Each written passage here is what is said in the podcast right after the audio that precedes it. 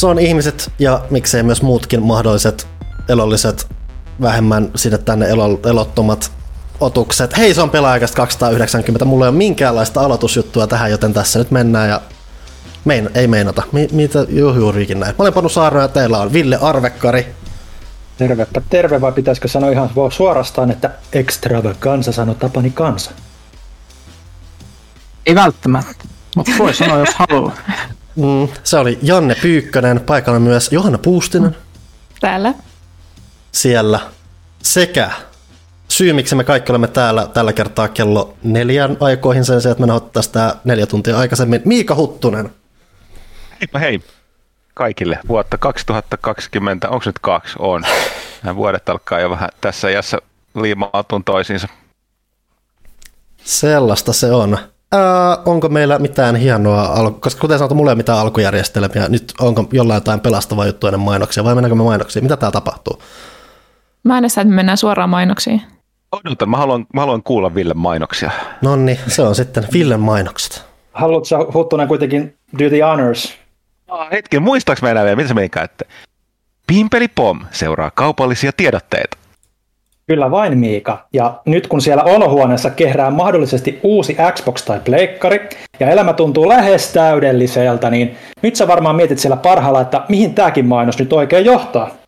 No, tietysti siihen kaiken viihteen kuluttamisen kirkkaimpaan tähteen, eli se rakas ruutukautta telkkari, missä ne seikkailut koetaan. Pelaajat usein joutuu seuraavaan TV-teknologian kehitystä ja varmistamaan, että se oma uusi töllö tukee kaikkia uusimpia hienouksia ja soveltuu myös input puolesta pelaamiseen.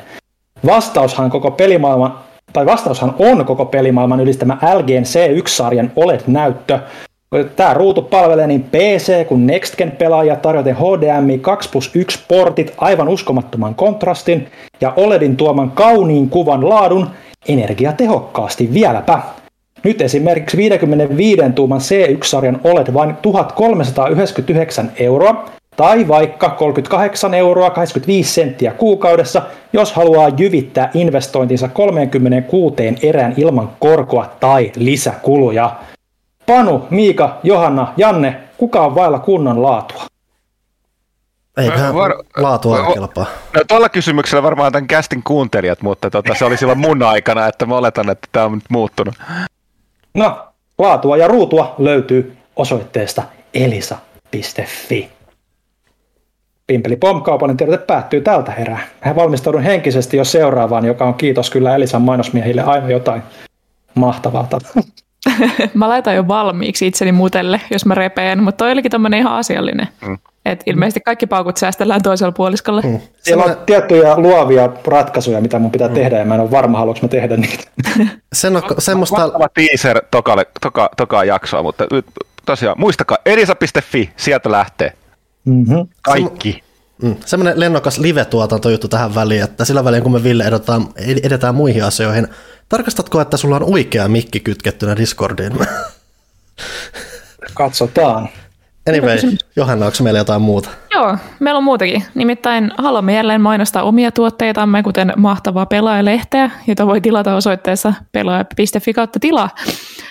Sen lisäksi meillä on paitoja, pelaaja.fi kautta paitakauppa. Sieltä saa myös kasseja ja lippiksiä ja kaiken näköistä päälle puettavaa ja olalla kannettavaa.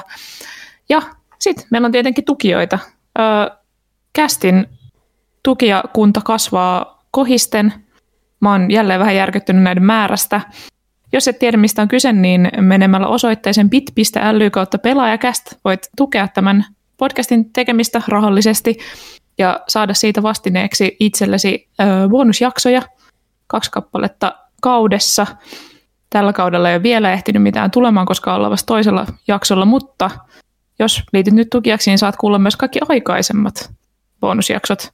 Sen lisäksi ö, sieltä on mahdollista vähän isommalla rahalla saada nimmaroituja kiitospostikortteja, missä on meidän taitteen hienoa pikselitaidetta sekä hienoja puisia avaimenperiä, mitkä on varustettu pelaajakästä logolla. Kaiken näköistä tarjolla.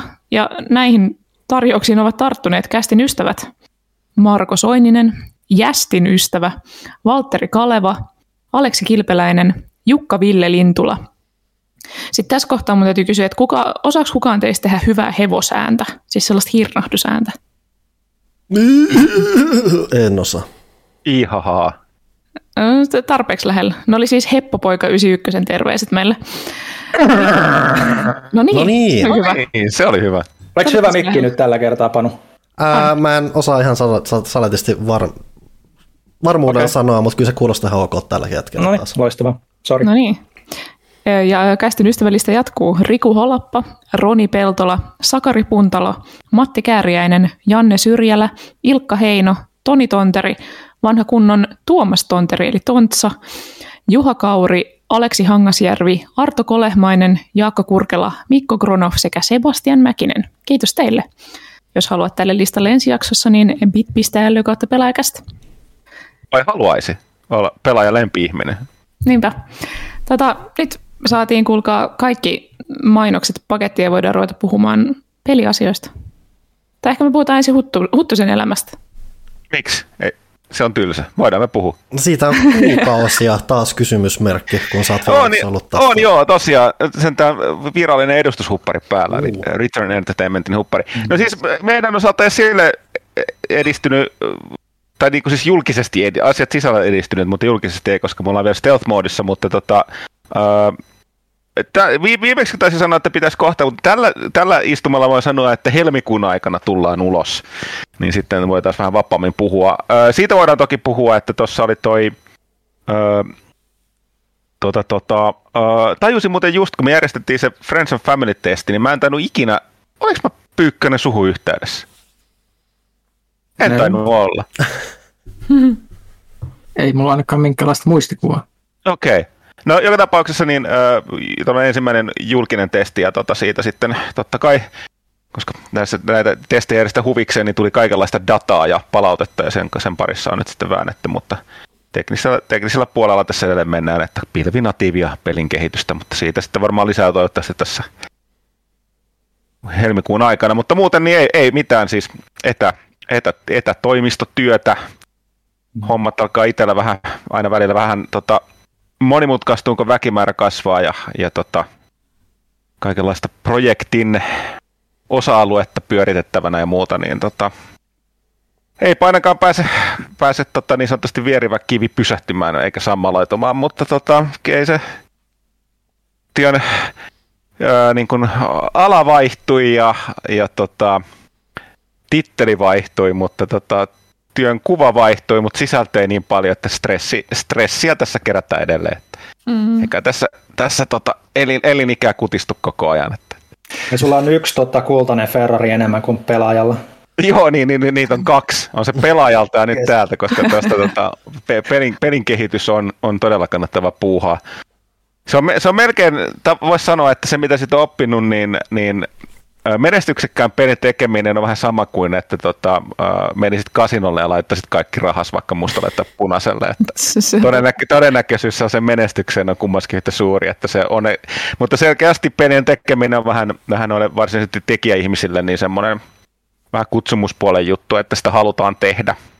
Niin mm. tota, siksi, siksi ihmiset tekee, että totuus on se, että tietysti ohjelmointipuolella, kuten kuka tässä ohjelmoija ohjelmoija tietää, niin kyllähän toi niin kuin business-sektori maksaa paremmin, kun että sä menet vääntään jotain, jotain tota backeria jonnekin, jonnekin tota pankkeihin tai muuta, niin liksaa on huomattavasti suurempi kuin pelipuolella, mutta moni tulee silti pelipuolelle just sen takia, että ne on kyllästynyt siihen yrityspuolen, yrityspuolen kanssa tekemiseen. Mutta joo, että silleen taas yhtä tylsä vastaus kuin ennenkin, että ei nyt ei voi liikaa, liikaa puhua, mutta ehkäpä, ehkäpä tässä kevään aikana tulee, tulee vähän enemmän ju- julkis, julkisesti asiaa esille.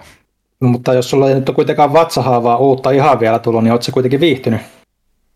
Äh, joo, että silleen, että näin, vaikka epäsosiaalinen loppujen lopuksi itsekin on, niin ihan pikkasakaan kyllä viimeksi taisin mainita, mutta se ei ole niin helpottunut, että tämä etätyöskentely alkaa kyllä oikeasti.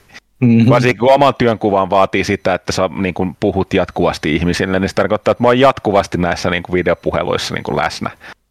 Ää, niin kuin, par- parhaimmillaan niin kuin, niin kuin viime viikot, varsinkin tämän vuoden alkulla sellaista yhtä jaksosta koko ajan, niin alkaa vähän, vähän tuolla niin kuin, mitä se siinä Studio Julmahuvissa sanottiin, että päässä sanoo pii. tai prii, eikö se oli Ketonen ja Myllyrin, se oli se opettajasketsi. Mutta tota, se on pakko hehkuttaa, että tämä on ensimmäinen kerta, kun me tehdään tällä kokoonpanolla kästi kahteen vuoteen, yli kahteen vuoteen. Kyllä, ainoa ero on, että se et etänä, että ei ole, Niin. ei ole sen sama, saman pöydän ääressä, sen pienen pöydän ääressä kärsimässä, Mm. kärsimässä tota, stressistä ja tota, tota, Huonosti mutta- hapesta. niin, huonosta hapesta erityisesti. No hei, siinäkin Joo. aikaa se ikkuna alkaa menee vähän niin kuin umpeen, että tota, että siihen sen pöydän ympärille päästään. Mm, Mm. se on Se totta, on- ikävä kyllä. Niin, Niin. eikö, se, eikö se, se, se on pöytä, joka ei se lähde mukaan. Ei, me, siis jos joku ei tiedä, mä en tiedä, olisi mainittu, mutta me ollaan siis tosiaan muuttamassa. Mm, totta. Kyllä, ja pöytä katoaa todennäköisesti. Mä en usko, että se säilyy. Mutta toisaalta sitten missä vaiheessa, no nythän näitä ra- rajoituksia puretaan nyt tässä helmikuun puolen aikana, mutta tota, missä vaiheessa tämä ihmisiä erilaisia, niin missä vaiheessa toimitus olisi aikonut kokoontua taas fyysisesti paikalle? Ja siis faktahan on se, että meidän tämä uusi huone, mihin me mennään, kun me ollaan alivuokralaisena, niin sinne ei mahdu me kaikki. No Et se varmaan, tä- niin, niin se varmaan tehtiinkin, mutta tarkoitin, että jos toi vanha toimisto olisi säilynyt, niin missä vaiheessa muka siellä olisi seuraavan kerran ollut kaikki paikalla? Niin, hyvä kysymys. Sitten kun on, Ei olisiko koskaan enää. niin. niin, voi olla, että ei, mutta tietysti jos nyt kummallisesti toi katoaisi tilanne niin kuin pois, niin varmaan sit siinä vaiheessa oltaisiin menty, mutta nyt olisi jatkunut näillä eväillä, niin vaikea sanoa. Mm. Mutta tota, tosiaan nyt kun muutetaan, niin en usko, että koskaan enää muuta kuin erikoistapauksissa niin tehdään niin työpäivää kaikki samaan aikaan toimistolla, että silleen vaan maailma muuttuu. Mutta on siellä, pöydät on kuitenkin, ja siellä on kuitenkin podcast-studio ihan niin kuin omasta takaa, niin Oho, tarkoittaisiko tämä, että äänen laatu voisi jopa parantua? ehkä.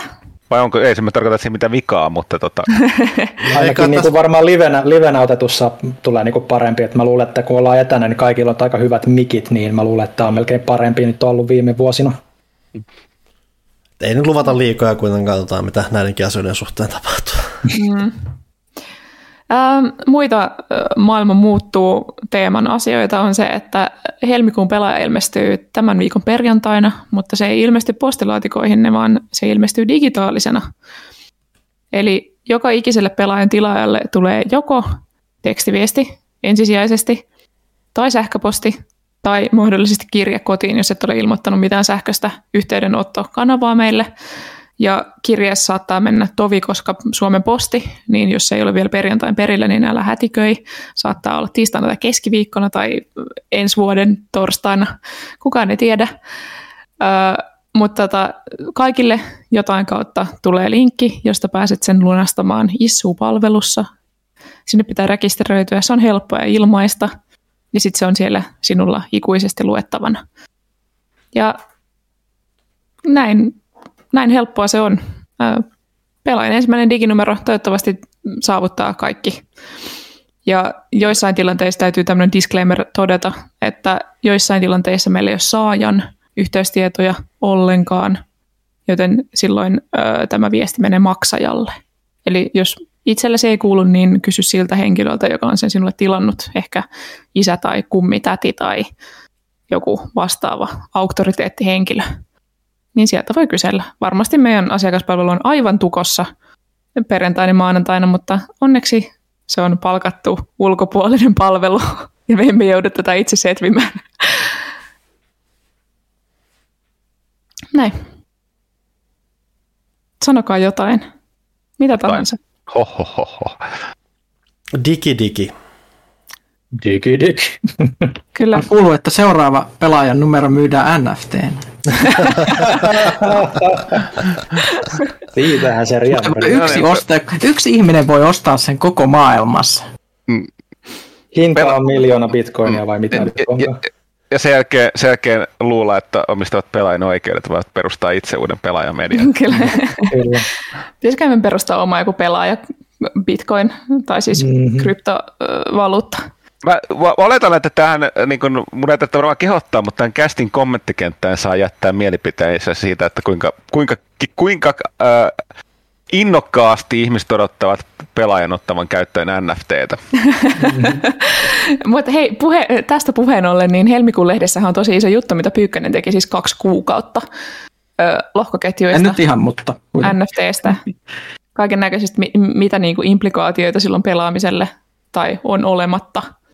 Joo, se on, se on niin pitkä, koska halusin, että kaikki, jotka sen lukevat, niin tajuavat sen lukemisen jälkeen, että mikä se on se periaate ja ideologia ja kaikki, mikä se on se tausta, mistä se tulee. Koska sä et voi selittää yhtä, sä et voi selittää NFTtä, jos sä et selitä näitä platformeja, millä ne, toimii, esimerkiksi Ethereumia. Sä et voi selittää Ethereumia, jos sä et selitä kryptovaluuttaa. Sä et voi selittää kryptovaluuttaa, jos sä et selitä Bitcoinin tausta. Et voi selittää Bitcoinin tausta, jos sä et tiedä, minkä takia se yleensä ne ihmiset, jotka sen kehitti, kehitti, niin haluan, että ihmiset tämän jälkeen vähän niin tietää, miksi tätä myydään. Ja sitten siinä on muutama tutkija puhumassa aiheesta, mitkä kertoo, että mitä mieltä he ovat asiasta.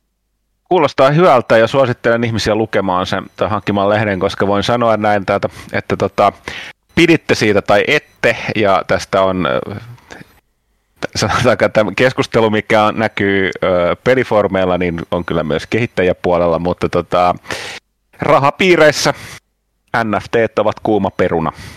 Hetkinen, kuuma peruna on väärä sana, ö, enemmänkin tällainen niin kuin, Kultaryntäys ehkä. Kultaryntäys, eli tota, ö, kokeiluja, yrityksiä sen suhtaan tullaan pelialallakin näkemään taatusti hyvin paljon. Ö, no, NFT, NFT on monenlaisia tai niin kuin tapoja käyttää tehdä niitä ja tarpeita ja kaikkea muuta, mutta tota, no, ei, eivät ainakaan ole katoamassa ihan heti, että, että, tota, että saapa nähdä mitä tapahtuu. Jep, mä ja Pyykkönen jouduttiin semmoiseen kammottavaan kaninkoloon noitten kaa. Siis Pyykkönen toki varmasti vielä paljon enemmän kuin minä, mutta me ollaan tässä monta viikkoa ja ajeltu kaikki linkkejä, kaikki YouTube-videoihin ja twiitteihin silleen, että mitä mieltä että onko tämä parodiaa? Tai... Joo, joo, siis kun algoritmi jakaa mulle aina nykyään, niitä, kun on tu- lukenut siitä asiasta, niin nyt kaikki algoritmit on päättänyt niin Twitterissä, YouTubessa, kaikkialla, että on pakko saada kaikki tieto, mitä ikinä NFTstä on sanottu koskaan, ja kaikki YouTube-recommendationit on niitä. Siellä on sellaisia juttuja, niin kun niistä lukee, niin silleen huulit pyöreänä, että mä, mä en pysty enää erottaa, että milloin ne on niin oikeita projekteja ja milloin ne on parodiaprojekteja. Mä en, niin kuin, mä en tiedä, te nähnyt esimerkiksi tota, se Crypto Islandi vai mikä se nimi, mm-hmm. Cryptolandi vi, vi, vi, video. Niin, no. niin vaikka sen niin katsoisi sen koko videon, niin jopa sen jälkeen on niin kuin hyvin vaikea niin kuin sanoa, sanoa niin kuin, että mitä, mitä, niin kuin, onko tämä totta? Se, se, se, silleen, että et, et se on, se, se, se on semmoinen loputon reikä, mihin voi lähteä. Mutta toinen trooppi on, että ää, kato, nämäkin oli natseja. niin on nämä keskustelu, että onko ne apinat natseja vai ei nämä, nämä, nämä, siis ka- kaikki, siis tunnettuja NFT, tota, tota, siis tämä, mikä se on siis? Board Ape. Board Ape Yacht Club, mitkä on niitä, niitä, niitä sellaisia tyhmän näköisiä apinoita, siis toi masentaa ajatellakin niitä, miten kauheat taidetta ne on, mutta niitähän, ne on niinku hirveässä jossain suosiossa jostain syystä. Mä oletteko nähnyt sen pätkän, missä Jimmy Kimmelissä Paris Hilton mm-hmm. ja Jimmy vertailee niitä apina NFTitä ja kertoo, kuinka just niiden apina NFT kuvaa syvästi niiden persoonallisuutta. Niin, niin tota, mutta nyt, nyt sitten epäillään, että nämäkin saattaisi olla natsituotosta, koska muun muassa esimerkiksi Board 8 Yacht Clubin tota, logo on niin kuin SS-logo itse asiassa kopioitu yksi yhteen. Se on apina kallalla. Et samat värit, samat muodot, samoissa paikoissa tekstiä. Sattumaa vai ei? Hmm. Siis ylipäätään viimeksi tänään mä oon, mä oon joutunut miettimään, että as, tuoreen asia, mikä nousi esiin, on tämä WWF, joku brittipuolena, eli siis tämä mikä luonnonsuojelu, eläinsuojelu, mikä, mikä se teknisesti ottaen on luonnonsuojelujärjestö tai vastaava. Mm, ei vapaa-painiliitto. Niin, ei vanha vapaa-painiliitto. Siis julkisti, että hei, meillä on nyt tämmöinen NFT-token juttu pandojen pelastuksesta tai jotain, mutta piti katsomalla katsoa, että onko tämä tullut hakkeroiduksi vai onko tämä niinku ihan oikea juttu. Koska ei tässä, ole mitään, tässä ei ole mitään järkeä, missään ei ole mitään järkeä. Mä, näin, mä miettinyt jo pitkään, että missään ei ole mitään ollut järkeä, mutta siis missään ei ole enää mitään järkeä. Tässähän siis Team 17 indie julkaisi ja tota, just julkisti, että ne tekee Worms NFTitä ja sitten ne hyvin nopeasti julkisti, että ne eivät teekään niitä, koska ihmiset oli vähän eri mieltä tästä. Ja esimerkiksi Troy Baker teki saman, että oli mukana ja sitten ei ollutkaan enää mukana. Ja tota, toi näin tänään jonkun jutun siitä, missä oli silleen, että, että hulluutta on tehdä samaa asiaa uudelleen ja uudelleen odottaa eri lopputulosta. Ja näin, näin tämä niin menee aina, että jokainen näistä yrityksistä on silleen, että tämä on tosi hyvä juttu, että meidän mm. yleisö on varmona tosi vastaanottavainen tälle. Ei ole. Mutta mm. haluan sanoa, että meidän jutussa me kuitenkin juteltiin siis, tai siis Pyykkönen jutteli tota, ö, pelintekijälle, joka oikeasti uskoo NFTn ja niin kuin lohkoketjujen voimaan. On jo, on jo tehnyt niillä pelejä, jotka niin. on olemassa. Plus esimerkiksi tämmöinen tutkija, joka on tutkinut pitkään NFTtä ja voittanut Itävallassa tuota, tuota, kilpailuja, se on tehnyt vihreitä NFT-opetuspelejä ja tämmöisiä, jotain blockchain awardseja ja mu- muuta, ja on tämmöinen teknologialabran johtajana ollut ja muuta. Ja sitten yksi Suomessa toimiva tutkija, joka on ollut NFT-peliskenessä vuodesta 2017 asti. Mm-hmm. Että et ihan niin kuin ihmisiä, jotka tietää, Joo, tietää oikeasti, puolesta. mistä ne puhuu. Et, et, mm. ei, ei mennä no, hatusta tätä vedet. Yleisesti noin NFTssä, niin näissä se suuri ongelma näyttää olevan, että sen lisäksi että se on tuollainen uusi, niin kuin, mikä tää, miksi se nyt sanotaan semmoinen, niin kuin, no periaatteessa Siis se on kultaryntäykset, kuplat pyörii koko niin, ajan. Niin, niin se on tietysti tietysti sana, mitä niin kun ihmiset, ihmiset käyttää sitä eikä edes ymmärrä, mitä mm. se tarkoittaa. Niin semmoinen buzzword Niin, buzz, buzzword, joo. Mm, niin, tota, mutta se oli itse todettava, että, että tota, mm, mäkin olen puhunut ihmisillä lukenut niin sellaisia, joilla on niin ymmärrystä aiheesta, vähän niin järkevämpiä kommentteja, niin siis on totta, jos puhutaan pelipuolestakin, niin onhan siellä NFTllä mahdollisuuksia, siis järkeviä mahdollisuuksia käyttää sitä, mutta NFT vähän yleensä on krypto-ongelma se, että siellä on niin paljon kaikenlaista äh, tota, hustlaajaa ja mm. niin kuin ihme, ihme, ihme, ihmeellistä liikemiestä niin kuin vääntämässä siellä välissä, että se on vähän semmoinen kirjaimellinen villilänsi. Joo, kun se kuitenkin se krypto, koko se skene on olemassa vaan sitä varten, että se kehitettiin, jotta voitaisiin käydä kauppaa ja siirrellä rahaa niin, että sitä ei voi hallita verottaja eikä poliisi käytännössä, niin, niin, niin sä tiedät, että niin kuin, ketkä sinne ryntää. Ei kannata just niin kuin, jos miettii niin kuin, Utski, kun mekin mietitään niin kuin vanhoja aikoja, milloin uutisoitiin niin kuin Peter Molyneux uusista projekteista, joista uusin on nyt sitten NFT. Se on mieleen, että kun tietä, tietäen, Oletko kuullut tästä Peterin projektista? En nyt se on, mutta mä, kun mä kuulin, mä en ole erityisen yllättynyt. No niin, no just se, että Peterilla on siis tämmöinen saari, virtuaalinen saari, jossa tota, se myy tontteja. Jokainen tontti on NFT, johon sä voit perustaa yrityksen, joka myy sitten tuotteita muille yrityksille. Ne kaikki tontit myytiin ennakkohuutokaupassa hirveäseen hintaan. Ja niin kuin, ostaisitko Peter Molynelta virtuaalisen tontti peliin, jota ei ole vielä olemassa? Näin tekisi, mutta aika monet tehnyt. Toki tätä nyt Tämä tässä vähän hämärtyy, kun puhutaan peleistä, pelimaailmasta, että eihän täällä tarvita NFTtä, että Star Citizen. Että tota, näitä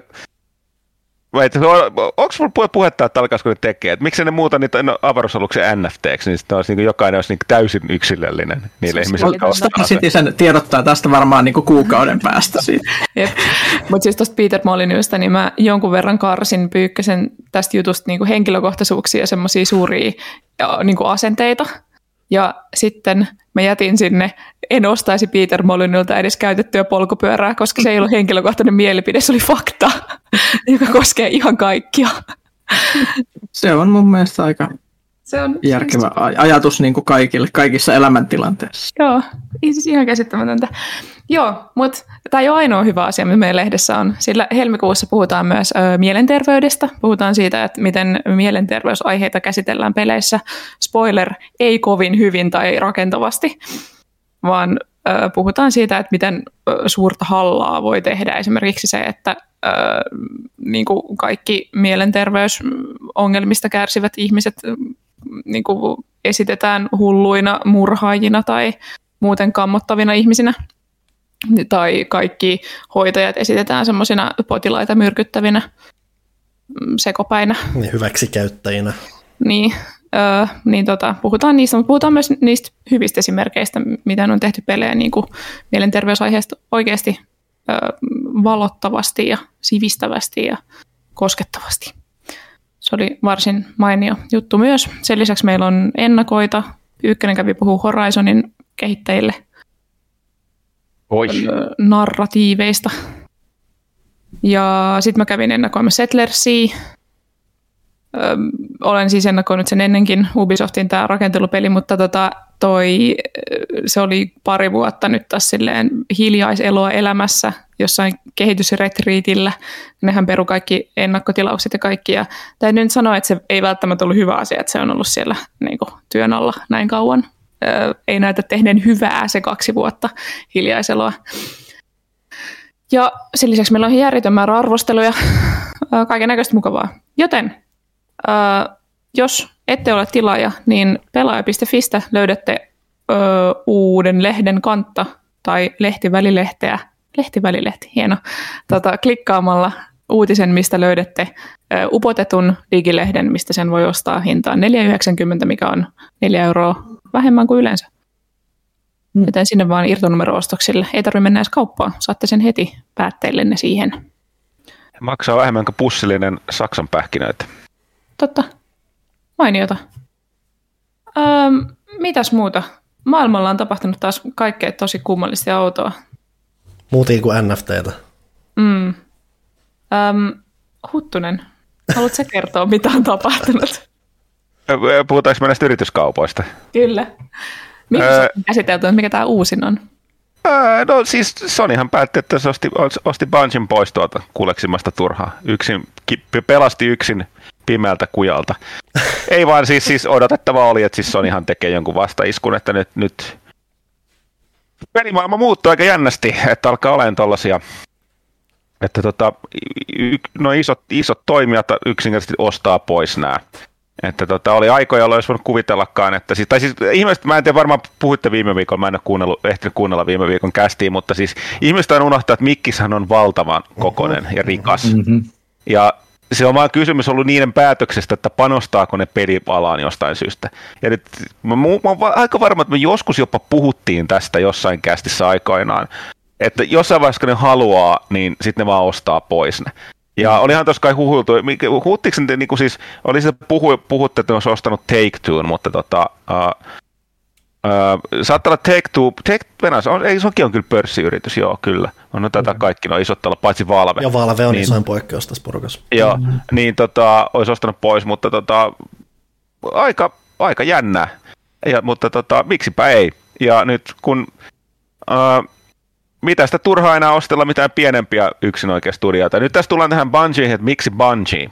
Uh, Bungie on valtava studio, ja vaikka ne on pääsääntöisesti tehnyt tätä Destinyä, niin kyllä ne on kasvanut viime vuosina, ja niillä on muutakin sijoitusrahaa siellä alla, ja siellähän on, muistaakseni teidänkin uutisessa luki, että niillä on tiedossa, että niillä on jotain muuta työn alla, että kyllä mm-hmm. ne kehittää, ja niillä on, uh, että nyt tulee sellainen, että ne, ne, ne on ollut todella pitkään kehissä, niillä on valtava tietotaito. Ne on, niillä on siis mitä tahansa mieltä Destinistä, ja mä tietenkin saitit, pelaajan saitin kävi katsomassa, niin siellä väliin vielä näkee tällaista tyyppistä pelimaailmasta, puhutaan sitten pelistä, kun se on se kymmenen vuotta sitten julkaistu ää, niin kuin versio, mutta siis ne on, on niin kuin, ne on sitä tehnyt viime vuodet, viimeiset muutaman vuoden itsenäisenä. Bungilla on jäätävä ammattitaito tällaisen niin kuin menestyksekkään Games as Service-pelin, joka ei ole pelkkä niin kuin verkkomonin peli, kehittämisestä, ylläpitämisestä. Ne on, se, se elää koko ajan se niin kuin systeemi, meidän muuttaa sitä seasonin kausia ja kaikkea muita juttuja. Ja, muka, ja e, eikä vähiten se teknologinen puoli siellä. Siis on, on, mikään ei ole niin monimutkaista kuin tällaiset tota, niin kuin cross-platform äh, niin kuin supportit mm. äh, niin kuin ilman, että siinä ei ole pilveä välissä. Niin tota, ää, niin on vaikeaa, niin, niin miksi päin? Sonilla ei ole omaa, omaa ja sitten ja siis toinen juttu, mikä tässä on jännä, että tämä ei ole mikään reaktio, vaikka tästä voi sanoa, että Sonin taas, että ei, täällä, ei tämä ole mikään reaktio, mm. ei tällaisia yrityskauppoja tehdä viikossa. Että tota, toikin on ollut pitkään siellä, siellä, niin kuin, siellä niin kuin työn alla. Ja tota, öö, niin, eipä, eipä siinä mitään. Aina kysymys tässä tulee tämä, että kumpikin, se, en tiedä miten tätä analysoitte sitä, mutta niin kyllähän toi kai Mikkiskin sanoi, että eipä toi, että kyllä kodi tulee jatkossa kaikille alustoille ja että tota, mm. varmaan myöskin Destiny tulee olemaan, mutta sitten no, niinhän ne lupasi silloin Elder Scrollsistakin, mutta se niin. Bethesda kappan jälkeen aika nopeasti ilmoitettiin, että höl, hölynpölyä. Kyllä se on varmaan vähän nyt siitä, että mitä ne, mitä ne, miksi ne kaupat tehtiin. Että jälleen kerran Mikiksellä on varaa ilmoittaa, että yksikään Activisionin peli ei jatkossa tule mm tuu pleikkarille, ei, ei ne tarvitse sitä rahaa. Että se on kysymys, auttaako markkinaa. Mä en ole tästä Bungiesta ihan varma, mutta tota, mä veikkaan, että tässäkin näkyy taustalla se, että niin kun, äh, Destinin pelaajakunta on mun mielestä aika pleikkari PC-vetoista. Mm. Mutta, tota, mutta lyhyesti sanottuna ne, ne osti, osti ison talollisen ammattitaitoa. Että mm. niin kun, eikä niin kuin sellaista ammattitaitoa, mitä aika harvalla on, kun puhutaan, niin kuin Destiny on yksi suosit niin kuin menestyksekkämmästä näistä gas-peleistä, mikä yhdistää yksin näitä monin peliä mm. ja tuollaista y- yhteispeliä, että, että tota, aivan, ja siis sen takia nyt on ilmoitellut, että ne niin kuin sieltä alkaa, tulee jotain muuta, että ne taatusti käyttää noita Bungin, Bungin osaamista ja oppeja noissa, noissa tuossa mielessä hyväksi. Tässä oli just Sonilta tuommoinen joku sijoittajapuhelu tai muu, missä muun muassa just mainittiin, että niiden pyrkimys on saada mitä 2026 mennessä joku kymmenen just tuommoista palveluvetosta peliä ulos, että se on aika selkeästi näkyy just siinä. Se oli myös, kun tämä ostos tehtiin, nimenomaan se, mitä hehkutettiin, oli se, että hei, näillä on nämä työkalut, näillä on tämä osaaminen, mitä me halutaan käytännössä ennen kaikkea, että Bungie on muuten tavallaan se oma itsenäinen toimija siellä ainakin nyt toistaiseksi on mm. sanottu olevan. Joo, ja ihan mielenkiintoisena pointtina oli jo sekin, että joku main huomautti siitä, että kun Microsoftilla on jo nyt kaikki isot FPS-kehittäjät sitten idistä ja nyt kodinkin kaikki tiimit, niin eipä niitä nyt isoja enää FPS-studioita ja muita sitten nookkaan ollut kuin enää Bungie jäljellä. Että... Sony, Sony voi viimein tehdä se halotappajan tällä kertaa Bungien toki, toki tässä voidaan esittää kysymys, että siis niin jos joku perilajityyppi on tullut lujaa alas suosiossa, niin se on myös mm. FPS. Mm että muistan silloin niin sanotusti niin kuin kultaisina aikoina, niin tota FPS-pelejähän tuli yksi viikossa.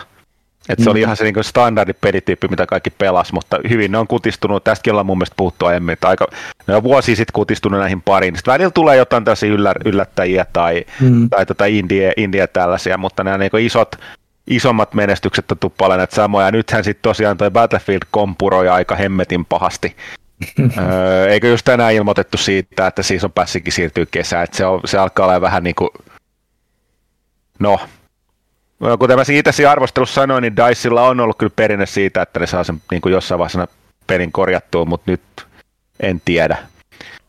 Vaik- vaikea sanoa, mutta tota, sen näkee, siitä, sen näkee siitä Battlefront 2. Star Warsin kohdat, vaikka ne fiksas sen, niin vielä vuosia sen jälkeenkin, kun se oli fiksattu, niin ihmiset on sille, että sehän oli ihan skeida, että ei sitä enää järkeä pelata. Pelaajien tällainen omituinen, siis musta on ihan uskomatonta, että sille, että, että tota, äh, niin kuin mitä se sanoo, no ka- kaikki asiat, mitkä on tehty kehittymään, eli kaikki tällaiset live-pelit, niin mm. sä et ymmärrä, mistä niistä on kyse, jos sä kuvittelet, että sä oot testannut sitä niin kuin X vuotta sitten ja kuvittelet, että se on edelleen täsmälleen sama peli.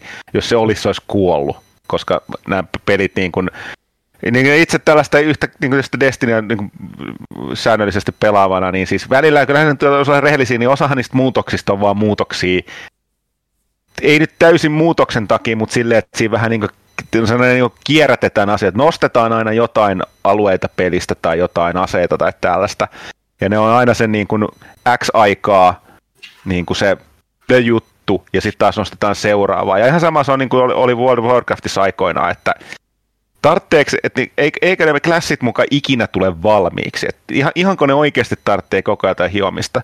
Mutta kun mä mietin, että pelaajana siinä päivänä, kun olisi ilmoitettu, että tämä klassi on valmis, niin eh, ehkä mä olisin kokeilla jotain muuta. Mun mielestä pelaajat, niin nämä live-pelit on myös vähän opettanut sellaiseen, että ja achievementit ja kaikki, että kyllä sulla on jotain tavoiteltavalla pelissä. Et mä väitän, että sellaiset ihmiset, erityisesti niin kuin mä niin kuin katson Panua, jotka nauttii vielä peleistä sellaisena itsenäisenä kokonaisuuksena mm-hmm. ilman, että siellä pitää tavoitella highscoreja tai jotain tällaista, niin yhtä lailla kuin ne pelit, niin tuollaiset pelaajat on myös vähissä. Että, että niin kuin nämä vanhat hallipeliajat, niin kuin, okei, kaikki aina halusi highscoreja, mutta se, se oli mukana eikä kaikki niistä välittänyt, mutta niin kuin Pac-Manit ja kaikki tämmöiset, niin peli-ilo. Onko pe- eikö, eikö peli, pelin pelaamisen hauskuuden noissa pitäisi olla se itseisarvo, eikä se, että Älä nyt, kun kohta voit tienata sillä, että sä pelaat sitä videopeliä, se hauskuus on vaan historiaa, kun sä vaan perät sitä pätäkkää siinä, kun sä grindaat menemään. Oh. Tätä toiset merkittävät pelikaupat, myös miljoonakaupat, jotka tehtiin tällä viikolla, oli se, että Wordle, josta me puhuttiin viime viikolla hauskana pikkupelinä, joka on kauhean kiva pelata, mitä ei voi pelata kuin yhden kerran päivässä. Ja, ja jota, ei ole, jota ei ole mitään rahoitusmallia, ei ole tarkoitus niin. tienata mitään. Niin se myytiin nyt sitten New York Timesille. Ja siis kaikki voima hänelle, joka sen kehitti, koska sai sillä miljoonan tai enemmän. Ilmeisesti oli seitsemän numeroinen luku, sen ke- enempää ei kerrottu, mutta tota, siitä huolimatta, että New York Times sitten tämä kehittäjä sanoo, että se tulee olemaan ilmainen. Toistaiseksi. Niin, aluksi ilmainen, niin, aluksi niin, ilmainen. Mm. Niin vaikka se olisi ilmainen, nyt kun se on voittoa tavoittelevan firman alla, niin siellä on ihan varmasti jotain mainoksia tai jotain muuta todella häiritsevää. Mainoksia tai sitten ne vetää sen sinne tota sen New York Timesin maksumur- maksumurin taakse. Et sehän... Et se, on, se on ilmainen pelata, mutta sulla pitää olla vähintään se digitilaus New York Timesista. Ja New York Times, tämä on vaan mun arvaus. Niin siis ne, jotka ei tiedä New York Timesista, niin New York Timesillahan on yllättävän iso tämä sanaristikkopuoli. Hy, hyvin, hyvin suosittu setti, mistä tämä pääasiallinen juttu on muun muassa maksullinen.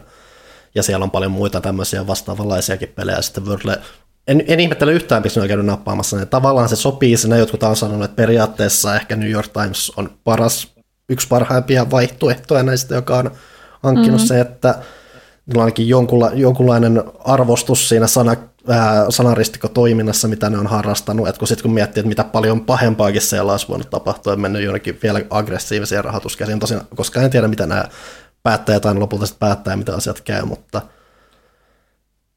niin, jännityksellä seurataan, mitä tämä on. Pääasia ehkä tässä, jos, jos haku luo jotain positiivista löytää, niin tässä on kuitenkin se, että tämä jätkä teki kivan pikkupelin, se sai paljon menestystä ja sen myötä kuitenkin myös paljon mainetta, mikä, mikä potentiaalisesti tuo tietenkin omat ongelmansa.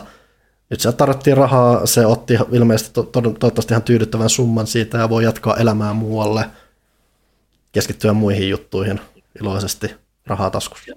Se on totta, se on mainiota. Mutta tota, joo, New York Times varsinkin, siis kun niillä on aggressiivisimpia tuommoisia rahankeruumalleja, mitä näkyy noilla isoilla uutissivustoilla, koska sieltä ei pysty lukemaan mitään, ellei rekisteröidy. Mm. Ensinnäkään siihen tulee välittömästi pop jossa on silleen, että kirjoitu sisään, jos haluat lukea tämän. Ja sitten etusivulle esimerkiksi voi mennä ilman, että tulee koko ruudun kokoinen pop että hei, voisit antaa meidän rahaa annaks meidän rahaa. Joo, toi tosi varmaan mediana itsekin ymmärrätte, että, Totta kai. että minkälaisia ajat ovat, että ei mikään ihmekään. Mutta Rip Wordle. Mutta joo, si, si, sille aika varmaan ainakin jonkun ajan kuluttua. Että, mutta mm. sitten toisaalta nähdään, että kuinka kauan sitä Wordle olisi niin kuin isommissa määrissä jaksettu pelata. Että niin. Toinen vaihtoehto on, että ne jättää sen tuon perusmallin ilmaiseksi, mutta kehittää mm. siihen sitten itse jotain niin kuin lisukkeita tai lisiä tai uudistuksia tai moni variaatioita, niin ne on sitten sen maksumurin takana tai jotain. Ja ylipäänsä mm. mua on periaatteessa kiinnostunut, miten se toimii, että kun siellä on kuitenkin, sehän siis on peli, missä on joka päivä uusi viisikirjaiminen sana. Että onkohan se automaattisesti tykittänyt jonkun määrän niitä sanoja, vai hakeeko se oikeasti vastaan database-tietokannasta mä, ne joka päivä? Mä näin, vai? mä näin tämmöisen, että jos tällä hetkellä tallentaa ö, selaimesta sen nettisivun, niin sieltä saa noin 2000 sanaa, että se toimii, jos se vaan tallentaa niin offlineiksi. Mm. Mm. Että se on valinnut 2000 jotain sanaa sinne automaattisesti, millä se toimi. Ja tota, jonkun verran nähnyt jotain sellaisia twiittejä, mitkä on ollut silleen, että joo, että mut, täällä kävi niin paljon ihmisiä, että, että on varmaan niin kuin serverikustannukset oli ihan kauheat, mutta joku oli laskenut, että se oli joku puolitoista dollaria. Että ei se nyt ihan valtava rahareikä ollut. Niin tota, joo, olen iloinen hänen puolestaan, mutta en pelaajien. Ja sen pel- niin, se pelin lumoaviempia puolia oli se, että se oli niin pieni, rau- tavallaan rauhallinen tuotos, mikä oli niin irrallinen. Jokuhan sanoi, että siitä tuli mieleen tämmöinen vanha, vanha internet, missä joku vaan nyt väänsi joku tämmöisen hauska jutun ja kaikki löyssä ja mm. nautti siitä sellaisena. Ja se on ehkä vähän enemmän semmoinen ilmiö, että kun kaikki nyt hetken aikaa innostu siitä, niin se oli semmoinen sosiaalinen hmm. juttu. Toisaalta se, niin, on, sim- se on periaatteessa niin kuin mastermind, mutta sanoilla tosi simppeli. Se nyt voi kuka tahansa kloonata hmm. ihan äärimmäisen nopeasti, niin netissä on kohta sata ilmasta Wordlea, vaikka se menisi, mm. mutta siinä on just se, että sit se ei, siinä ei olisi vaan sitä ihmisille sitä samaa semmoista, me kaikki pelaamme samaa Wordlea fiilistä. Siis ne, pui, ne puitteet oli se nerokkaan juttu, just se yksinkertainen mm. keino jakaa niitä sun tuloksia spoilaamatta, mutta silti informatiivisesti, se, oli, siis se on oikeasti nerokas, se mitä se on totta tuohon liittyen mun päästävä tekee ensimmäinen tähtiöstä äh, linkki tässä, niin tota, uh-huh. mä, mä en, siis mulla oli vilahtanut silmissä toi, mutta mä en, niin kun, siis mä tiesin mikä Word oli, mutta mä en ollut itse testannut sitä, enkä mä ollut nähnyt sitä. Mä olin jotain nähnyt, mä arvasin epämääräisesti, mistä on kyse, mutta näin, kun mulla kesti vähän aikaa se meemikuva, missä oli kuva näistä äh, erilaisista tähtiestä-elokuista näistä äh, Imperiumin upseereista, ja niillä niillä on ne sellaiset, ne meidän, niissä, niissä oli sellaisia ihmeellisiä niin keltaista ja valkoista, mä mit hetkinen, eihän ole ton näköisiä. Ja siinä ei mitään tekstiä, ja sitten vasta tajusin, tajusin vähän myöhemmin, kun näin sen yhden Wordle-ruudun, ahaa, se oli hauska läppä. No niin, siinä oli ensimmäinen tähtiestä viittaus. Mä sain viime viikolla ykkösarvauksella yhden Wordlen. Se oli mun huippu, mun urani huippu oikeastaan. Mun ei tarvitsisi pelata sitä enää. niin, niin, peli, peli, peli läpäistä. niin. New Game Plus ei ole, niin. Kyllä. Mitä muuta te olette pelannut? Haluaako Pyykkönen. vieras aloittaa vai Pyykkönen vai en mä tiedä. Jotain. No, mä voin aloittaa, niin tota, pääsette sitten, plus että mulla menee varmaan osittain tuon osa, osa jutusta. Mä Pyykkönen on saattanut puhua siitä, mutta tota, No niin, siis mitä muuta, no Destiny on vähän hiljaista, hiljaista, koska nyt alkaa toi Season 2, ei Season 2, kun tulee toi uusi laajennus, joka siirtyy nyt tähän kevääseen, eli tähän kuuhun, eli toi Witch Queen. Öö, on silti ollut, siellä on tehty kaikenlaista. Täytyy sanoa, että se on jännää, kun siinä vaiheessa, kun jotkut vähän alkaa höllentää sitä niin kaasujalkaa, että nyt, nyt voi pelata vähän muitakin pelejä tai tehdä muuta, että te suorittaa Destinissä, niin toiset Thomas Kimmo, mm. niin tota, painaa sitä kaasua vielä syvemmälle silleen, että, niin kuin, että, että, että joo, että hyvä, että niin kuin, on leveleitä, ennen mäkäinen pääse siinä tota Destiny-hulluudesta niin vielä, mutta, tota, joo. mutta sen lisäksi niin tosiaan jo valitettavasti tässä on se, että mitä mä viimeksi kävin, niin sanonut, että nyt kun ollut pari vuotta vaikka niin kuin täällä tekijäpuolella, niin kyllä tosiaan toi niin kuin alan seuraaminen muuta kuin niin siinä oman mitä itse, itse yrit, yritys tekee tai siinä ympärillä tai enemmän sinne niin industripuolelle, niin vähän niin kuin, öö, ei vaihi tehdä. Että mullahan niin kuin näkyvyys tai ymmärrys siitä, mitä pelejä on tulossa aika vähäinen. Niin mä en silleen niin kuin edes niin paljon odota, odota niin kuin itse, että niin kuin on tullut pelattua, pelattua lähinnä tota, Destiny lisäksi niin toinen sellainen välipeli, niin, tai välipeli, mutta semmoinen yllätys, yllätys grindi, koska mitä muita uh-huh. pelejä järkeä pelata, niin World of Warships Legends. Eli tota, mä hurahdin siihen itse asiassa jo vuosi sitten, ja tämähän johti siitä, että tämähän tämä vanha vitsi, että kun Counter-Strike käy liian vaikeaksi, niin sitten on niin kun, aika siirtyä seuraavaan, eli niin kun, sit vastaavan tyyppinen aikoina oli World of Tanks, sitten sanottiin, että World of Tanks on vanhojen miesten Counter-Strike. Mutta mä saavutin sen pisteen, mistä myös vitsailtiin, että sitten kun se World of Tanks muuttuu liian niin kuin nopeaksi ja vaikeaksi, niin sitten siirrytään World of Warshipsiin, koska se on vanhojen miesten World of, World of Tanks.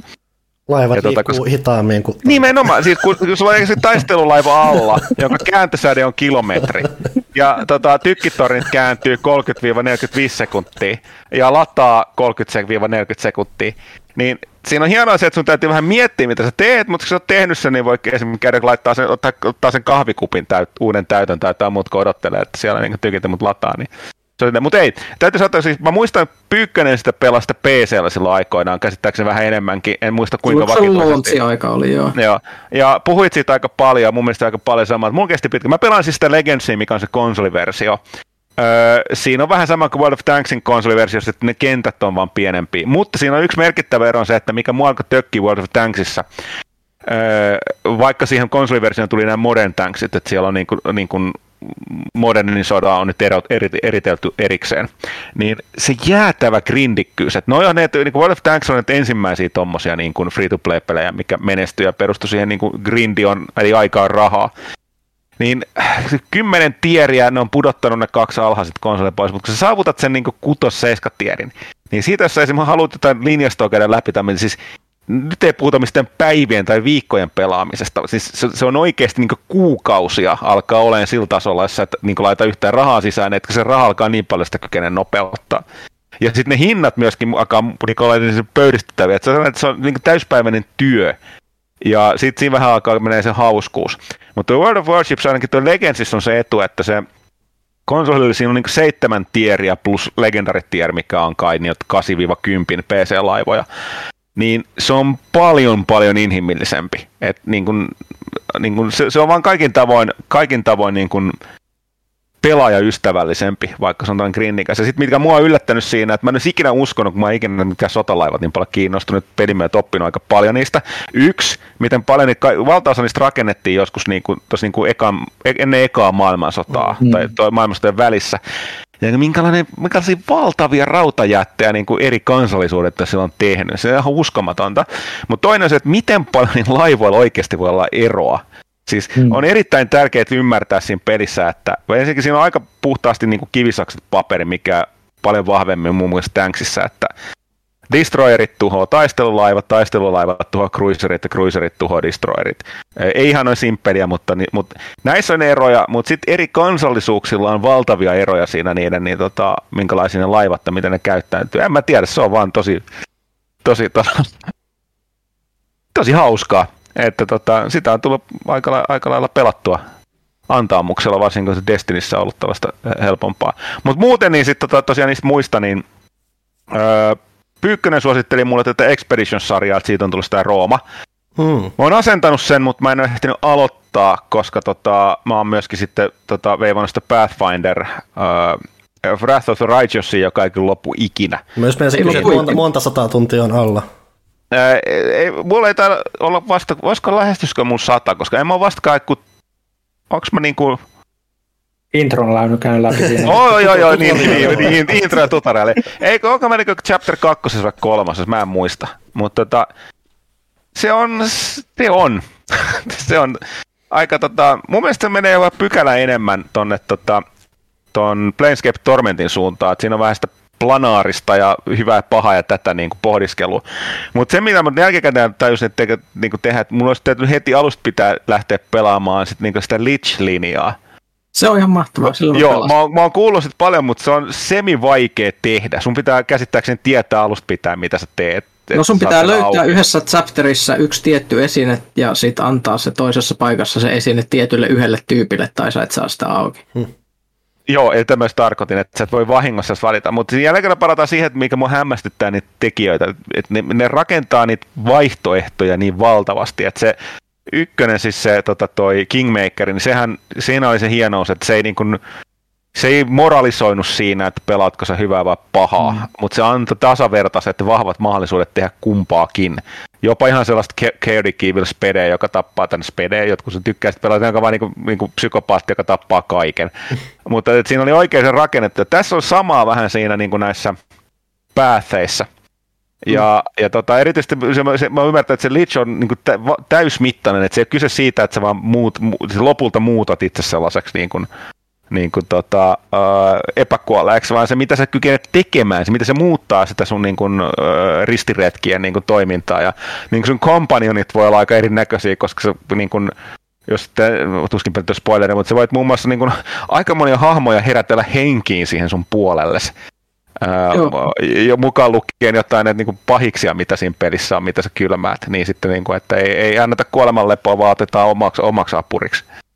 Kyllä, ja esimerkiksi kaikki perusarmeijat sitten korvautuu just skeletoneilla ja zombeilla, ja siinä on paljon semmoisia tehtäviä, missä se joudut erilaiset pahis factionit tulee sinne sun baseen, että, ja kenen kanssa sä niinku liittoudut, että siellä tulee esimerkiksi vampyyriritarit yhdestä maasta ja sellaiset ihme zombeja herättävät kultistit toisessa ja ne rupeaa jänkää, että kummalla on parempi näkemys niin kuin tästä epäkuoleman meiningistä ja ne sotii keskenään siellä. Ja sä rakennat sitä sun hemmetin tsikkurattiin iät ja ajat ja sä, niin kuin se on ihan siis loputon projekti. että se ei ole mikään sen sivujuttu, että jee, okei, okay, annetaan mahdollisuus, että niinku joku, joku voi muuttaa se lihiksi, vaan siis, on, siis on tehty valtava työ, että se on kokonaisvaltainen kokemus tollasena, ja se on aivan erilainen kuin jos sä valitset jonkun muun päätin siinä pelissä. Et voi vaan ihailla, mutta onhan se kyllä, onhan se työläs. Se onkin sanottava, että, että tota, savottaa riittää. Mutta jos, jos näitä ihmisiä, joiden mielestä niin rahoille pitää saada pelissä vastinetta, niin nämä Pathfinderit on kyllä sellaisia. Mä just näin, että siihen on tulossa DLCtä tässä ihan lähiaikoina, ja mä olin vaan, että, niinku, että kuka tarvista tässä vaiheessa vielä. Mä siis sanoa, että juu, että lisää sisältöähän se, koska siitähän siinä pelissä on nimenomaan pula sisällöstä. Onko se ollut miten vakaa kokemus sulla, kun pelannut sitä? Että... Ei, mulla ei ole oikeastaan mitään ongelmia sen kanssa. Kerran tuli... sitä ihan järjettömät määrät. Ja. Joo, mutta mä, mä, että mä aloitin, mä en siis silloin ihan julkaisussa, että mulla mul kai tota, meni joku kuukausi siitä. Aloitinko mä joulukuussa? Milloin se tuli? Eikö se tullut joulukuussa vai tuliko se marraskuussa? Koska mä ennen joulua aloitin sen pelaamisen jo, että... Hmm. En muista, mutta joo, en, en, en aiemmasta oppineena muistaakseni Pyykkösen varoittamana, niin en lähtenyt heti julkaisussa mm, veivaamaan mm. sitä. Se on toi monimutkaisuudella on tietty hinta, mikä siitä sitten on. Mm. Et kun miljoona asiaa vaikuttaa toisiinsa, niin Mm. se on. Okei. Okay. Um, mä oon pelannut peliä nimeltä Gnosia arvosteluun. Tämä siis tuli Switchille jo aiemmin, nyt se on tullut tai tulossa PClle, en muista tarkkaan. Se tuli vähän ilmestynyt. jopa yllättäen sinne PClle, että se oli Joo. upsahtanut sinne. Se on siis japanilainen, mä nyt sanon visual novel, visual novel tyylinen, silleen, että siinä on spriteit ja sitten ne puhuvat. Tekstivetoinen seikkailupeli. Niin. Um, mutta se on vähän niin kuin Resistance tai Werewolf. Mm. Eli olette avaruusaluksella, siellä on yksi tai enemmän, yleensä kolme tyyppiä, jotka on oikeasti avaruusolioita, jotka haluaa tappaa koko ihmiskunnan. Ja sitten pitää selvittää, että kuka sellainen on. Mutta tässä on sitten twisti, että tässä ei ole siis muita pelaajia, niin kuin vaikka sanotaan Among Usissa tai jossain, tai just Resistansessa, vaan kaikki muut on siis tekoälyä vaan, ja ne on näitä muita avaruusaluksen matkustajia. Ja tota, se on ollut jännittävä kokemus, koska olen pelannut paljon esimerkiksi Resistansea ja kaikki tietää, miten niin kuin tiiviiksi, tiivistunnelmaiseksi se voi mennä, kun, kun, kun vainot iskee jossain vaiheessa tai ihmiset lyöttäytyy yhteen tai jotain. Ja tässä on kuitenkin jouduttu niin kuin, ö, tavallaan yksinkertaistamaan tämä kaikki ihmisluonto matikaksi, mikä on ollut jännittävä kokemus, koska niin kuin täytyy oikeasti sit miettiä, että jos mä teen näin, niin miten se vaikuttaa tuohon, mikä ei sinänsä periaatteessa ero siitä the real thing, mutta mut sitä pystyy miettimään paljon, se on, se on vähemmän ennalta arvaamatonta, että niin sä pystyt e- vähemmän ennalta arvaamatonta. Mm. E- Se on ennalta arvattavampaa, näin. Niin, niin sä pystyt niinku periaatteessa laskemaan, että okei, tämä, tämä asia, jos nyt syytän suoraan jotain tyyppiä versus se, että mä vaikka komppaan, kun joku muu syyttää sitä tyyppiä, niin ne vaikuttaa niiden ihmisten tota, mielipiteisiin minusta eri tavalla, niin kuin eri prosenttimäärän ja näin. Ja se on mielenkiintoista, mutta se tavallaan myös vie siitä mun mielestä jotain pois siitä kokemuksesta. Onko se sitten miten, kun jotkut, mulla tulee etäisesti vaikka läheisemmin mieleen joku Dangan rompa, missä on myös silleen, että aina joku on murhattu, jos sun pitää selvittää, kuka sen murhasi, mutta se on sitä myötä hyvin tarinavetoinen, koska aina on yksi, joka on syyllinen ja muuta. Onko toi miten vapaa sit siinä päättelyssä tai muuta, vai pitääkö aina löytää joku tietty tässä tietyssä vaiheessa? Ja... Joo, siis tuossa on se jännä, että siinä ei ole juurikaan, ei tuu mitään niin kuin vihjeitä siitä, että kuka olisi se. Mm. Öö, että siinä, ei ole semmoista, tavallaan, siinä on isompi mysteeri, mitä selvitetään, mutta sitä on oikeasti tosi harvakseen niin kuin ripoteltu sinne, ja siinä ei tavallaan mitään tutkintaosiota. Et siinä, on vaan, siinä on viisi rundia äänestystä, minkä päätteeksi aina joku laitetaan pois. Ja sen viiden rundin aikana sun täytyy yrittää miettiä, että kuka todennäköisimmin nyt olisi se. Ja myös vakuuttaa ne kaikki muut tyypit siitä, että sä oot oikeassa. Ja tota, siinä on myös, tota, hankaloittaa se, että siinä on myös kaikenlaisia muita eri rooleja. Et siinä on engineer, jotka pystyy skannaamaan muita tyyppejä ja selvittämään, että onko nämä avaruusolioita vai ei. Sitten siinä on doctor, joka pystyy selvittämään, että onko se pois ö, jäädytykseen laitettu tyyppi, että oliko se avaruusolio vai ei. Ja sitten siinä on äh, guard duty, jotka on jäänyt niinku siihen laivalle, ja ne ehdottomasti ei voi olla avaruusolioita. Mutta kun nämä avaruusoliot voi myös väittää olevansa näitä tyyppejä, äh, ja sä, sulla ei ole mitään mahdollisuutta alkuun selvittää, että kuka valehtelee siitä, että onko ne vaikka engineer tai doctor, ja sitten siellä on tyyppejä, jotka raportoi näitä niiden äh, tuloks, tutkimustuloksia ristiin ehkä, ja sä et tiedä, kuka valehtelee. Ja siinä saa koko ajan niin katsella, että kuka on äänestänyt aiemmin ketä ja ketkä on vihamiehiä toistensa kanssa ja kaikkea. Että saa niin selville näitä. Siis tosi monta kertaa mä en ole ollut yhtään oikealla jäljellä. Ja sitten kun yhtäkkiä joku tappaa mut tai, tai avaruusolennot val- valtaa koko aluksen, niin sit mä oon silleen, että mitä? Et, mä, että? Mutta mä oon ollut vaan tyhmä. Öö, sen lisäksi tämä on trendikkäästi aikaluuppipeli, eli tämä alkaa aina alusta sitten, kun käy huonosti tai hyvin. Ja mä oon nyt jossain loopilla 40. Ja ilmeisesti sinä ja yksi toinen tyyppi olette ainoita, jo- joilla jää ne niin kuin muistot niistä aiemmista. Ja se sitten taas liittyy siihen isompaan mysteeriin. Et mulla on todella paljon vielä koettavaa. Mä lueskelin Redditistä, on aika pienen tota, ö, piirin peli, että ei ole mitään suurta suosiota saanut, niin siellä oli jotain kokemuksia, mistä oli, että jo, että he oli niin kuin loopilla 178 ennen kuin pääsi tämän pelin läpi. Että mulla on aika monta loopia vielä menemättä. Ne on onneksi aika nopeita, mutta se käy myös aika silleen itseään toistavaksi, koska ne tyypit, ne, niillä on aina samat replikit, vaikka ne laittaa sinne jäädytykseen tai kun ne epäilee jotain. Niin äh, siinä klikkailee aika paljon vaan silleen, mm. niin kuin, että joo, joo, joo, joo, joo, joo, joo, joo. Mutta tätä jännittävä yritys vähintään, niin kuin tehdä tämmöinen peli, missä ei ole ollenkaan muita pelaajia, ja silti on niin kuin tavallaan tämän imposter-trendin sydämessä. Tulee arvostelu seuraavaan lehteen. Kukas muu on pelannut jotain? On se tässä väliaikatiedottanut, että Dying Light 2 arvosteluja alkanut alkaa tulee ulos. Näemmä semmoista me ihan kiva kamaa. Okei. Okay. Onkohan nyt sen Day One Patchin saanut siihen sitten mukaan, minkä pitäisi kuulemma korjata kaikki viat, mitä etukäteen pelin saaneet oli valitellut pidin hauskana, että meidän uutisessa, mä en muista kuka sen oli kirjoittanut, mutta oli silleen, että kun tosiaan Dying Lightin kehittäjät oli pyytänyt, että ei pelattaisi tätä kakkosta etuajassa, kun tulee vielä Day One Patch, mikä tekee mm. siitä sellaisen kuin se on tarkoitettu, niin meidän uutisessa oli silleen, että tämä on herättänyt paljon kysymyksiä siitä, että miten arvostelijat voivat sitten arvostella pelin, jos se ei ole vielä siinä kunnossa kuin mi- miten se on tarkoitettu. Sitten mä oon silleen, että niin, näitä kysymyksiä herää aina. Mm-hmm. Ikiaikainen kysymys. Mm-hmm. Sepä se. No, mutta tämähän vaan tarkoittaa, että se peli on täydellinen julkaisussa ja kaikki on fine. niin, todellakin. Kaikki pelit on aina valmiita julkaisussa nykyään. No, niin. mä oon tota, otin testiin tuossa ton, kun tuli se Uncharted Legacy Collection, vai mikä se nyt on se koko nimi, missä on kuitenkin Uncharted 4 ja äh, Lost Legacy, nämä kaksi uusinta peliä yhdessä PS Vitoselle ja Legacy of Thieves Collection. Legacy of Thieves Collection, aivan.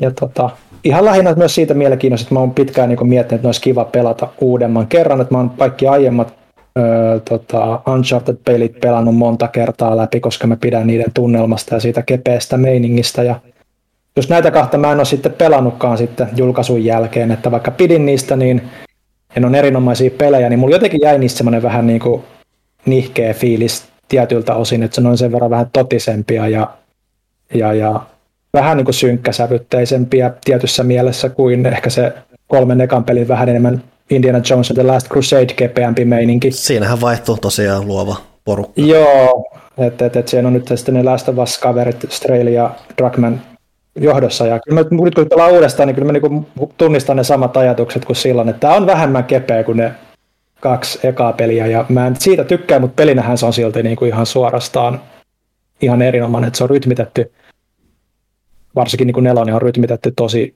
fiksusti ja, ja, ja siinä on paljon vaihtelua ja näyttää edelleen ihan jumalattoman hyvältä peliltä, että, että, että, että, että ei varmaan nyt ihan hirveämpää ole. Sama pelihän se edelleen on ja siinä ei mitään hirveämpiä muutoksia, mutta tämän, tämän niin kuin huopion halusin sanoa, että, että yllättävän niin kuin totinen sit loppupeleissä. Että huomasit siinä Lost Legacyssa, että, että kun on Chloe ja Nadine, jotka on sit siinä ne päähahmot, että kun ne ei ole niin valmiiksi pultattuja kuin Nathan oli niin kuin nelosessa ja valmiiksi niin kuin mielikuvia niistä niin isoja sitten kuitenkaan, kun Chloe oli vaan kakkosessa niin kuin sivuhahmona, niin ne pääsee siinä sitten paljon enemmän oikeuksiinsa, kun pääsee avartamaan hahmoa vähän eri tavalla ja laajentamaan, kun taas sitten Nate, Nate on niin, kuin niin selkeä ja selkeä hahmo kolme ekan pelin perusteella, niin, niin, niin, niin ehkä se on ollut myös osittain se ongelma siinä, mutta ylipäätään just eikä se kepeä menikin myös, niin kuin, että, että niin kuin, myös pistin huomioon, että miten vähän nelosessa käytetään musiikkia, kun taas niin kuin kakkosessa ja kolmosessa niin kuin koko ajan mm. luodaan niin se on niin kuin täysin hiljasta niin kuin suurimmaksi osaksi ajasta, kunnes tulee joku toimintakohtaus. Se pisti mulle niin kuin myös niin kuin korvaan.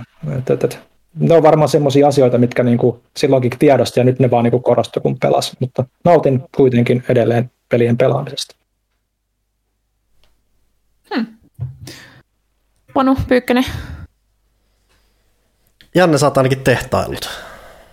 Vähän joo, tai ö, Rautalahden kanssa kooppia mm. tällä kertaa Satisfactory, eli tuota, rakennetaan kapitalistiyhtiölle vieraalle planeetalle tehdas ilman mitään muuta syytä kuin, että rahaa tulemaan sieltä. Mm, ja first person peli, voi tosissaan pelata kooppina. Me perustettiin autiomaahan tehdas ja siinä on siis ideana, että sun pitää luoda koko ajan monimutkaisempia ja monimutkaisempia tuotantoketjuja, jossa niin kuin mineraalit jalostuu esimerkiksi erilaisiksi elektroniikkaosiksi ja muuta, ja sitten pitää saada parempaa energiantuotantoa ja muuta, ja tulee käsittämättömiä semmoisia Rube Goldberg-tehtaita, missä tavara liikkuu liukuhihnoilla uskomattomissa spagettisolmuissa, ja se on semmoista ihan, ihan järkyttävää touhua.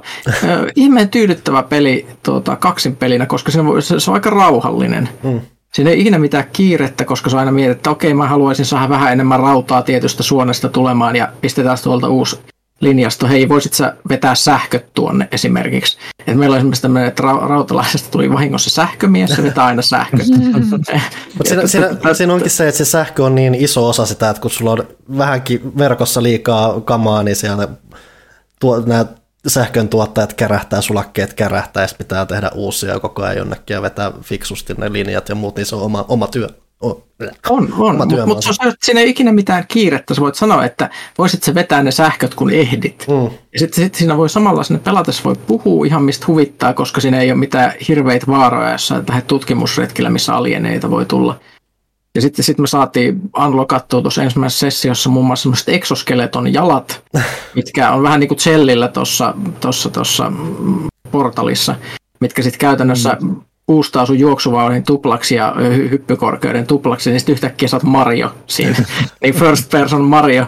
Mikä sitten se peli tuntuu ihan erilaiselta sen jälkeen. Me saatiin myös traktorit tässä ja muuta. Ja mm, se, se, se tuntuu, että se antaa kaikkea hienoa. Ja tosissaan se ensimmäinen iso rakennus, minkä sä rakennat, siinä on myös Siis se on tällainen niin kuin Skifistä tuttu kiertorata hissi, mm. tällainen niin sä, sä rakennat sellaisen aivan käsittämättömän kokoisen semmoisen koukkuviritelmän, mistä sitten taivaalta laskeutuu semmoinen valtavan paksu musta kaapeli, mikä sitten koukutetaan siihen kiinni ja sitten sä lähetät osia sinne taivaalle aina sinne yhtiön jonnekin alukseen, mikä siellä kiertoradalla odottaa. Ja se näyttää ihan käsittämättömän hyvältä. Ja sä näet sen niin kuin vaikka kymmenen kilometrin päästä, mm-hmm. sä näet, missä sun tukikohta on, kun se valtava jötikkä nousee sieltä. Siinä, siinä on jotain hirveän tyydyttävää sellainen luonnon valtaus, otetaan haltuun luonnonvarat ja savu nousee joka paikasta kohta ja kuuluu semmoista niin kuin se hiljais, luonnon hiljaisuus korvautuu semmoiselle, kun kaikki louhintakoneet vaan se näk, näk, näk, näk, näk, ja se on, se on sairasta, mutta hienoa. Sitten mä oon pelannut tuota, Panu, Panu voi sanoa kohta myös mm. Satisfactorista, se on erilainen varmaan yksin, jos mm. et kooppina. Tota, toinen, mitä mä oon pelannut, Hitman kolmosta. Mm. Todettakoon, että kyllä Öö, olen tietoinen siitä, että Hitman on paha peli, koska se, se, se, se hinnoittelupolitiikka on ihan käsittämätön siinä. Jos yrität ostaa Hitman-trilogiaa nykyään vaikka Steamista, se on vaikeaa, koska tuota, jos sä et ensinnäkään omista niitä vanhoja pelejä, niin se joudut ostamaan jonkun hemmetin Hitman-paketin, jotta sä tajuisit, mistä siinä juonessa on kysymys, mikä maksaa joku satasen. Hmm. Tai, tai sitten sä voit ostaa niitä kenttiä yksittäisissä, mitkä nekin maksaa ihan paljon, ja siis ihmiset vihaa sitä koko peliä sen takia. Mutta sehän on niin se su- superhyvä pelinä, jos sä pääset sen hinnoittelusysteemin ohi. Hmm. Et, tota, siis tämä kolmonen on jälleen kerran, siis se on ihan semmoista niin kenttädesignin juhlaa se koko homma. Ja mä oon pelannut sitä silleen kaverin kanssa, että tota, mä siis striimaan sitä Discordin striimissä ja se katsoo ja kommentoi ja me suunnitellaan yhdessä, mitä me tehdään. Eli vähän niin kuin kooppina tämmöisenä yhteisprojektina, koska se on niin hidas tempoinen myös, niin siinä ehtii paljon puhua silleen kanssa. Niin tota, mun on pakko hehkuttaa sinne yksi aivan nerokas tehtävä siinä alkupäässä, tota, onko se kakoskenttä. Se ykönen on vähän sellainen Mission Impossible-tyylinen Dubai-meininki. Mm. Siinä on vähän sellaista Fast and Furious-meininkiä siinä kaikessa Joo. tyylissä ja muuta, ja hy- hyvin paljon Mission Impossible. Ja toinen on se brittiläis... Tuo, se toinen on se brittiläiskartano, se on tosi mielenkiintoinen, koska se on käytännössä semmoinen clue-tarina. Mm. Eli, eli se, se, se, siellä kartanossa se sun targetti on lavastanut oman kuolemansa ensinnäkin, eh, jotta se pääsisi piiloon Hitmania ikään kuin. Mutta, mutta Hitman onkin jo tulossa tässä vaiheessa agentti 47. Lisäksi siellä kartanossa on murhattu yksi toinen tyyppi edellisenä päivänä. Ja siinä on tulossa poliisi etsivä, joka tulee selvittämään sitä murhaa, mutta sä voit murhata sen etsivän ja ottaa sieltä sen, ne vaatteet ja selvittää sitten sen murhan ikään kuin tämmöisessä niin kuin poliisiroolissa, mikä on käänteinen Hitman-tehtävä mm. käytännössä. Ja sitten lisäksi, jos sä selvität sen murhan tietyllä tavalla – niin sä saatat tietämättäsi antaa sille murhaajalle välineet tehdä toisen murhan sille, että sä et edes tiedä sitä ennen kuin se tapahtuu, jolloin yhtäkkiä se meidän kohde, jota me tultiin tappamaan, kuoli itsestään, koska se murhaaja nappasi sen silleen yhden jutun takia, mitä me oltiin tehnyt niiden tutkimuksien aikana. Mistä tuli mieleen taas, että kuinka, siis, siis se koko se, ne kentät, ne on valtava isoja, hyvän näköisiä, mutta niissä on se hirvittävä NPC-verkosto, mikä tekee mm. asioita, mm. mikä saa aikaan siis sellaisia ihan ihmeellisiä juttuja, mm. mikä on sen koko ton Hitman-sarjan ydin tällä hetkellä. Kyllä mä siis voisin sitä suositella, ja se, se on tosi mielenkiintoinen tolle, että jos, jos haluaa sitä pelata tolleen semi multiplayer, niin mun unelmahan siis olisi, että siis no, toi sama lafka tekisi jossain vaiheessa Hitmanista kaksin peli oikeasti, että voisi tehdä sellaisia synkronoituja murhasuorituksia ihan kunnolla. Kakkonenhan, tai siis tämä edellinen uusin kakkonenhan yritti tehdä sitä, että sä kilpailet jostain murhasta jonkun toisen, tai sitten samaan aikaan yrität tehdä jotain samaa murhaa tai jotain se ei kai Ää. löytänyt mitään suosiota sit siitä. Se, ei, mutta mut, mut murhaaminen olisi hienoa, se olisi, mm. se olisi oikein unelma, mutta niin. Ei mitään. Kaik, kaikki on hauskempaa kaverin kanssa, myös murhaaminen. Mm-hmm. Kyllä. Lainatkaa, ihan, lainatkaa pelaajakästiä. Kuulosti ihan huttusen normaali päivältä, vai miten se meni agentti noin 47 siellä? niin. Paljon tuosta Satisfactorista vielä? Ää, no mä voin pari kommenttia. Hitmanissa mun pitää sanoa se, että mä oon jonkun verran itse pelannut Hitmanit. Mulla on melkein hauskeinta ollut se, että on muutama striimaa, jotka välillä niinku vaikka just kilpailee keskenään siitä, että ne tekee eri, eri tommosilla, ne antaa itselle jotain rajoituksia ja muuta, ja sitten ne yrittää saada niitä tavoitteita tehtyä. Se on itsessään jo ollut hauskaa niin katsoa sitä, että miten, siellä, miten ne toimii siellä maailmassa ja löytää keinon päästä niihin eri asioihin käsiksi tai muuta, kun se on tosiaan verkosto, mitä vaan sitten se on tarkoitettu hyötykäyttöön, hyödytettäväksi.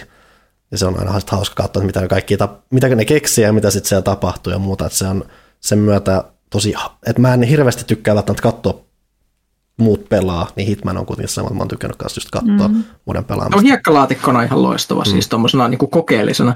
Siis mä mainin ihan vaan tämmöisen tangentin tosta. Siis mä kerran pelasin yhden tosi oudon tämmöisellä tyylillä yhden tehtävän, eli oliko se kakosen kenttä, kun nehän on kaikki se saatavana sille yhdessä samassa valikossa, niin mennään aina sekaisin, että mikä oli mistäkin pelistä. Mutta siis sellainen amerikkalainen unelmapikkukaupunki käytännössä, mikä on se, mä en muista mikä sen nimi on, mutta siellä on se niinku semmoinen yksi korttelillinen semmoisia oh, valkoaitaisia taloja ja äh, niin kuin limo, lim, lemonade stand meininkiä, sellaista niin kuin unelma pikkukaupungista, niin mä otin tälle neliseiskalle siinä sen pelleasun, minkä mm. saa sieltä, ja puukon vaan aseeksi, ja menin niin kuin Michael Myers-tyyliin, vaan talosta taloon puukottamassa kaikki. Tämä ei ole varmasti yhtään häiritsevää, mutta, mutta, se, mutta se olisi, mä yritin simuloida siinä tällaista niin kuin kauhuelokuvaa, mm. siis murhaa ja pelle. Ei se väärin ole. Suosittelen lämpimästi. Tuo on vaik- liikaa vaikutteet sieltä. tai mikä. Tai. Kysyin siis Panu sen takia, että mulla tuli Satisfactorista mieleen peli, mistä mä haluan puhua, mutta puhu sä ensin Satisfactorista. Joo, siis mäkin olin jonkun verran nyt pelannut Satisfactory, että se ollut, sit oli viime kästissä puhetta muutenkin sivusilmällä vähän kattellut sitä, että se kuitenkin... Sori, mä keskeytän. Mm. Ihan vaan sivukommentti. Mä oon todella hidas ja vanha. Nyt vasta tajusin sen Satisfactory-tehdas. Mm, mm. se oli so- että sehän se, että, ää, että noi tehdaspelit on ollut al- alkanut, tai yhdessä vaiheessa alkoi tehdä iso nousu, että Factorio oli iso, tommonen, mikä nousi aika isoksi hitiksi ja yl- suuren suosio, mutta Factoriossa on just vähän se, että kun se on silleen, että mä kyllä arvostan paljon myös 2D-pelejä ja semmoisia visuaalisesti yksinkertaisia tapauksia, mutta siinä on vähän semmoinen tietynlainen kylmyys tai muu, mikä siinä Factoriossa ei niin napaa, että vaikka mulla on muutama tuttu, joka pelaa sitä, niin mä aina kattelin enemmän sitä Satisfactorysta enemmän. Ja siinä on se kolme ulotteisuus, se ensimmäisen persoonan tuo mulle paljon enemmän fiilistä siihen, kun sä oot melkein enemmän läsnä siellä paikassa, että kun sun tehdas kasvaa ja monimutkaistuu, niin se on, sitä on vaan hauska katsella sitä edistymistä ja siinä on se hyvä paikalla olemisen fiilis. Varsinkin siinä vaiheessa, kun sä tekemään niitä hemmetin liukuhihnoja silleen, että ne ei vaan mene suoraan paikasta toiseen, vaan ne alkaa risteämään jostain ilmateitse ja sun pitää miettiä, että miten tämä nyt menee parhaiten ja muuta, niin siinä on vaan, se on hauskaa ja sitten tuntuu oikeasti isosti, että sä saat asioita aikaiseksi kun sä teet niitä ja se on viehättänyt sitä kautta. Toki mä en ole Mä oon saanut sen avaruushissin tehty, mä en ole hirveän kovalla tahdilla edennyt siinä, että varmaan just tosin siksi, että mä oon yksin siinä pakertanut menemään sille varovasti. Mä oon tykännyt aika paljon siitä rystymityksestä ja muuta, mikä siinä on, että se koko ajan antaa sulle vähän semmoisia eri vaihtoehtoja, mitä sä lähdet kokoamaan, ja sähän voit kun sä luot niitä tuotantoja, niin sä voit vähän katsoa, no tämä itse asiassa pohjustaa vähän muutakin, ja sitten mä teen jotain muuta, niin sen on hyvin semmoista kaikkea pientä koko ajan, mitä tekee, ja just, just kun sieltä saa niitä upgradeja ja muuta, että se vähän, vähän monipuolistuu se pelaaminen koko ajan muuta, niin se on toistaiseksi ollut mullekin ihan yksi, yksin pelatessa ihan väänkä. Mä kyllä odotan kanssa, että mulla on ehkä mahdollisuus pelata vielä yhteistyönäkin sitä. Mä tähyen, tähyen, tähyen nyt vähän sitä mahdollisuutta siinä, että se on, pystyn näkemään se, että se on ehdottomasti mielenkiintoisempi yhteistyönä, mutta kyllä mä oon löytänyt sitä iloa yksikseenkin. Hmm. Nyt Tuli pitäisi... tuosta kaavasta mieleen sen jälkeen, kun viimeksi kästis puhuin, että mä haluaisin jonkun tuommoisen rakentelupelin tai jonkun, niin tutkin mun omaa Steam-kirjastoa, missä on hirveästi kaikkea, mihin en ole koskenutkaan, vaikka on ostanut, niin löysin sellaisen kuin Autonauts, mikä on jonkun parin skottilaisen jäbän kehittämä. Tota, tämmöinen samantyyppinen, rakennetaan tuotantoketjuja jne, mutta tota, sä et tee sitä yksin, vaan sä ohjelmoit robotteja tekemään sen. Hmm. Silleen tosi ö, visuaalisesti ja yksinkertaisesti. Kaiken näköistä todella monimutkaistakin voi tehdä Wikipedian tai siis sen ö, niin kuin le, pelin oman pedian mukaan, mutta tota, en, en osaa, niin olen ollut tässä hyvin yksinkertaisilla reissuilla siellä, mutta tota, se on siis ihan samanlaiset jo, että täytyy niinku jalostaa puista pölkkyjä ja pölkyistä lautoja ja laudoista sitä ja tätä. Ja sitten niitä robotteja rakennellaan alkuun jostain tammenterhoista ja puupölkyistä just, ja sitten ne niinku paranee myös pikkuhiljaa. Mutta tota, mä oon vaan liian tyhmä. Se on ihan fakta. Esimerkiksi me mulla kesti laittoman kauan ymmärtää, että mä voin opettaa ne robotit, siis kun niitä loppuu akku välillä. Mm. Ja niistä täytyy käydä käsin herättämässä. Ne on silleen, että niissä on semmoinen selässä semmoinen ö, avain, mistä niitä käännetään taas käyntiin. Niin tota, että mä voin opettaa mun robotit herättämään niitä toisia robotteja. Mutta sitten mä tein semmoiset niin robotin herättää robotit, ja sitten mä lähdin jonnekin muualle, ja sitten tuun takaisin, ja sitten mä oon silleen, että miten täällä nyt on taas niin kaikki pausella, ja kaikkea puuttuu joka paikasta, ja kaikki on ihan levällä. No, en tajunnut, että niistä robotin herättää roboteistakin loppuu akku. Mm-hmm. Ja että ne olisi hyvä olla niin kuin vähän päällekkäin ne niiden alueet, että ne pystyy herättämään toisiaankin, koska olen yksinkertainen ihminen ilmeisesti. Ja tota, sitten se meni oikeasti vaan niin monimutkaiseksi, että mä pelasin sitä siis vuorokauden sisään varmaan kuin 14 tuntia, koska mä innostuin siitä niin paljon. Sitten mun aivot oli vaan niin punaisen loppujen lopuksi, mä en niin pystynyt enää, nyt mä en koskenut siihen ollenkaan enää sen mun järkyttävän maratonin jälkeen. Mutta se oli hauska niin kauan, kun sitä kesti ja niin kauan kun mun jotenkin määrä kykeni siihen vielä. Tuolla tahdilla vaan sä pelasit liian paljon, että aivot ei saanut niin kuin levätä rauhassa missään mm. vaiheessa, että, että ehkä sekin vaikutti jo jonkun verran. Niin välillähän se on se, että jos sä vaan huomaat, että nyt menee liian monimutkaisesti, niin ottaa sen tauon ja sitten seuraavana päivänä, että mm, pitäisi varmaan palata siihen, koska pääsin kaikkiin tosi mielenkiintoisiin juttuihin, mutta sitten se meni siihen, että mä kasvatan kurpitsoja. Ja kurpitsoista, kun öö, ne kasvaa, niin niistä tulee siis semmoisia kurpitsa, kurpitsoja, kasveja. Öö, ja ne pitää hajottaa yhdellä työkalulla. Mm. Ja ei, odotas, mä skippasin nyt jo yhden vaiheen. Kun kurpitsa kasvaa, se pitää ensin niittää, jolloin siitä tippuu mm. fyysinen kurpitsa-objekti, joka pitää hajottaa työkalulla, josta tulee sitten raakaa kurpitsaa sekä kurpitsan siemeniä. Sitten jonkun robotin täytyy tai joidenkin robottien täytyy tehdä tämä kaikki. Ja sitten pitää vielä kaivaa uusia kuoppia, mihin laitetaan ne kurpitsan siemenet. Ja sitten raaka kurpitsa pitää ja ylijäävät kurpitsan siemenet pitää kuljettaa johonkin laatikkoon, ettei ne vaan pyöri siellä. Ja sitten mulla oli jossain vaiheessa semmoinen niin taivaaseen asti menevä kurpitsakasa, koska mä en ollut ohjelmo- ohjelmoista tarpeeksi tehokkaaksi. Sitten mulla tuli paha mieli ja mä lopetin. Mut, nice. Eh, Tämä oli elähdyttävä tarina masentumisesta ja epäonnistumisesta. Totta. Tuota, mutta nyt kun on siis tosi old school, mä en tiedä, mietin, että pitäisikö mun sanoa mitään, mutta kun tämä nyt on tämmöinen old school, tiedätkö, mä näen huttusen siinä ja muuta ja kaikkea, niin mä mietin, pitäisikö mun mainita, että mä oon myös pelannut Crusader Kingsia tässä. Uh-huh. No niin! Yeah. Kaverin kanssa multiplayerina. Tuota, me multiplayerina, okei. Okay. Multiplayerina me alettiin pelaamaan tota, Byzantin herttuoita. Eli tuota, Byzantti ja ajateltiin, että meillä on kaksi eri sukua, joista luotiin custom-suvut sinne. Idea on, että me halutaan sille, että jompikumpi niistä pääsee niin Byzantin keisarisuvun paikalle jossain vaiheessa. Ja mm. tota, ää, sitten ideana on, että ää, me hiljalleen kasvetaan. Nyt me on esimerkiksi saatu kuningaskuntatason tittelit sinne Byzantin sisälle, mikä on heti helpottanut meillä vain enää herttuoita, koska Bysanttihan keisarikunta, niin sillä voi olla sisällä kuningaskuntia ja muuta. Mutta se, miten me tähän päädyttiin, se ei ole se mielenkiintoinen osa, vaan tota, minkälaisia ne hahmot tuli. Ja sehän on, mistä kaikki haluaa kuulla. Mm-hmm. Niin, tota, Nimenomaan.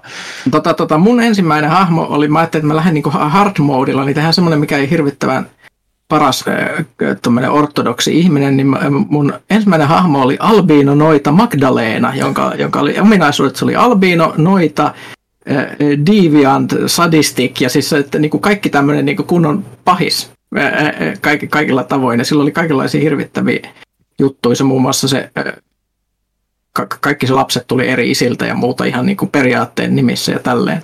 Ja se tosissaan se muun muassa sen vanhin poika tuli tältä mun multiplayer-kaverin hahmolta ikään kuin silleen, että sen hahmo, joka oli tämmöinen elosteleva herttua, niin ne sitten niin kuin nai ristiin ja me saatiin niin kuin siitetty tämmöinen äpärä lapsi, joka tuli sitten tähän mun sukuun. Ja sitten tota, tämä Magdalena tosissaan oli niin vihattu jossain vaiheessa, että keisari sitten vei sen, eli Basileios vei sen tyrmään, jossa se sitten murhattiin. Mä oon ihan sata varma, että se Basileios murhasi sen itse.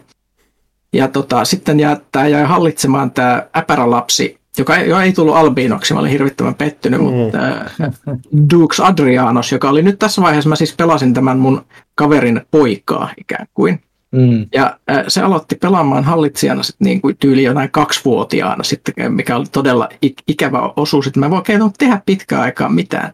Ja sitten mua alettiin koulu kiusata siinä pelissä. Mulla tuli semmoinen pitkään jatkunut eventti, että semmoinen tota, tyyppi kuin Kreivi Luukas, Luukas äh, oli tota, äh, mä tapasin sen jossain lasten juhlissa siellä ja tuota, sitten se alkoi kiusaamaan mua ja se kiusasi mua kahdeksan vuotta putkeen. Se tuli hirveästi semmoisia eventtejä, mitkä nosti mun stressitasoa. Ja tota, Tota, se meni ihan, ihan siis kauheaksi. Aina ilmestyi jostain niin hakkas sen mun tyypin, niin kuin se mulle jäi hirveitä mustelmia tai tunki sen naaman mutaa. Ja muuta ja niin kuin stressitaso oli ihan huipussaan niin kuin jo lapsena. Ja tota, sitten nämä kaikki eh, niin kuin luonteenpiirteet, mitä mun tälle tyypille tuli, ehkä tämän seurauksena oli wrathful, fickle ja arbitrary, eli tyyppi, joka on hirveässä raivossa, ei välitä mistään niin kuin moraalisista säännöistä ja tekee mitä päähän pälkähtää. Ja sen intriik oli jo käsittämättömän iso niin kuin ennen kuin se oli vaan aikuinen. Ja tota, mä päätin, että sen ainut elämäntehtävä on, että sen pitää tappaa se Luukas ennen kuin se on edes täysi-ikäinen. Ja äh, mä murhajuonen laitoin tulemaan ja se lähti etenee hyvin ja miten tämä tapahtui oli hienoa. Just kun tämä mun tyyppi täytti 16 vuotta ja tuli ikään kuin tota, tämmöiseen, niin kuin pääsi kunnon niin kuin hallitsemisen makuun, mä sä kutsuin Luukaksen ryyppäämään sinne mun linnaan, mihin tämä Luukas tyhmä kun se oli, niin tuli ja mä sitten tein Cask of Amon tiladat, eli mä muurasin sen makuuhuoneen umpeen sillä aikaa, kun se makas kännissä siellä. Luukasta ei nähnyt enää, enää koskaan sen jälkeen. Siitä alkoi hirvittävä murhasprii, jossa mä murhasin niin kuin ehkä 30 eri ihmistä Duke Adrianoksen niin kuin seuraavan niin kuin hallitusvuoden, hallituskauden aikana. Ja, mutta siitä ehkä sitten ensi kerralla lisää. Joo, kyllä se, niin kuin Game of Thrones, uh, George R. R. Martin, ei mitään uh, tuohon tota, Crusader Kings kolmoseen verrattuna, ainakaan pyykkäsen pelaamana. Niin, ja siis se on jotenkin, että, että mulla tuli tuommoisesta epäilyttävistä lähtökohdista lapsi, josta voisi voinut tulla mukava ja hieno ihminen, mutta sitten sitä kiusattiin ja siitä tulikin tämmöinen psykopaatti, tappaja. Tämä on niin kuin, älkää kiusatko, it's bad. Jep, jep. muistutuksena Hintsa Saga Never Forget. Never forget. Näittekö te, kun Crusader Kings 3 lisättiin nyt saman sukupuolen avioliitot, tai on lisä, ovat lisäämässä tai jotain? Siihen niin. tulossa kuuden päivän päästä tässä nauhoituspäivänä aika massiivisen oloinen laajennus. Mä en yhtään tiedä, mitä siinä tulee, mutta ilmeisesti aika paljon tavaraa. Se Tosi voi paljon. olla tuossa samassa tosi paljon löytyi kommentoijia, jotka oli hirveän huolissaan niin kuin historiallisesta paikkansa pitävyydestä. Ja sitten mä olin vähän silleen, että oletteko te koskaan pelanneet tätä peliä? Crusader Kings on siis peli, jossa hevoset on ollut paamina muun muassa Ja se, että se koko se juttu on, että sä teet jotain crazy alt history, että sä voit esimerkiksi perustaa oman uskonnon, missä kaikki mm-hmm. normaalit hyveet onkin paheita ja niin edelleen. Toihan on siis ihan basic Crusader Kings juttu. Niin. Et, et, et siis, jos, jos maailma ei ole mieleisesi, niin sinä muutat sen maailman tai sinä poistat ne ihmiset, jotka eivät ole mieleisiä, koska se on Crusader Kings juttu, niin joku häät on siinä ihan niin kuin Käsittääkseni sen perin mä, mä oon yrittänyt, nämä on näitä pelejä, mitä mä, mä en, niin kuin aina, aina kun Pyykkönen kertoo näistä tarinoita, yrittää päästä sisään, mutta mä en vaan pääse. Mutta muistaakseni kaikki, aika lailla sä pystyt muokkaamaan sen sun pelikokemuksen. Siitä voi tehdä niin historiallisen käsittääkseni, kun haluaa poistamalla mm. kaikki ne tällaiset yliluonnolliset mm. ö, jutut ja kaikki muut. Että mä niin kuin, tosi outoa, tai no siis ei ole yllättävää nykyaikana, mutta mitä, mitä väliä, mitä enemmän siellä on mahdollisuuksia, niin sitä enemmän ihmiset löytää tota, mm. omanlaista hupia siitä. Joo, ei Hintsa Lihavankaan saaga olisi tullut ilman kaiken maailman luonnollisen juttuja. niin, täytyy muistaa, että Hintsa Lihava oli kuolematon, tosi historiallista. Niin, kyllä. Niin, se oli kuolematon suomalainen noitakuningas, jolla oli Necronomicon sen kaapissa ja, ja, ja mu, mu, muuta. Mä siis Voitaisiin kuunnella varmaan itse se kästi joskus siellä, että niin pysyisi kärryillä, että mitä siellä tapahtuu. Mutta nyt on tullut se hetki, kun Pokemon Legends Arceus, Arceus oikeasti ihan käsittämätöntä Voi myös sanoa Arceus, Arceus. Joo, siis Bergsalan, eli Suomen Nintendon tyypit sanoo Arceus, ja mä luulen, että se on ihan niin kuin Pokemon Arceus. Tie, tietoinen valinta. Mutta se on tullut ulos. Panu on pelannut sitä. Kerro meille, koska mä kiinnostaa nyt oikeasti todella paljon. Jotkut on hehkuttanut, että se on parasta Pokemonia 20 vuoteen, mikä ei ole välttämättä siis niin lennokas heitto kuin mitä ehkä välttämättä mietti siihen nähden, että miten paljon Pokemonista on kuitenkin pidetty se, mitä 25 vuotta, mitä se on ollut olemassa. Ja odotuksethan oli hyvin kaksijakoiset tämän suhteen, että siinä on just se, että no niin, että kerrankin ne tekee jotain erilaista, mutta sitten on just, että no osaako nyt tehdä mitään erilaista, kun Pokemon, Pokemonin iso ongelma se viimeiset 25 vuotta, mitä se nyt on ollut, no ei tietenkään ekona vuosi, mutta pitkään tässä aikana on ollut se, että se on niin kaavamainen, nimenomaan nämä siis nämä vanhaiset pääsarjan roolipelit, totta kai on spin-offia ja kaikkea muuta, ja yritetty vähän erilaisia juttuja, mutta se pääpokemon on ollut hyvin kaavoihin kangestunut, ja varsinkin toi Switchin ekat Pokemonit, tämä Sword ja Shield oli aika isoja pettymyksiä, varsinkin ton, ton, ton 3DSn Sun Moonin jälkeen, koska ne osoitti vähän semmoista pyrkimystä rikkoa sitä perinteistä kaavaa, että hei, että nyt saat tai mikä kymmenvuotias lapsi, joka lähtee suurelle Pokemon-seikkailulle, eli pieksee jotain saleja ja sitten voittaa Pokemon liigaa, jee, jee, jee. Mutta siitä on nyt luovuttu sitten tuossa Pokemon Legendsissa kokonaan, että on hyvin, hyvin, hyvin siis tämä on melkein, osalta jotkuthan kuvataan melkeinpä tuommoinen perinteisempi roolipeli tolleen rakenteeltaan kuin mitä noin aiemmat on, että siinä on, se on seikkailullinen, se ei välitä just jostain salitaituusta tuommoisesta jatkuvista tuommoisesta riippuvuuksista siihen menneisyyteen, mitä Pokemon-sarjalla koko ajan. Miksi on ironista, että itse asiassa on Pokemon-peli, joka sijoittuu historialliseen aikaan menneisyyteen, että se nimenomaan ei ole tämmöinen moderni peli, vaan just hakee vähän sitä uutta suuntaa, sille historiasta. Se on hyvä.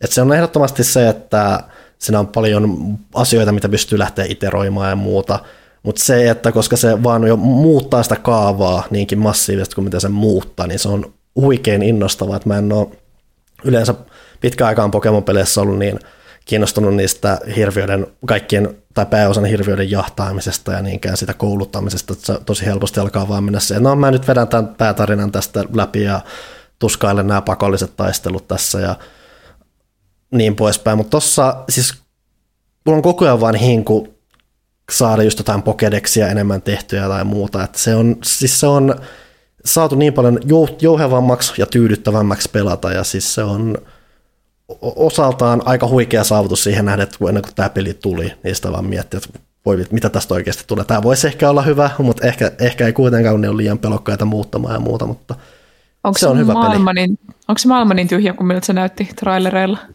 Uh, se riippuu vähän, miten sitä ajattelee. Että siis sehän ei ole, että sehän iso, isoimmat kritiikit, mitä tuosta on annettu, että se ei ole kauhean erikoisen näköinen, se ei ole teknisesti nyt niin mikään hirveän kummonen peli edes Switchin standardeilla. Että kyseessähän siis on tavallaan avoimen maailman juttu, mm. ei välttämättä siinä ihan mitä tänä päivänä, kun sä mietit avoimen maailman peli, että siinä on viisi aluetta, jotka on semmoisia avoimehkoja. Mm. Ja on ne avoimia, että varsinkin loppupuolessa, kun sä avaat semmoisia erilaisia liikkumiskeinoja ja muuta, niin mm. siis sä pystyt oikeasti menemään niissä hyvinkin vapaasti.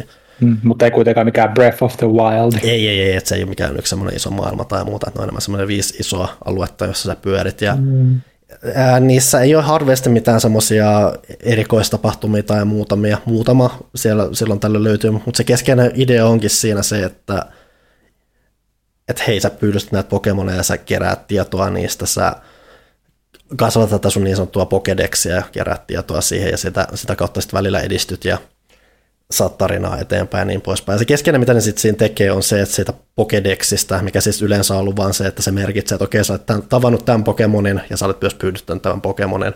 Tässä on sen hieno äänähdys ja tässä on lyhyt, teksti, lyhyt erittäin synkkä teksti siitä, millainen tämä otus on. Piste. Kun taas nyt tässä vaiheessa kaikki Pokemonit on semmoisia, että niissä on käytännössä erilaisia haasteita, mitä sä teet että sä saat sen Pokédex niiden luvun täyteen, ja sitten kun sä saat sen luvun täyteen, saat semmoisia research-pisteitä, millä sä pystyt avaamaan uusia asioita ja etenemään siinä pelissä.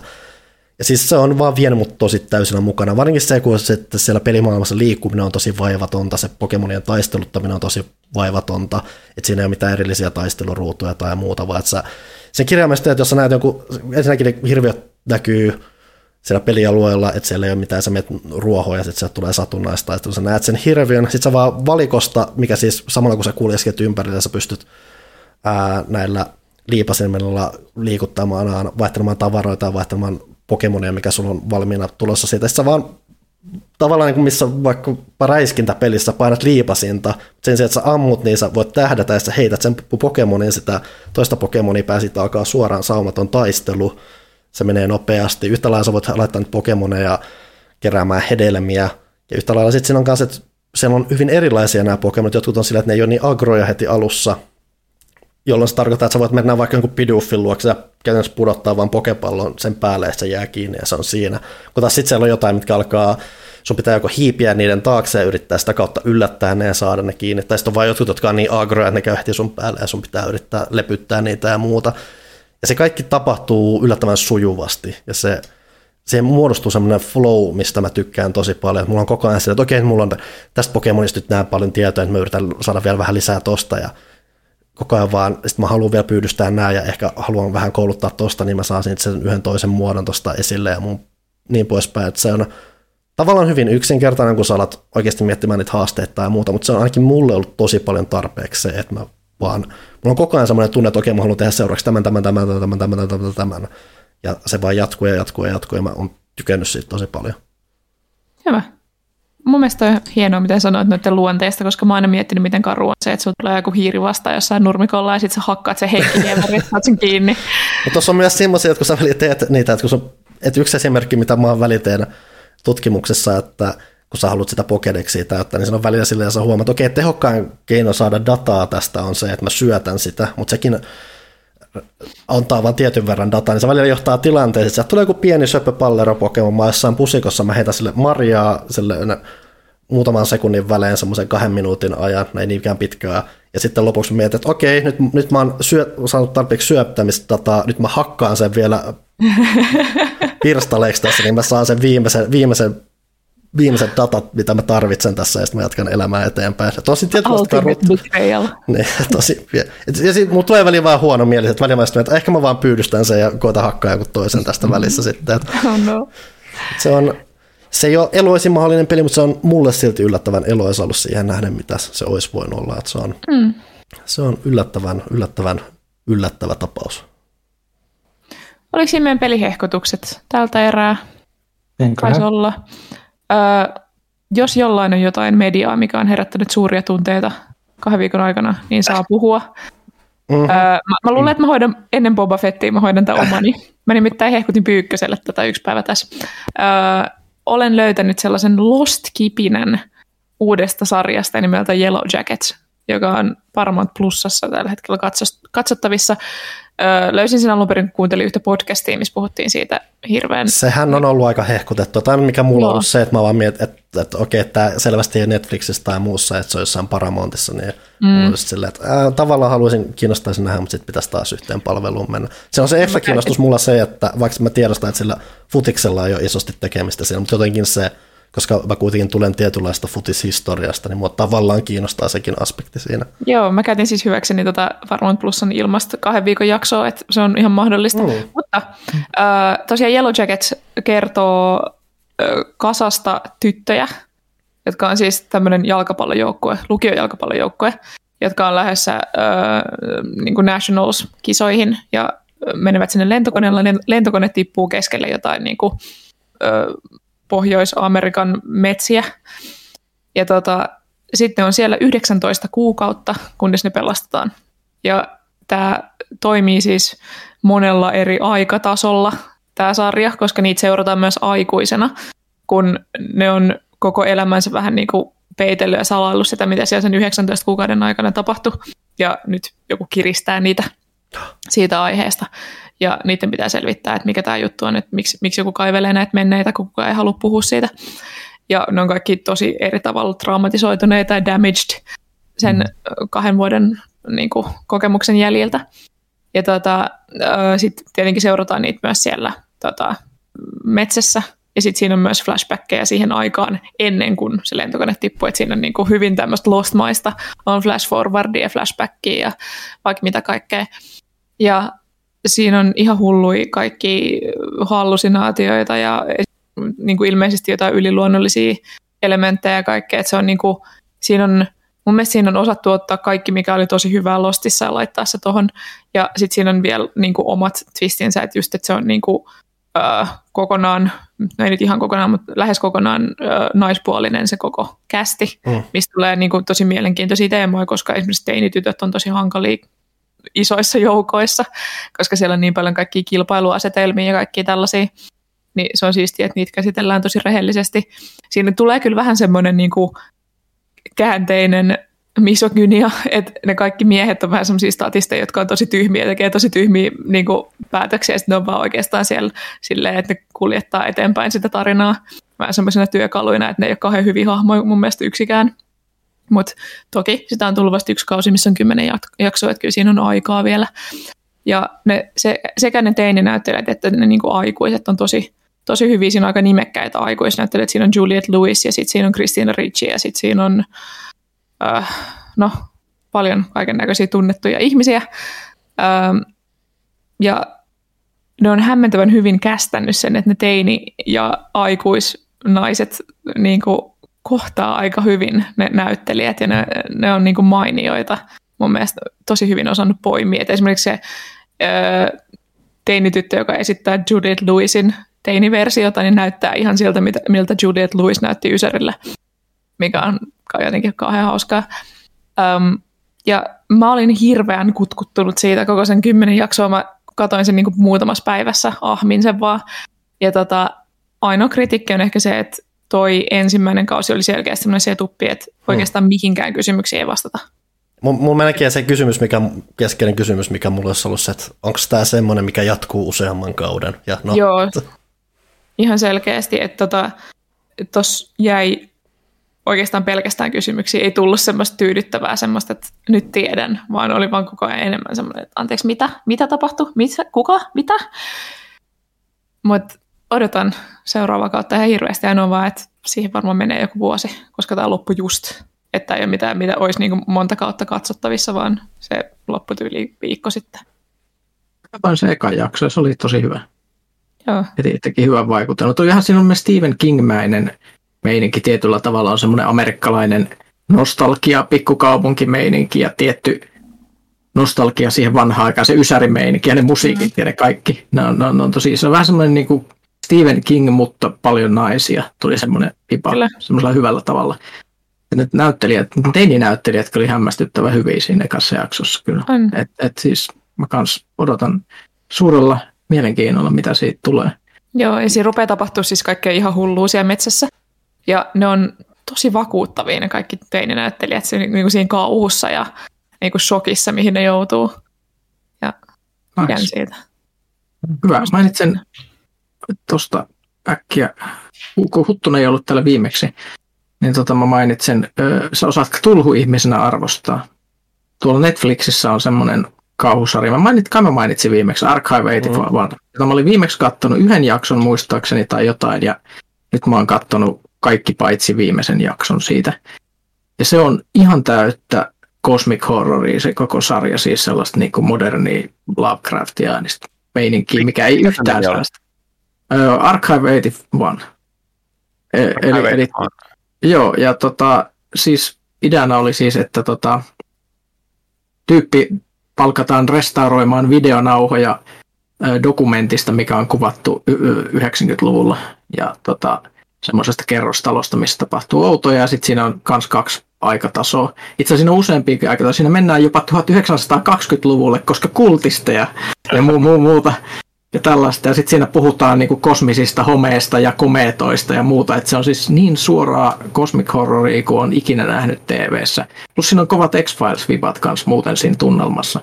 Et, et, jos se viimeinen jakso ei ole ihan hanurista ja tuho kaikkea, niin todella vahva suositus tälle Tuosta sarjalle. tosta tuli äkkiä mieleen, että katsoiko sen Dexterin loppua.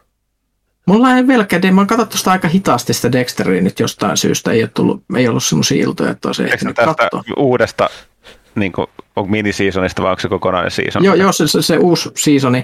Tota, siis mainitsen nyt senkin siellä, että se on, se on ollut tähän asti tosi hyvä. Siis mä oon kuullut edelleen, että ne pelottelee sillä, että se viimeinen jakso on ihan kauhea semmoisessa Dexter hengessä, mutta tota, kaikki mitä siitä uudesta kaudesta on tähän mennessä ollut, olisiko me kuusi jaksoa nyt nähty, niin se on ollut tosi hyvä. Siis niin paljon parempi kuin mitä, mitä ne teki siinä alkuperäisessä sarjassa, paitsi niillä ihan alkuperäisillä parilla kaudella.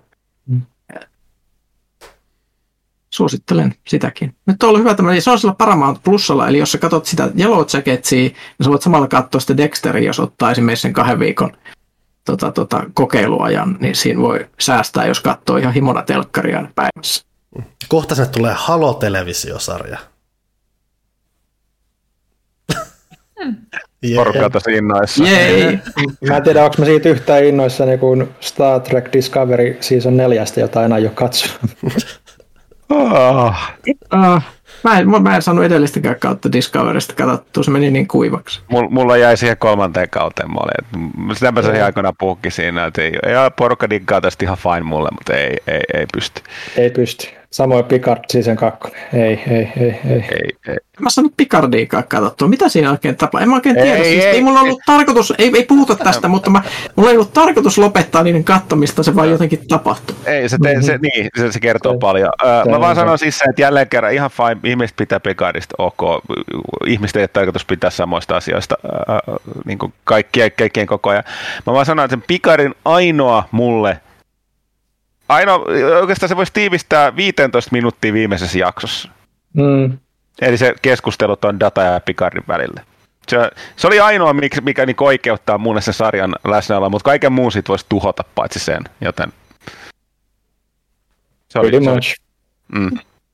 Mutta tästä puheen ollen, siirrytäänkö me nyt puhumaan Boba Fettistä? Te ette ilmeisesti puhunut ajan, aikaisemmin. Ei olla jo puhuttu. että Mä vähän odotin, että siitä tulee vähän enemmän jotain. Joo, no nythän tänään, tänään tuli toka vika ja huomenna tulee vika, mutta tota, ää, aloita se Ville, koska mä en ole tykännyt. Mä menen niihin poikkeuksiin, mutta tota, mä ränttään vähän enemmän, mutta aloita sä kertoa ensin. Yrit, ilmeisesti yritetään pitää spoilerivapaana. Suht spoilerivapaana. Yes.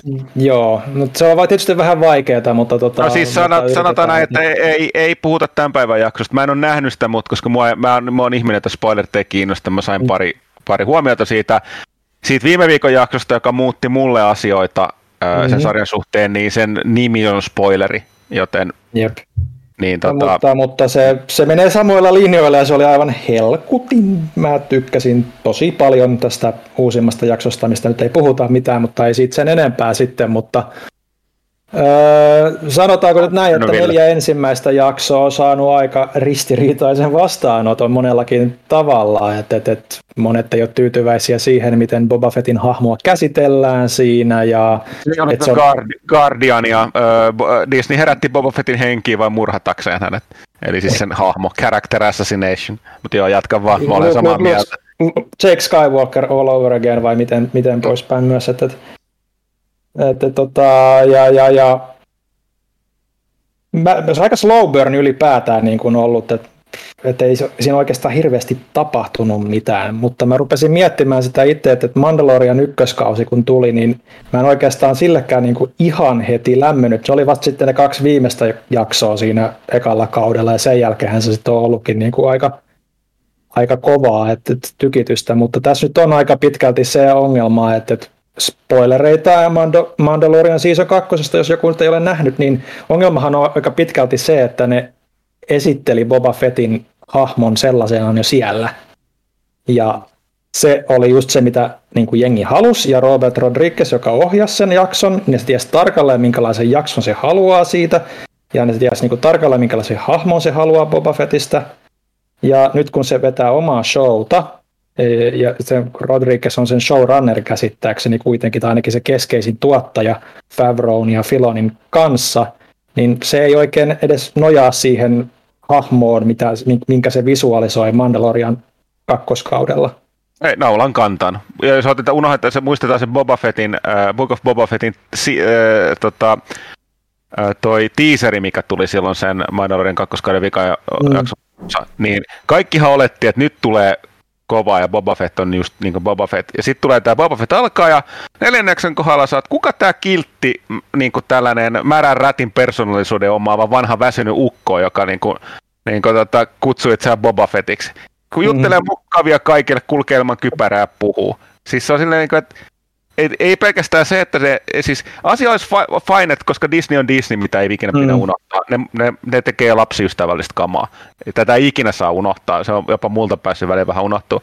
Niin se on fine, että se päättää, että nyt tehdään Boba Fettistä sankari. Mutta olisi kiva, että se näytetään, eikä se tapahdu silleen, että hahmo, mikä esiteltiin Mandalorian kakkoskauden lopulla, niin kun, ja varsinkin siinä Boba Fettin teaserissa, ei, ei ole mitään tekemistä tästä panssaria lukuun ottamatta se hamon kanssa, mikä patsastelee noin neljä ekaa jaksoa tästä mm. Boba Se on, silleen, niin kuin, se on jopa silleen ristiriitasta katsoa, että niin kuin, kaikki kohtelee sitä kuin Boba Fett olisi se hahmo, mi- mihin kaikki on tottunut viimeisen 20 vuoden aikana Expanded mm-hmm. Universe tai mm-hmm. Bob, niin kuin Jedin paluusta tai Imperium Sen sijaan, että se on sellainen keski-ikäinen vanha gubbe, joka on vähän niin kuin näköinen. Ja niin kuin suurimman aikaa aikansa viettää Bagdatankissa, koska on niin vanha ja raihnainen. No se niin, oli aika pitkään se, siellä sarjat. Niin mikä se, mikä se englanninkielinen sana on, se tavallaan se kognitiivinen dissonanssi. Mm. Se, niin kuin sen, sen, se, mikä se hahmo on ollut viimeiset 20-30 vuotta, ja se, mitä nähtiin, jo nähtiin tästä uudessa versiossa, versus se, mikä pyörii tuossa on sellainen, että mä niin kuin, niin kuin siis, niin kuin, no, en mä tiedä, ketä sit pitää syyttää, Robert Rodriguezia, ää, jotain muuta. Mä sanoisin, että Robert Rodriguezia, koska kaksi oikeasti heikointa jaksoa, eli ihan ensimmäinen jakso ja sitten se kolmas jakso, missä on nämä paljon parjattu niin sanottu Power Rangers-porukka, niin ne on molemmat niin kuin Rodriguezin käsialaa, ja ne on ainoat, jotka on, ja ne on ihan selkeästi huonoimmat. Joo, ja, ja siis tota... niin kuin, että jopa siis se Temura Morrison, joka siis näyttelee tota Boba Fettia, se on itse sanonut haastattelussa, että ne ei, ne ei Luka, mä muista sanoa, se Lukas vai Disney, ne ei oikein ymmärtänyt tätä hahmoa, että hän mm. puhuu liikaa ja niin kuin liikkuu liikaa ilmaista kypärää, että se ei ole se, se Boba Fett, että se yritti antaa paljon, että hän ei ehdottanut sille mistä Rodriguezille, että tämän, että niin kuin, vuorosanoja, mitä on annettu hänelle, niin pitäisi antaa sille tota, Mingna Venille, eli se Fennec Shanin näyttelijälle, että hän, hän puhuu liikaa, mutta et jos jopa näyttelijä menee sanomaan tuosta julkisuudessa, niin, niin ei, ei mm, kaikki Sitten tulee ihan, vähän se sama kuin Mark Hamill sanoi niin kuin sitten siinä mm. tota, Luke Skywalkerista Last Jediissa, mutta mä luulen, että tuossa aika pitkälti tulee käymään silleen, että ne on pistänyt kaikki niin kuin budjetin vikaa jaksoon. Että et se on se, missä on niin kuin kaikki se niin kuin toiminta, koska Rodriguez on niin kuin toimintaohjaaja, mikä näkyy just siinä Mandon kakkoskauden Boba Fett-jaksossa – ja sillä se oli niin kuin siinä niin selkeä visio, mikä sen hahmon pitää olla, niin mulla on käsitys, että se tulee olemaan niin kuin se, niin kuin kaikki suurimmat paukut on siellä. No siis niin, mutta silti mua hämmästyttää, että siis niin kun mietitään Boba Fettin hahmona, siis mm. tämä on ka- puhuttu ties missä, ja me, mekin ollaan monta kertaa tästä, mutta siis hahmo, joka esiintyy, miten se on joku kaksi minuuttia ruutuaikaa alkuperäisessä trilogiassa mm. kahdessa elokuvassa, sillä on neljä vuoro, vuorosanaa ja yksi huuto mikä on se sen mm. kuolinhuuto. Mutta just sen niin mysteerin takia, sen, että se näyttää niin badassilta, tämä And Remember No Disintegrations-läppä mm-hmm. ja sitten se Armori, niin teki sitten niin yhden tunnetuimman tähtien sodan hahmoista verrattuna siihen, että se on niin sen ruutuaika ja vuorosanat on niin minimaaliset. Aivan mm-hmm. mitätön hahmo tältä pohjalta. Niin 30 vuoden yksi tunnetuimmista tänä päivänä tähtiöstä hahmoista ja on esiintynyt selkeä lukuisissa niin näissä ei live action jutuissa. Mm-hmm. Ja su- siis tavallaan tiedetään, miksi hahmo on, ja sitten ne tekee TV-sarjan ja ne tekee sitten sellaisen lapsiystävällisen keski-ikäisen isän, isukin.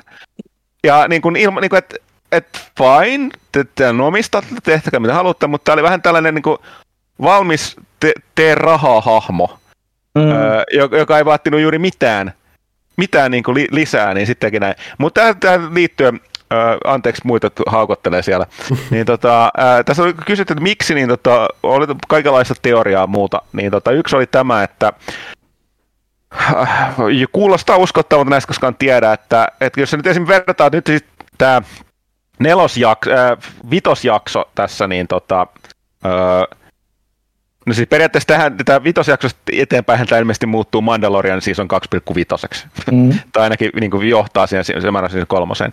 Niin tota, siis, siis Mandalorian, että Book of Boba Fettin jakso 5 oli Mandalorianin lisäjakso. Mm. Ja tota, se erohan on niin kuin yö ja päivä verrattuna niihin neljä aikaisempaan jaksoon, ja plus se hahmo. Ja tästähän näkyy just se, että ilmeisesti alun perin, kun tää, silloin kun, ää, ennen kuin toi Disney tuon Solon floppaamisen jälkeen niin laittoi kaikki noin leffaprojektinsa jäihin, niin yeah. Boba Fettistä oli tulossa elokuva. Kyllä. Ja samoihin aikoihin ilmeisesti tämä Filonilla oli idea, että hän haluaa tehdä Boba Fettistä niin kuin TV-sarjan. Mutta kun se leffa oli tuotannossa, niin sanottiin, että tee vaan, mutta et tee Boba Fettistä. Ja näin mm-hmm. syntyi Mandalorian, jos tämä pitää paikkansa. Näin ja periaatteessa, kun saat miettiä, niin se Mandalorianhan on enemmän. Se on, se on tavallaan se, se on Boba Fett niin ns, sellainen ns-sankariversio. Kyllä. Et vähän niin kuin, vähemmän kylmäverinen ja vähemmän niin kuin sellainen pahis, mitä se näissä Expanded-jutuissa sarjakuvissa ja kirjoissa on esiintynyt. Mun piti kysyä Vaik- tuossa, kun te luettelitte noita sen vikoja, että niin, että eikö ne oppinut Mandaloriasta mitään, että se hahmon naamaa ei näytetä ja se on hiljaa pääosan no, siitä. No, niinpä, mm-hmm. mutta tähän siis, siis verrattuna jopa Mandalorianiin, kun se, kun se otti pari kertaa kypärän pois päästä ja puhuu, niin siis tämä Boba Fett, Book of Boba Fettissä, niin se on, kulkee enemmän, esiintyy enemmän ja osan aikaa ilmaista kypärää ja puhuu ihan koko ajan. Ää, niin tota, ero on aika iso. Mutta tässäkin näkyy sitten se, että, että Mandalorian on itse asiassa Boba Fett-sarja, minkä esimerkiksi just Filoni on alun perin halunnut tehdä, ja se näkyy siinä, ja ne ei vaan voinut tehdä sitä uudelleen. Että se jätti. Mutta toisaalta silti mä en usko tätä selitystä sen takia, koska niin kuin me sanottiin tässä, niin se Boba Fett, mitä nähtiin siinä Mandalorianin kakkosisen lopulla ja siinä Book of Boba Fettin teaserissa, mm. niin niin, mi, mitä, mik, miksi, miksi se ei käyttänyt sitten? Miksi ne teki jotain tällaista muuta? Et siis, mä, mä oon aivan niin kuin, siis, niin kuin, en hämmentynyt, että, että mutta jälleen kerran Disney tekee kai mitä se haluaa, mutta ja erityisesti Joo. se, että siis tämä ei ole nyt sellainen, että, että olen vihainen, koska Boba Fettistä tehdään sankari. Ei ihan fine, sen mm. tehkää. Mutta tosiaan sen pitäisi tapahtua muuten kuin silleen niin kuin kameran ulkopuolella. Että mm. tavallaan se, että tästä, tästä tuntuu että mitä tapahtui sen Book of Boba Fettin teaserin ja tämän itse Book of Boba Fettin alun jälkeen, koska se on, mm. niin kuin, se on tullut uskoon moninkertaisesti ja ryhtynyt pasifistista tai jotain tässä välissä. Ja, niin kuin, se, mutta miettii minkä... ajallisesti miettii kuitenkin, että se Mando kakkosseasonin jakso on niin kuin kaiken tämän keskellä kuitenkin olevinaan. Että, niin, tota, se, se on badass, jos sä, katsot, jos sä katsot niin kronologisessa järjestyksessä, silloin on se badass moment siellä välissä. Niin, niin miksi? Siis se on niin kuin silleen, että on, löikö se päänsä, kun se yhtäkkiä tuli niin raivon vartaansa ja päätti, niin kuin, että väkivalta onkin ok. Mm. Sen sijaan, että se on siellä, että eikö me kaikki voida tulla toimeen yhdessä kumbajaa. Ja mä luulen, että tuossa on niin aika paljon se, että just mitä sä sanoit, että Boba Fett-sarjan pohjalta, että vaikka se ei pitäisikään paikkansa se, että no Mandalorian oli alun perin Boba Fett-sarja, niin ongelma kuitenkin on se, että Dinin hahmo on niin just se, mitä jengillä on mielikuva Boba Fettistä, ja niiden, ne varmaan vaan halusi erottaa sen siitä senkin takia. Onko se oikea ratkaisu? En tiedä. Mutta mä tavallaan niin kuin, siis se on vähän turhan slow burn ja mä, mä en ihan kaikista ratkaisuista tykkää, mitä ne tekee niin kuin just sitten niin kuin sen hahmon kohdalla. Ja osittain ehkä jo, että se saa turpaansa koko ajan, menee sen piikki, että se on ollut siellä Sarlakin pitissä ties kuinka kauan ja Aavikolla kuinka kauan ja se vasta nyt siinä jossain vaiheessa sitten parantui. Että nyt se pääsee tosi toimiin. Et mä, mä luulen vaan, että, että se niinku tulee sitten siinä viimeisessä jaksossa toivon mukaan, tai sitten tässä on tosi outo rakenteellinen ratkaisu ylipäätään, jos ei se niin pääse täyteen vauhtiin siinä viimeisessä jaksossa, ja toteaa, että ei tämä lähestymistapa toimi, mitä hän on tehnyt tähän mennessä, ja nyt pistetään kaikki niin kuin paskaksi, niin siinä vaiheessa mä kyseenalaistan tosi paljon näitä niin kuin kokonaista ratkaisua, että mä en ennen sitä niin kuin sano lopullista tuomiota, niin, mm. mutta tota, se mitä ne niin kuin Niin sano vaan. Niin, niin, niin, siis, mutta, niin no, voi olla jotain sellaista, mutta tosiaan tämä, jos, niin kuin tämä, mitä mä oon kuullut ja sä oot nähnyt tämän, tämän päivän jakson, niin tota, mm. kuten sanottu, toi ihan muuttunut Mandalorian siis on 2,5, että en mä tiedä, Boba Fett sai olla sivuhahmo koko loppuajan, että että no, tota... katsotaan, katsotaan. Mm. Mä luulen, että se vikajakso nyt on sitten niinku The Big Rumble, mikä on ollut se, mikä on ollut se pääpointtikin niillä loppupeleissä. Me itse asiassa Kaitilan kanssa juteltiin tuossa, no, että onkohan, olikohan nämä niinku, nämä niinku kaksi viimeisintä jaksoa niin kuin vastaus sille heikolle vastaanotolle, mutta ei ne niin kuin näin nopeasti ole voinut... Niin kuin ei missään tapauksessa. On ollut se alkuperäinen suunnitelma niin kuin ihan alusta mm. asti.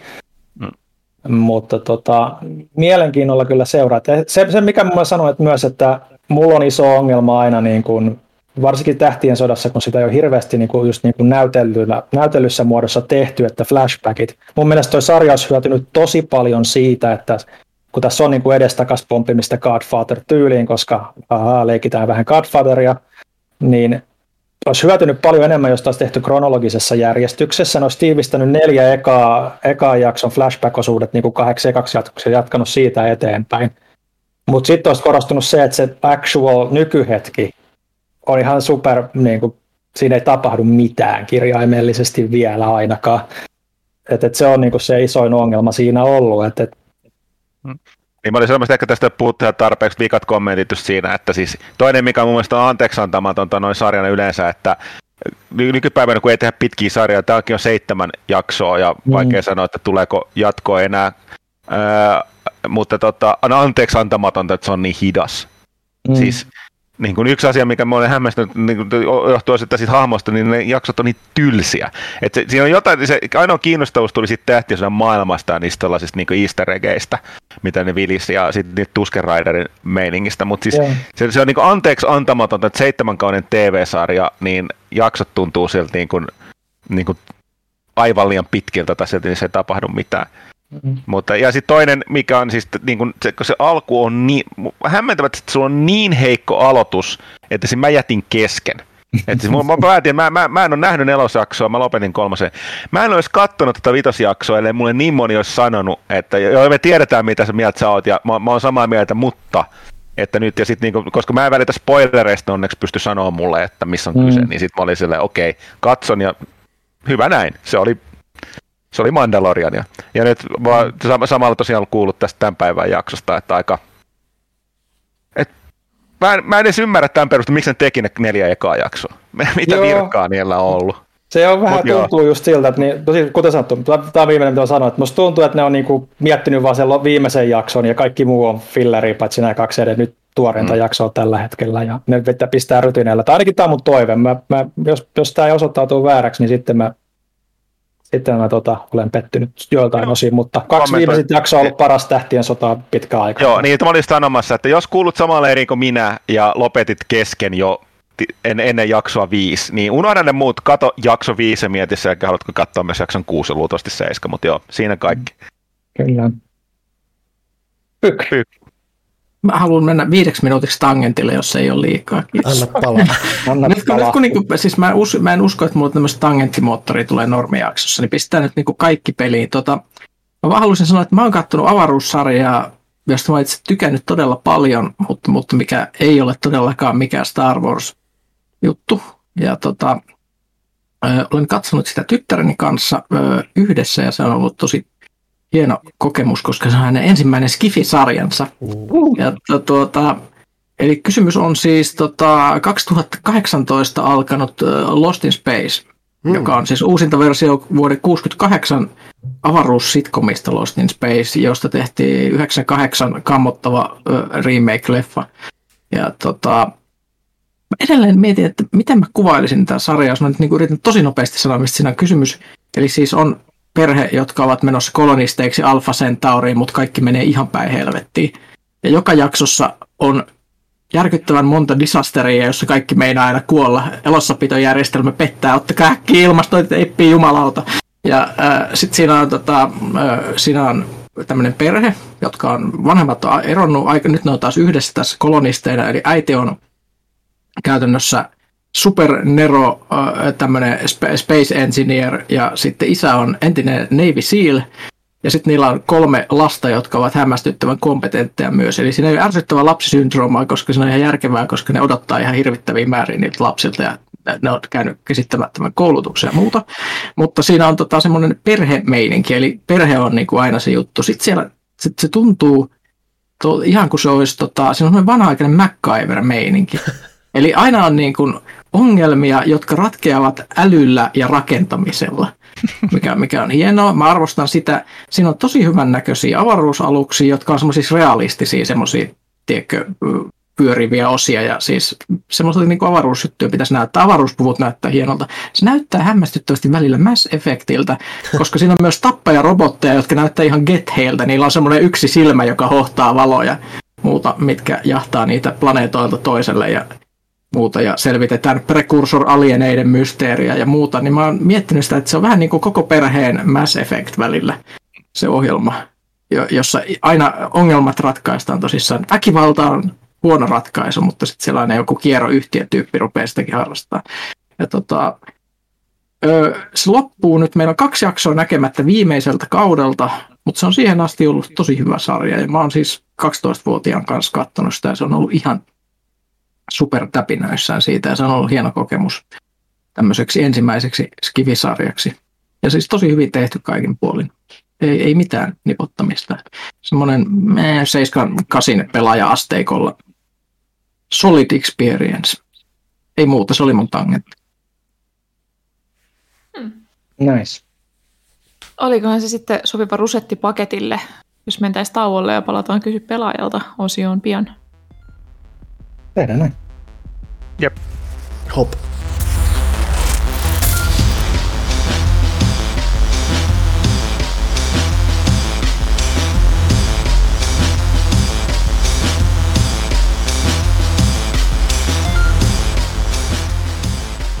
Tauko oli siinä. Tässä on Ville ja mainokset.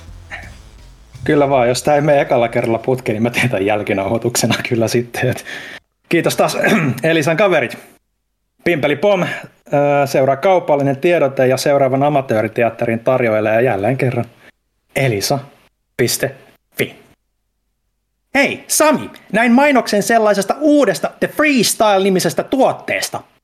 Tosta nimestä ei tule muuta mieleen kuin Raymond E. Banks ja Kertsi.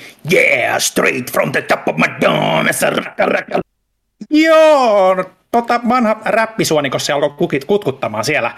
Annetaan sen nyt olla, mutta tämä The Freestyle heittää riimit ja kuvat seinälle siellä, missä tarve syntyy.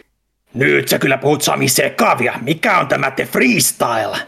No Freestyle on Samsungin upo uusi kuvaprojektori, joka toimii myös akulla ja on älyttömän pieni kokoinen, eli sä voit ottaa sen vaikka retkelle mukaan ja heijastaa vaikka sata tuumasen ku- kuvan mökin seinään ja laittaa Mario kart pystyyn. Kari, toi mitä sä kuvailit, se kuulostaa jotain ihan tulevaisuuden jutulta. Ja niinpä niin. Jos olosi on kuin Samilla, niin älä huoli. Tämä tarina on tosi ja The Freestyle on ennakkomyynnissä ja tämän kesän hittituotteen toimitukset alkaa jo hiihtolomen korvilla. Eli Kipin Kapin Elisan verkkokauppaan ja The Freestyle ostos korin hintaan 999 euroa tai 27,74 euroa kuukaudessa, jos haluaa jyvittää investointinsa 36 erään ilman korkoa ja kuluja. No niin, kuomat. Kuka tarvitsee kokevansa ja tarvitsevansa freestyle-projektorin omaan elämäänsä? Kaikki käsi ylös nyt. No ton jälkeen heti. Niin, totta kai. Saanko ottaa kaksi kättä? Mä tarvitsen kaksi. Kyllä. Rocka, rocka, rocka, round. Kaupallinen tiedote päättyy. Kiit- kiitokset tästä elisa.fiille. Toi oli jotain, mitä mä en tiennyt, että mä tarvin mun päivään, mutta mun päivä parani kerta heitolla. Mm. Että se tuli tarpeeseen. Mutta mulla heräsi tässä yksi kysymys tämän, tämän, tästä projektorin lisäksi, eli tota, uh, free, freestyle-projektorin lisäksi. Keit, kerrotko lisää, keitä ovat Kari ja Sami? Nämä on tota, Elisan mainosmiehen luomia henkilöitä, joita me olemme käyttäneet turhankin paljon viime Elisan mainosmiehen luomia, mutta Ville on antanut heille elämän. No niin, niin, niin siis, me vaaditaan li, lisää, lisää tietoa näistä hahmoista. Niistä Ei on nyt, muassa, mutta niistä on muun muassa fanifiktiota ja kaikkea tiedossa. Joo, niillä on semmoinen outo bromance. Kun Ville sanoi, että on tulossa joku epäilyttävä kohta, niin mä kysyin, että onko ne menossa yhteen vihdoin, mutta ei. Mutta petettiin. Niin vaan siis oli sanomassa, että Johanna on kirjoittanut nämä fanifiktiot. Ah, okei. Joo, tota, meillä on, Okei, edelleen, se oli, se oli melkoista. Me, meillä on edelleen omia kaupallisia tiedotteita. Tilatkaa pelaajaa, pelaaja.fi kautta tilaa, ostakaa paitoja ja muuta krääsää, pelaaja.fi kautta paitakauppa. Toki ne eivät ole krääsää, vaan laatutuotteita. Sen lisäksi tukekaa pelaajakästin tekoa bit.ly kautta pelaajakäst. Saatte bonusjaksoja, avememperiä, postikortteja ja unohdin itse asiassa sanoa, kun mainostin tätä kaksi tuntia sitten, että nämä vastikkeet tältä kaudelta on nyt valmiit. Kaikki on nimmaroitu ja tilattu ja kaiverrettu ja ne lähtevät huomenna postiin, eli varmaan ensi viikolla jo tilaajilla. Mahtavaa. Mulla, mulla on vielä toinen kysymys tästä, että tota, minkä takia Karja Sami ei mainosta pelaajan tuotteita, vai onko nämä vähän Elisan, Elisan omia? Ehkä niillä on yksin oikeussopimus. Mä, mä, mä, mä, en, mä en ainakaan itse uskalla ottaa luovia vapa, vapauksia heidän käytönsä suhteen, vaikka Ymmärrän. elämän, elämän annankin välillä, mutta Ymmärrän, näillä eri, eri firmoillahan on omia näitä mainoshahmoja. Niin. Mutta meillä on vielä vähän tota, tukijoita kiiteltävänä. Nimittäin meidän sydänystävät Jonne Lemmetti, Anssi Hinkkanen, Jarno Hiittenkivi, Vesa Vänskä, Juho-Pekka Pekonen, Pupuleidi, joka öö, lähti terveisiä, että kiitos teille, kun tuotte iloa arkeen mahtavalla lehdellä ja kästillä. Tomi Mäkelä, joka taas lähetti meille puujalkavitsin. A Minecraft player walks into a bar. The bartender says, sorry, we don't serve minors. Mm-hmm. Täydellinen hiljaisuus. arvostaa siellä nyt tosi paljon, sanotaan näin. Ville Savijärvi, Bioshokkaa ja Erik Lehtola, Jari Korkkinen, Mil- Mikko Holappa, Tuomo Heikkinen ja vanha tuttumme Iso Pomo. Kiitos teille sydänystävyydestä. Kiitos. Kiitän teidän puolestannekin. Mm. Kyllä. Nyt me päästään kuulkaa kysymään kysymyksiä ja niitä on miljoonia sekä ziljoonia. En nytkin olisi ehkä voinut kaivaa esille. Oh well. No mä oon kaivannut. Aloitetaan pelaajakästi Instagramissa, koska mun sattuu olemaan sitä sauki. Arttu Martin poika. Moikkuli, kahel seel. Äh, Millaisia tuntemuksia Halo-sarjan traileri herätti raadissa? Menikö kylmikset? Onko hypereal? Oman silmän näytti suhteellisen pätevältä Halolta.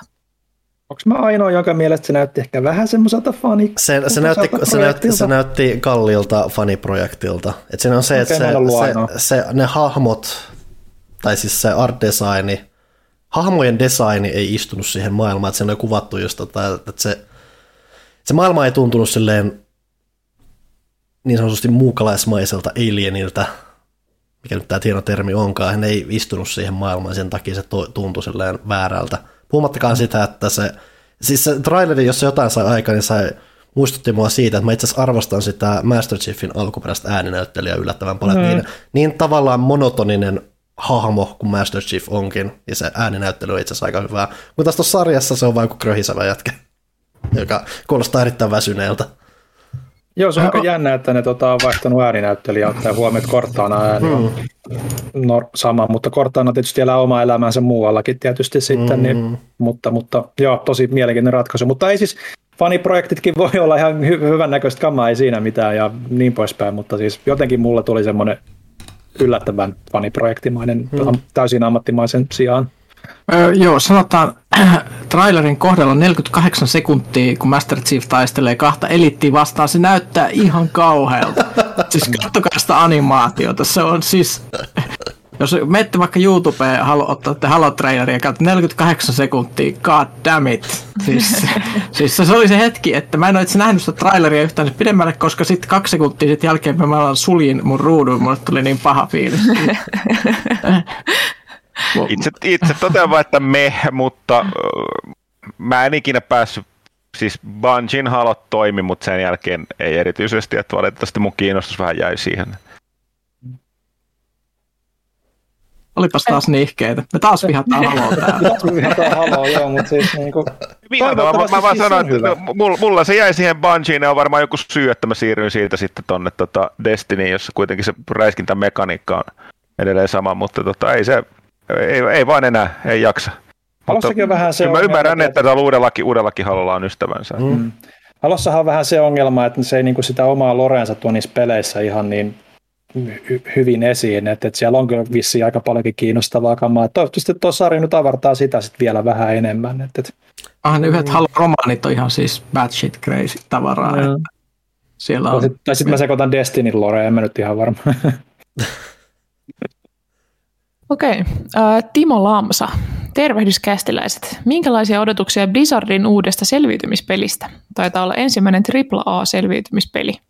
Tosiaan, Katsotaan tästä kymmenen vuoden päästä. Niin, mutta tästä on yllättävän paljon niin hypeä ollut, että moni asiasta ilmeisesti vähän enemmän tietävä on sitä mieltä, että niin kuin Blizzardin työntekijätkin on tosi mehuissa ja silleen, että tästä tulee niin kuin jotain ihan ura-uurtavaa,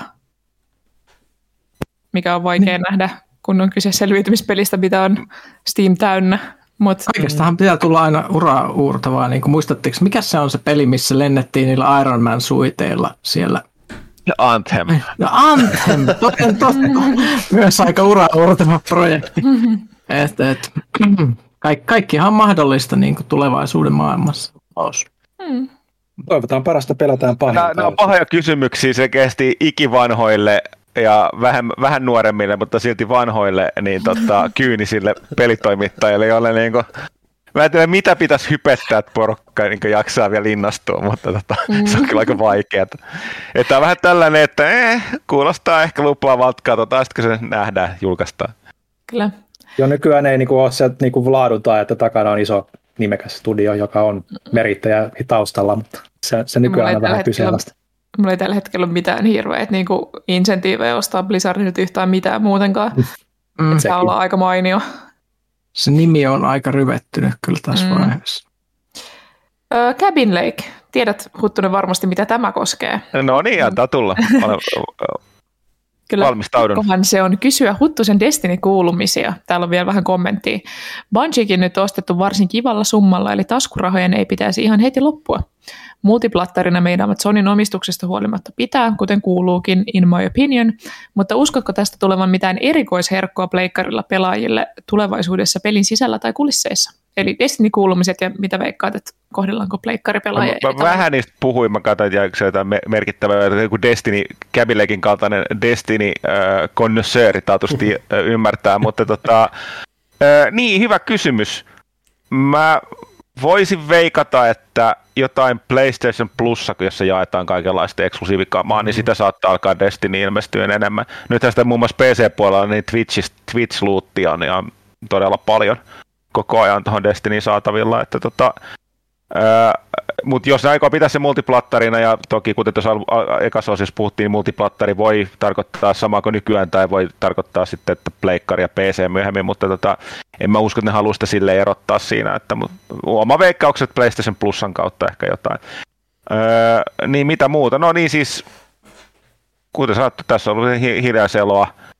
Öö, mä alun perin ajattelin, että mä en jaksa grindaa niitä tota Vogin Master Master Challengeja, mutta niitä nyt tässä ollaan tekemässä, että tota, tietysti hirveä, hirveä läjä noita bonteja tänne fikkaa valmiiksi tuohon tota, muuta. Tehty kaikenlaista ihme challengeja ja muuta, vähän parempaa gearia ja tuommoista, että tota, mä oikeastaan tiedä, onko enem, sen enempää siihen, tuleeko se tämän mieleen. Se on vähän semmoinen, joka tapa, jotain erikoista tulisiko mieleen. Ei nyt valitettavasti tuu kuten sanottu, tuossa alkuosiossa enemmän, enemmän käytiin sitä läpi, että on tästä valmistautumista tuohon Witch Queeniin, että se taas pistää kaikki, kaikki niin mullin malli, että ei tässä niinku, niinku silleen liikaa, liikaa jaksa enää varautua siihen tässä vaiheessa, että pari viikon, kolme viikon kuluttua se tulee. Okei. Okay. Sitten Tuukka Oskari Myllymäki Huoli nousi viime kerran puheesta liittyen talousvaikeuksiin. Puhukaa asiasta suoraan seuraajillenne. Kuinka suuresta ahdingosta on kyse? Me varmasti tuemme tässä. Eikö Tosiaan tässä puhut... aika paljon puhuttu niistä? Niin, puhuttiin, puhuttiin viime jaksossa siitä, että miksi päädyttiin digilehteen ja vastaus on se, että ei ole rahaa. Niin kuin aina, jos tapahtuu jotain epämiellyttävää meidän tuotteille tai meidän työntekijöille, niin yleensä syy siihen on se, että ei ole rahaa tehdä mitenkään muuten, minkä takia tiimi on pienennetty ja nyt lehteäkin tulee fyysisenä vähemmän. Niin, ahdin, ahdinko on sen verran suuri, että koko ajan pitää leikata. Ei, siinä, mm. ei mulla antaa mitään numeroita, enkä varmasti saisikaan niitä antaa tälle julkisesti. Öö, mutta et koko ajan ollaan nuorella kävelijöitä, veitsenterällä kävelijöitä, mikä tämä sanonta on. Että niinku, jokainen euro, mikä tulee, myös menee. Ja euroja tulee koko ajan vähemmän sisään, koska paperimedia. Niin sit pitää vaan leikata. Ei siinä muuta. Jonkun viestin mä sain suoraan itse asiassa henkilökohtaisesti, missä oli, että miten voitte puhua talousahdingosta samaan aikaan, kun Pyykkönen on palkattu takaisin. Ja siinähän oli kyse enemmän siitä, että meidän tiimi oli niin pieni, että tässä meidän kaikki niin kuin, jo hypätä sillalta ja vetää itsensä kiikkuun suurin piirtein, kun oli niin paljon töitä, että niin kuin sit piti vähän joustaa siihen toiseen suuntaan, että piti vaan olla enemmän ihmisiä, että saadaan kaikki tehtyä ja että kaikilla on hyvä olla. Ja se on myös sitä niin kuin, ö, tasapainottelua, että onneksi pystyttiin joustaa siihen suuntaan, että saatiin vähän enemmän porukkaa tänne. Mutta tota se on, että se on koko ajan niin kuin, mm, tämmöistä vaihtokauppaa. Mm, Mut se et... on me, me, median, median nykytila. Niin. Ja jälleen kerran, että niin kun, itse asiassa nyt ei enää puhuta mistään Suomesta, vaan puhutaan maailmanlaajuisesti, että tämän kokoinen toimituspelaaja vieläkin on, niin tota, aika harvinainen.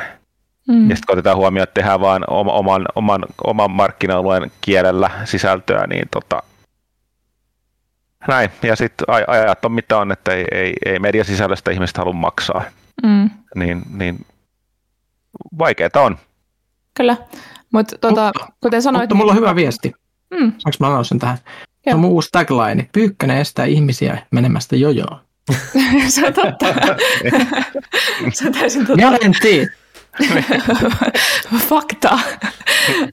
Mutta piti sanoa Tuukka Oskari Myllymäelle vielä, että niinhän te voitte siis tukea. Tilatkaa lehteä, tukekaa kästiä. Ostakaa tavaraa. Niin, Älkää käyttäkää adblockeria tuolla sivuilla ja jopa klikatkaa niitä tota, välillä niitä Tota, mainoksia. Niin. Jakakaa uutisia, puhukaa meistä. Niin kuin, mm. että se, on, se on tapa tukea meitä. Yksi niin kuin ihan konkreettinen niin kuin just on se, että, että jos käyt, käytte meidän Facebook-sivussa tuolla facebook.com, käykää oikeasti tykkäämässä jutuista, joista tykkäätte ja kommentoikaa niitä, niin se niin kuin parantaa sitä näkyvyyttä, että algoritmeissa, että muutkin näkee ne jutut ja ehkä sitä kautta myös tulee myös lisää liikennettä sivustolla. Se on ehkä niin kuin tämmöinen iso konkreettinen juttu, mihin, mm. mihin Saa vinkata kavereille ja niin pois. Joo, että, että se on yksi semmoinen iso semmoinen, että millä pystytään kasvattamaan niitä meidän näyttöjä. Kyllä. Mutta toivotaan, että nämä toimenpiteet, mitä ollaan tänä vuonna tehty, niin auttaa jonkun aikaa. Se, se, seuraava kysymys on varmaan todella hilpeä sitten. Ei, tota, täällä on siis sitten pelaajalehden Instagramin puolella Jorge Meidän Lapland. Tämän hetken Flavor of the Month Vampire Survivors testattu, kysymysmerkki.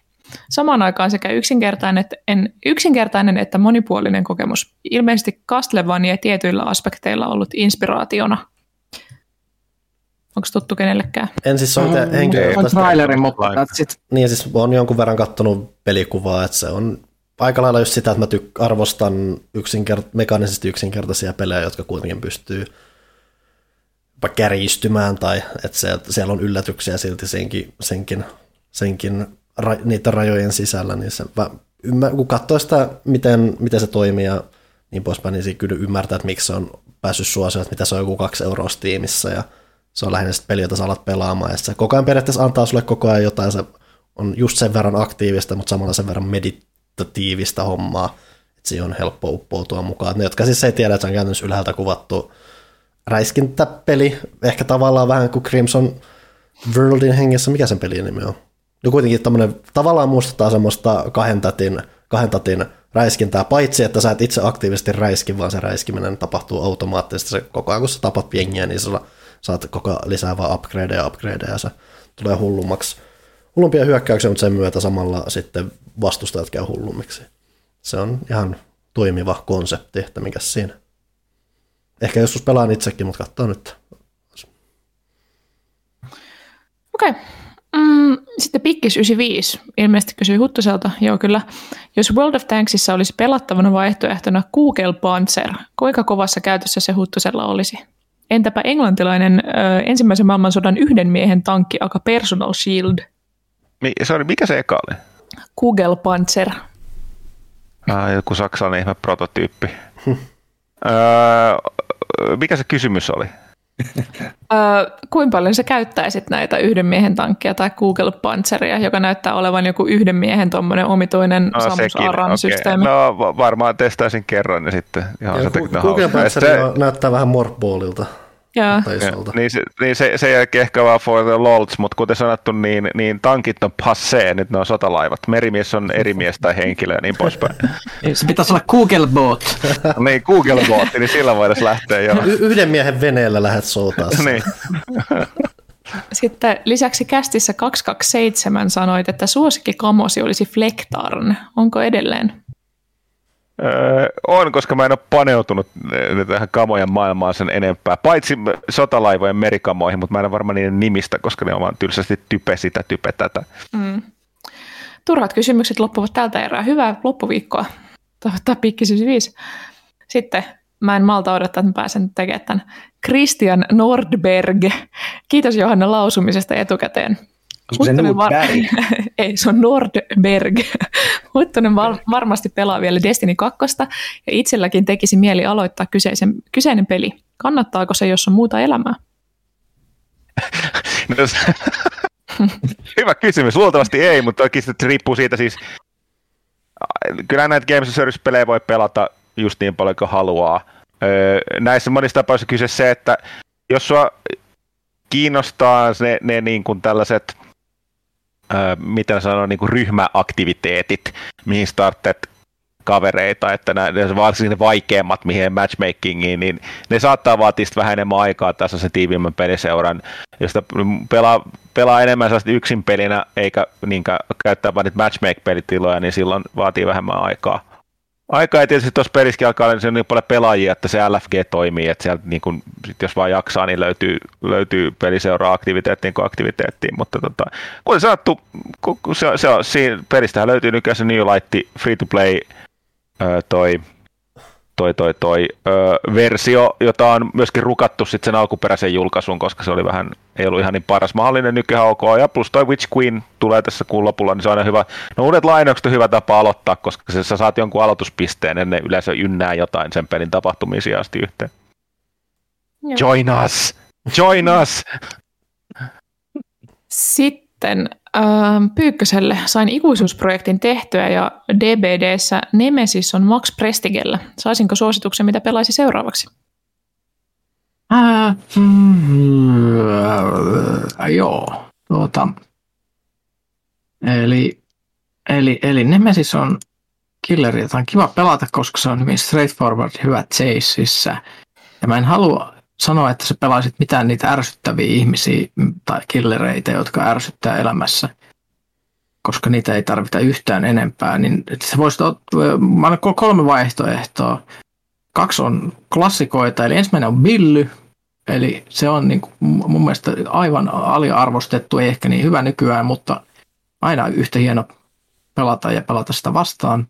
Aina kun näkee Billyn, niin se on hienoa. Huntress, koska se on yksi tasapainoisimmista killereistä, mitä löytyy.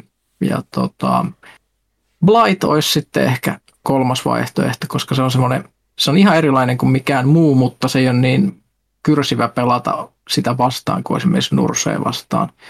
Mutta jos haluaa jotain supervahvaa, niin sitten Blight. Okei. Okay. Sitten äh, minulle kysymys. Oletko katsonut Godzilla versus King Kong elokuvan? Haukuit ainakin edeltävän osan pystyyn. Se on totta, koska Godzilla 2 on ehkä huonoin elokuva, jonka mä oon mun koko elämässä nähnyt. Siis ihan vilpittömästi. Mä en ole ikinä ollut niin vihainen ja turhautunut, kun mä katsoin sitä. Mutta aion katsoa. En ole katsonut, aion katsoa. Se on mun Netflix-listalla tai jollain listalla, missä palvelussa nyt olikaan. Niin, Oletko se Johanna nähnyt sen Ysäriluvun Jean Reno, Matthew Broderick Godzilla? En, mutta se ei voi olla huonompi kuin Godzilla 2. Mm. Olette sitten nähnyt Godzilla 2? Ei, koska Hyvä mä opin jo 90-luvulla asioita. Niin, nimenomaan. siinä on vaan siis, mä oon puhunut tästä kästistä tosiaan ennenkin, mutta siis siinä on vilpittömästi tyhmimmät henkilöhahmot, mitä on koskaan ollut missään elokuvassa. Sitten mä oon koko ajan vaan silleen, että kuuleeko nämä ihmiset, kun ne puhuu, niin kuin, että onko joku oikeasti käsikirjoittanut tämän, mitä tässä tapahtuu? Se on kammottavaa. Eli nykyään se on katsottaisiin äärimmäiseksi realismiksi. Joo. Sitten vielä viimeinen kysymys äh, Christianilta. Jos ei kysymyksiä ollut tarpeeksi, niin mistä Metal Gear Solid-pelistä kannattaa aloittaa tänä päivänä, jos ei ole ikinä pelannut? Tästä on mun mielestä puhuttu ennenkin. Mä en muista, ollaanko puhuttu. Niin. Mm, Mä sanoisin, että, mä sanoisin, että julkaisujärjestys on paras. Ei kannata nyt ehkä niitä 2D-osia välttämättä, jos ei nyt nimenomaan tykkää retropeleistä. Niin kuin tosi ret- 2D, 2D-retropeleistä, mutta mä sanoisin, että siinä on niin paljon niin kuin joka osien välillä kehitty, kehitysaskeleita eteenpäin, että olisi tosi vaikeaa ehkä palata niin kuin taaksepäin esimerkiksi jostain kolmosesta ykköseen tai, tai jotain vastaavaa. Mutta jos tarinallisesti miettii, niin ykkönen ja kolmonen on ne parhaat aloituspaikat. Niin se riippuu myös, mikä, mihin nyt on omistautumassa, tai onko se ylipäätänsä utelias jotenkin, ja mihin on mm. valmistautunut, ja miten vanhaan on valmistautunut, että tai optimikokemus on tyylisen ykkösestä sitten vaan järjestyksessä eteenpäin, ettei nyt mitään aikakikkailua kannata tehdä mm. välttämättä, koska ne pelit on tehty tietyssä järjestyksessä. Mutta samalla sitten välillä voi olla, että hei ehkä, jos on hyvin etäinen tutustumissuhde, niin ehkä MGS Vitonenkin. No Vitoinen on niin pelillisesti Niin. niin. paras, mutta sit sä oot kyllä aika eksyksissä kaikessa, Mm, mitä mm. siinä tapahtuu, mutta se pelaaminen on siinä varmaan parempaa kuin Niin. missään niin kuin se- vastaavassa Si- pelissä. siinä melkein on, että se on parhaat tuntuma peliä, jos joku uteliaisuus sit taustoista sit herää, niin sulla on mm. sitten mahdollisuus lähteä sinne kaukaisempiinkin seikkailuun. Joo. Mut täytyy vasta huomata, että jos se aloittaa vitosesta, niin se on myös niin kuin tarinan tyyli ja kaikki on hyvin erilaista mm. kuin kaikissa muissa osissa. Mutta se on toisaalta pätee kaikkiin Metal Gear Solid-peleihin. Jokainen on tyylillisesti ja niin kuin, heng, niin kuin siis niin kuin ihan se tunnelma on ihan erilainen joka pelissä. Oikeastihan pitää aloittaa se, mikä se pingviinipeli oli. Penguin Adventure, Mm. Mm-hmm. kyllä. Evok kysyy sitten vielä Instagramissa, että en ole varma, onko ollut puhetta, mutta onko kukaan katsonut Peacemaker TV-sarjaa? Uskon, että kyseinen sarja voisi kiinnostaa ainakin Huttusta, joka muistaakseni tykkäsi The Boysista. Huttusesta ei kuulu nyt yhtään mitään. Joo. Ah, sorry. Äh, siis joo, mä oon kuullut siitä paljon hyvää äh, siitä sarjasta, mulla on suositeltu, mutta mulla ei ole tota, mikä toi, hetki, onko se HBO, Max joo, nykyään? joo.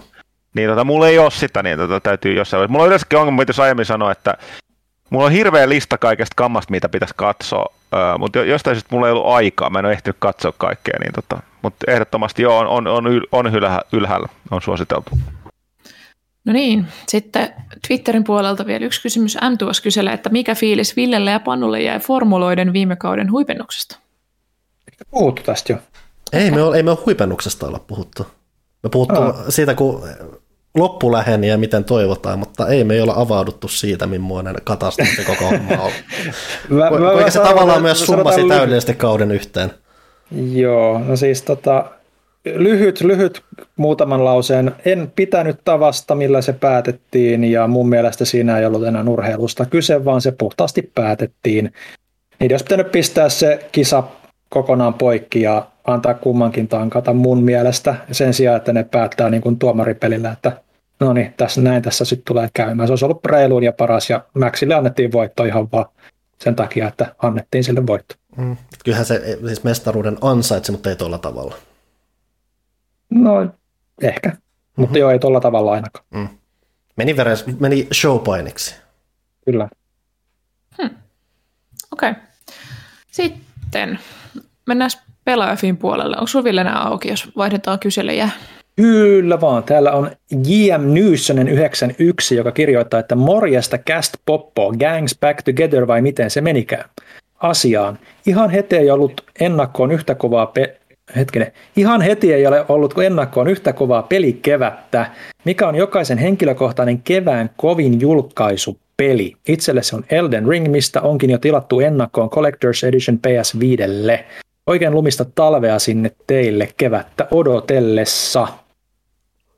Mikä, mikä kysymys toi on? The Witch Queen tietenkin Destiny 2. Se on, lis, se on lisu, lisuri, mutta tota, millä, millä mulla on mitään väliä. Sen lisäksi niin Horizonina kyllä niin kuin mm. se vähän kihelmöi. Tämä on mun ensimmäinen kerta mun elämässä, kun mä oon ottanut talviloman pelaamista varten. Mulla on siis kokonainen viikko helmikuun lopulla, mikä on vain sitä varten, että mä pelaan Elden Ringia ja Horizonia. Ja niistä kahdesta hämmentävästi yhtäkkiä odotan Horizonia paljon enemmän. Se jotenkin hype on noussut nyt. Ykkönen. Kyllä se varmaan menee sinne Horizonin puolelle. Se on mun, mun chamie kuitenkin. Iso se Panu- seikkailu. Panu nyökyttelee, onko sama peli vai jotain Ei, muuta ei, ei, siis ihan tiedostan se, että tai en ollut yllättynyt siitä, että itsellä, mullahan on se Horizonin kanssa vähän monimutkaisempi suhde, koska mä mm. halusin tykätä siitä, mutta en tykännytkään, joten kai se on sitten se Elden Ringi, että mm. se, se on kuitenkin taas Mä luulen kanssa, että, että, että Horizoni on se, mihin se on varmaan taittuu, mutta jotenkin oudolla tavalla mä odotan myös Gran Turismo 7.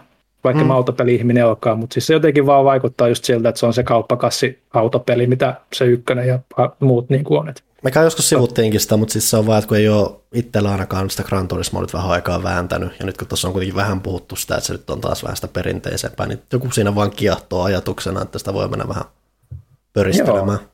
Ja myös toi se uusi kirpipeli kiinnostaa tietysti, kun mm. 3D-tasoloikki ei ole koskaan liikaa. All right, se oli sitten siinä se kysymys. Sitten seuraavaksi J. Urski, J. Örski, J. Viiva Urski, vai miten se huttunen nyt menikään? Jerski. Sitä mä en tiedä koskaan sanoa, niin. Okei, okay, okei. Okay. Eli täällä kirjoitetaan, että Pyykkönen ja Huttunen samassa podcastissa joulu tuli todella aikaisin tänä vuonna.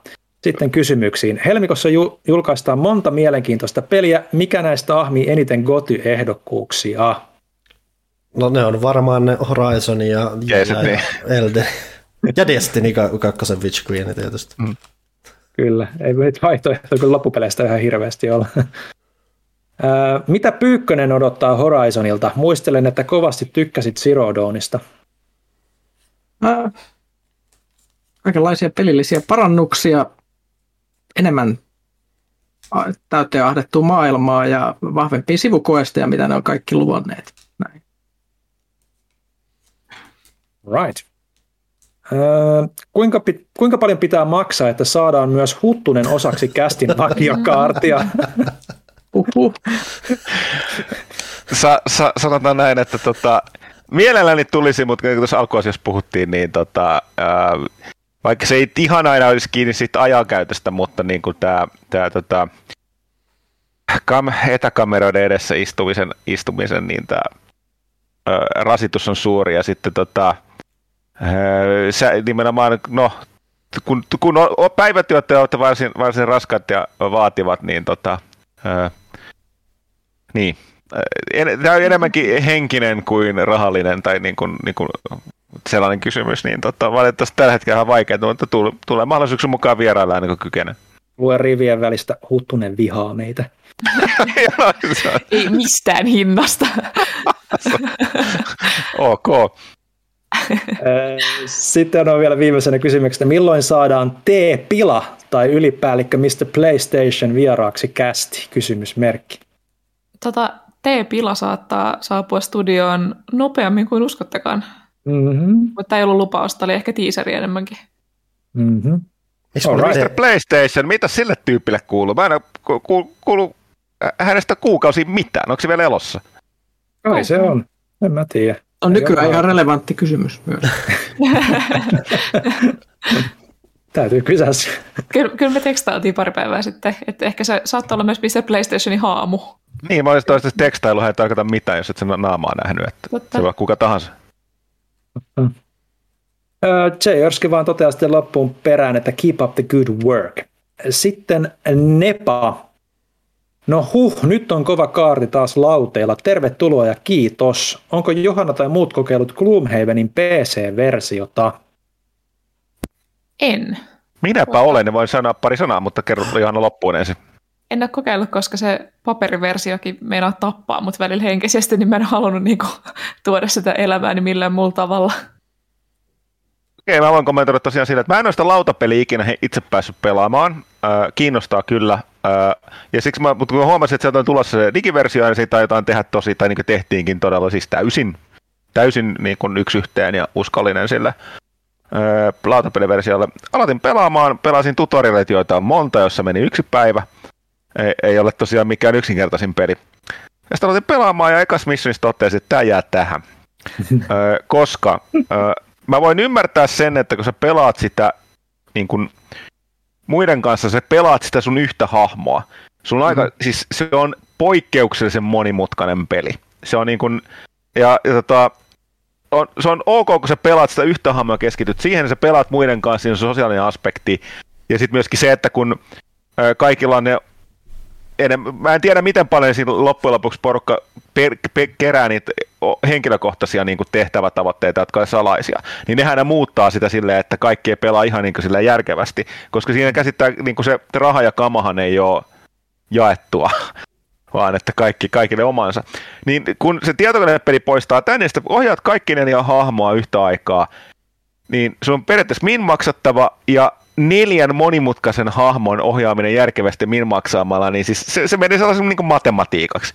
Mä olen, tässä ei ole mitään hauskaa, ja mä oon puhunut öö, näiden tota, Gloomhaven lautapelaajien kanssa, jotka on testannut tietokoneversioita, peliversioita, kaikki oli samaa mieltä.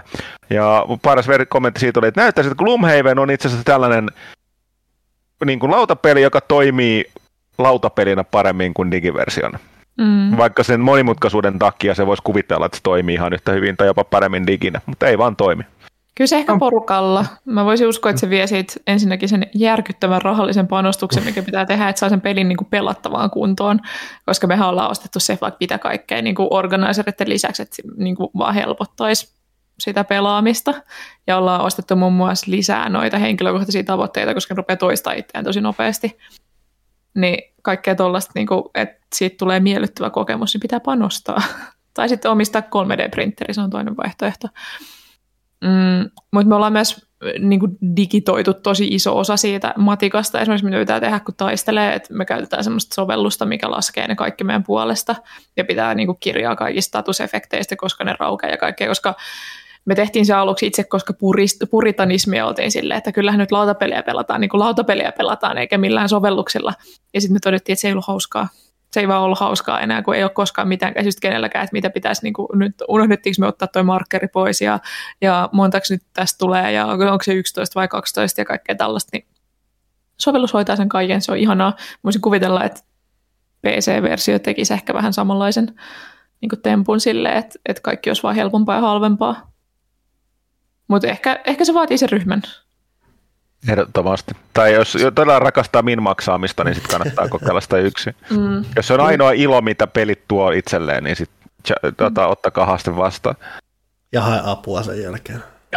niin. Siis mähän pelaan kans puritanistisesti Gloomhavenia. Meillä ei ole mitään apuja. Meillä on vaan se NS-originaaliboksi. Ja tuota, Uska Johanna ilmeessä. Joo, ja tota, mä, en, mä en ole myöskään halunnut koskea siihen. Mä en siis mulla minkäänlaista halua koskea siihen digiversioon, koska mun mielestä Gloomhaven on parasta pienissä erissä. Mm. Ja siis pienet erätkin on yllättävän vaikeat saada nykyään, kun ihmisiä pitäisi saada pelaamaan niin kuin näinä aikoina yhteen johonkin samaan osoitteeseen ja silleen, niin se voi olla yllättävän haastavaa. Ja tota, siis kun mä esimerkiksi pelaan sitä elementalistia, niin, niin joka, joka, koko ajan pitää ihan hiessä laskea, että niin kuin, voinko käyttää tämän kortin vai kadunko sitä tunnin kuluttua. niin, niin, tota, se, se, se, se, on niin hiostavaa puuhaa, että mä ainakaan haluaisi harrastaa sitä useammin kuin kerran kuukaudessa. Mm. Niin, tai neljällä hahmolla kerrallaan. Niin. Ohjaat yksin kaikkiin. Niin. Ihan järkyttävä ajatus. Jotenkin Gloomhaven on Siis se on hauska, mutta se on mulle, mulle se on ainakin hirvittävän stressaava peli sen suhteen, että teenkö minä oikeita päätöksiä matemaattisesti aina kun mä käytän niitä mun kortteja. Joo. Elementalisti on se, jolla on niin kuin kaikista vähiten niitä vielä, jos joku ei ole pelannut niitä. Silloin on käsittämättömän pieni määrä kortteja kädessä, jo, joista jo, tuntuu, että jokainen, minkä sä käytät, niin on silleen, että sä käy, käytät, niin kuin, heität sun tulevaisuuden hukkaan, koska se tarvitset sitä jollain toisella vuorolla. Ja siis kun joskus tai aika useinkin, jos joku menee pieleen, niin sä tiedät täsmälleen, mikä on mennyt pieleen, mikä oli se huono päätös, mikä tehtiin. Ja sitten siitä tulee semmoinen jatkuva kauhu, että onko tämä nyt se päätös, minkä mä mokaan? Onko tämä se, mitä me katellaan niin kuin kahden tunnin päästä? Että oltaisiin päästettä, jos et saisi ollut idiootti. Kylläpä Gloomhaven kuulostaa hauskalta ja rentouttavalta lautapeliltä. ei, ei, ei siis siinä mitään. Me on, me on tähän mennessä voitettu kaikki tehtävät. Ja meillä aina kuolee vaan meidän tankki, siis se semmoinen, mikä se on se sarvipäinen kaveri. Mm, Ainoa, se, se, sitä. Joo, se kuolee joka tehtävässä, joka kerta. Usein hyvin alussa vielä. Se aina niin kuin tekee just sen päätöksen, mikä varmistaa, että se kuolee. Ja se, se, se, on tavalla, se on tavallaan hyvää bruten pelaamista, koska se on se, joka ottaa sitten ne iskut. Jep. Jos jotain käy, niin se, sun homma on vähän niin kuin olla semmoinen lihaseinä. Kyllä, ja, tota, ja siis se on ihan hauska peli, ja se, siinä on semmoinen kiva tarinallinen tuntu ja muuta. Mutta nyt, nyt niin kun siinä on semmoinen hirveä semmoinen suorittamisen ja niin kuin saavuttamisen paine. Mun mielestä mitä ei välttämättä muun muassa kooppipeleissä ole yleensä. Niin kuin jossain Arkham Horrorissakaan, niin ei, se, ei sulla tunnu, että niin kuin nyt elämä loppuu, jos sä et pääse tehtävää loppuun. Mutta Gloomhaven saa sen fiiliksen no, siinä, Siinäkin on se, että kun se tehtävä voi kestää kaksi-kolme tuntia oikeasti, niin sitten jos te mokaatte sen, eikä siitä jää käteen hirveästi mitään, niin se tuntuu tosi pahalta. Ja se voi olla tarkoitus. Mutta kun tästä lautapelit tangentille, kun niistä puhuttiin, äh, mä oon itse pelannut tässä äh, viime aikoina sellaista lautapeliä kuin Nemesis. Aika semitylsä nimi. Ah, Iso laatikko. Onko tämä se Alien-peli? On, mä olin just tulossa tähän. Eli siis se, se nimi on tylsä, mutta se on käytössä katsoen Alien, ja nimenomaan Alien, eli se ensimmäinen elokuva. Eli pelaajat, se on, se on semi eli pelaajat pelaa äh, niin kuin, äh, tuollaisen ison avaruusaluksen miehistä, joka herää kesken, kesken tota, ton matkan. Hyper, äh, tosta, äh, mikä tämä nyt on, siis kryo, hetkinen, siis tämä hibernation, mm. äh, unesta, ja tota, äh, aluksella, aluksessa on jotain vikaa. Ja sitten yksi, yksi miehistä jäsen on ruumiina siinä. Eli siinä on tavallaan kuusi hahmoluokkaa, joista aina pelataan viittä. Ja äh, nämä ei ole sotilaita, vaan nimenomaan tämän aluksen miehistöä, äh, joskin yksi niistä voi olla sotilas. Ja tota, idea on se, että se on, se on tota, joo, se on, se ei ole ihan halpa, eli se on ns. hirviä peli. Laatikko on iso, johtuu siitä, että siinä tuotantoarvot on aika jees, ne on, figut on isoja ja komeita. Mutta sen toinen hyvä puoli on se, että se on, äh, siinä on uudelleen pelattavuutta, koska siinä on tosi paljon random elementtejä. Siinä on aluksen layoutti on sama, mutta ne huoneet on niin kuin vaihtuu joka pelikerta, ja siinä on tosi paljon tällaista niin kuin randomisaatiota.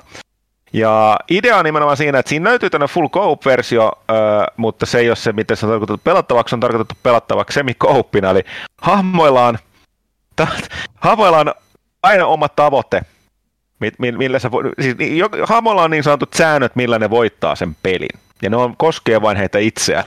Ja usein tämä tarkoittaa sitä, että se alus pitäisi saada enemmän tai vähemmän ehjänä maahan, mutta ei aina. Eli tavallaan siinä pelataan sitä laatikkoa, eli niitä alieneet vastaan, niin se tilanne niin pahenee koko ajan, mitä enemmän sitä alus tutkii. Ja resurssit on vähäisiä ja kaikki on koko ajan kuolemassa ja kaikki on tosi kauheata. Tavallaan pitää puhaltaa yhteen hiileen, mutta toisaalta ainoa mitä sun pitää välittää on se, että miten sä voitat. Ja sitten voi, voi, voi tullakin tällaisia, että sä voit voittaa silleen, että ö, alus pysyy ehjänä ja pääsee takaisin maahan, tai että pelaaja numero X ei, ei selviä hengissä ja kaikkea tällaista, niin tota, se on kyllä aika, aika mielenkiintoinen. Nimenomaan se uudelleen pelattavuuden takia, että siinä on se randomisaatio ja moni muita sellaisia ove- ovelimekaniikoita. Se tuli mulle mieleen tästä Gloomhavenista, koska se on tosiaan, öö, se, se, se, se, voisi varmaan olla halvempi peli, jos ne, tota, siinä olisi niin kuin, niin kuin, tota, pienemmät, tuo, halvemmat tuotantoarvot niissä komponenteissa ja figuissa, mutta ne on, ne on päättänyt mennä isoksi ja sen takia se on ihan näyttävä ja kiva peli. Mutta ja laittakaa korvan taakse. Nemesis, tylsä nimi, mutta tota, tosiaan Alien, Alien lautapeli. Googletin sen heti ja sitten silleen, jes, jes, kun sä rupesit kuvailemaan että tästä näin se hinnan. No niin. Kävin näin. Mutta joskus, ehkä joulupukilta voi pyytää sellaisen. Mm, ehkä. Lauta näyttää järjettömän hienolta, goddammit, mä kattelin just kuvaa netissä. Mikä, mikä, mikä muuten sun kokemus sen laudan käyttämisestä on? Sen mä oon ymmärtänyt, kun se on niin musta, että jos sulla on valo vähänkin väärin, sä et pysty lukemaan sitä lautaa ollenkaan. Ei, tai siis ei itse ei mulla ainakaan ollut sitä ongelmaa, että ehkä on niin kirkas valo, että tota, uh, kyllä nyt enimmäkseen tässä iässä, kun näkö sen verran huono, joka tapauksessa saa kuikuilla vähän lähempää yleensäkin, että mitä siinä on. Että. Joo, se oli lautapelitangetti. Mm-hmm. Jeps, odotinkin, että kat- kattelinkin tässä, että missä vaiheessa pääsee jatkamaan tätä Nepan viestiä täältä näin, että jatkaa tässä näitä. Lisäksi piti mainita, että itse pidin tuosta tammikuun lehden vuodenpelilistasta. En jäänyt kaipaamaan sijanumeroita. Ensimmäinen lehti tuli, tuli luettua diginä, kun tuli uusi iPad hommattua. Oikein mukava kokemus tämäkin.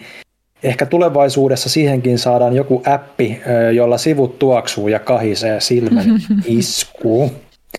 Sitten Saska Kikkare kirjoittaa kaksi kysymystä, joista ensimmäinen on, että milloin Huttunen aloittaa oman ASMR-kanavan, joilla kuiskii ja rouskuttaa hotrodeja?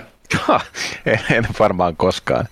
Mä, mä, mä oletan, että kyllä näistä kysymyksistä ei ole koskaan, koskaan tätä todellista. Paitsi hot rodit on mild rodeja. Ne on niin kuin, Mm-hmm. Mä, mä silti syö, syön niitä edelleen, mutta ne on aina sellainen, että, että tota, ei, nää, niin kuin, ei, nää ei maistu kuten silloin joskus ennen, kun kaikki, olivat, kaikki oli hyvin. Kaikki oli parempaa. Jäätelötkin oli isompia perhana. Onko sä miettinyt, että laitetaan tabaskoa tai jotain muuta maustetta sinne sekaan? Itse asiassa ei, ei ole tullut mieleen, koska mä luulen, että se johtuu siitä jauheesta, että se pitäisi Mm. saada yhtä lailla tasaisesti ja tarttua siihen pintaan. Että mä en ihan varma, riittäisikö se tabasko. Että se pitäisi olla jotain vastaavaa jauhetta sitten, mutta hmm. Se ongelma ei ole pelkästään se mauste, vaan se, per, tai se kierre vai mikä peruna, onko se peruna, kai se nyt on olevinaan, niin tota, se on semmoista mössömäisempää kuin ne alun perin oli, että, että se koostumuskin on niin kuin, tai se, mikä se on se, tekstuuri on ihan erilainen myös. Kaikki on pilalla. Kaikon pilalla. Kaksi. Öö, jos saisitte valita yhden Jenkeistä tuotavan snacksin, jota alettaisiin myymään Suomen päivittäistavarakaupoissa, niin mikä se olisi? Panu.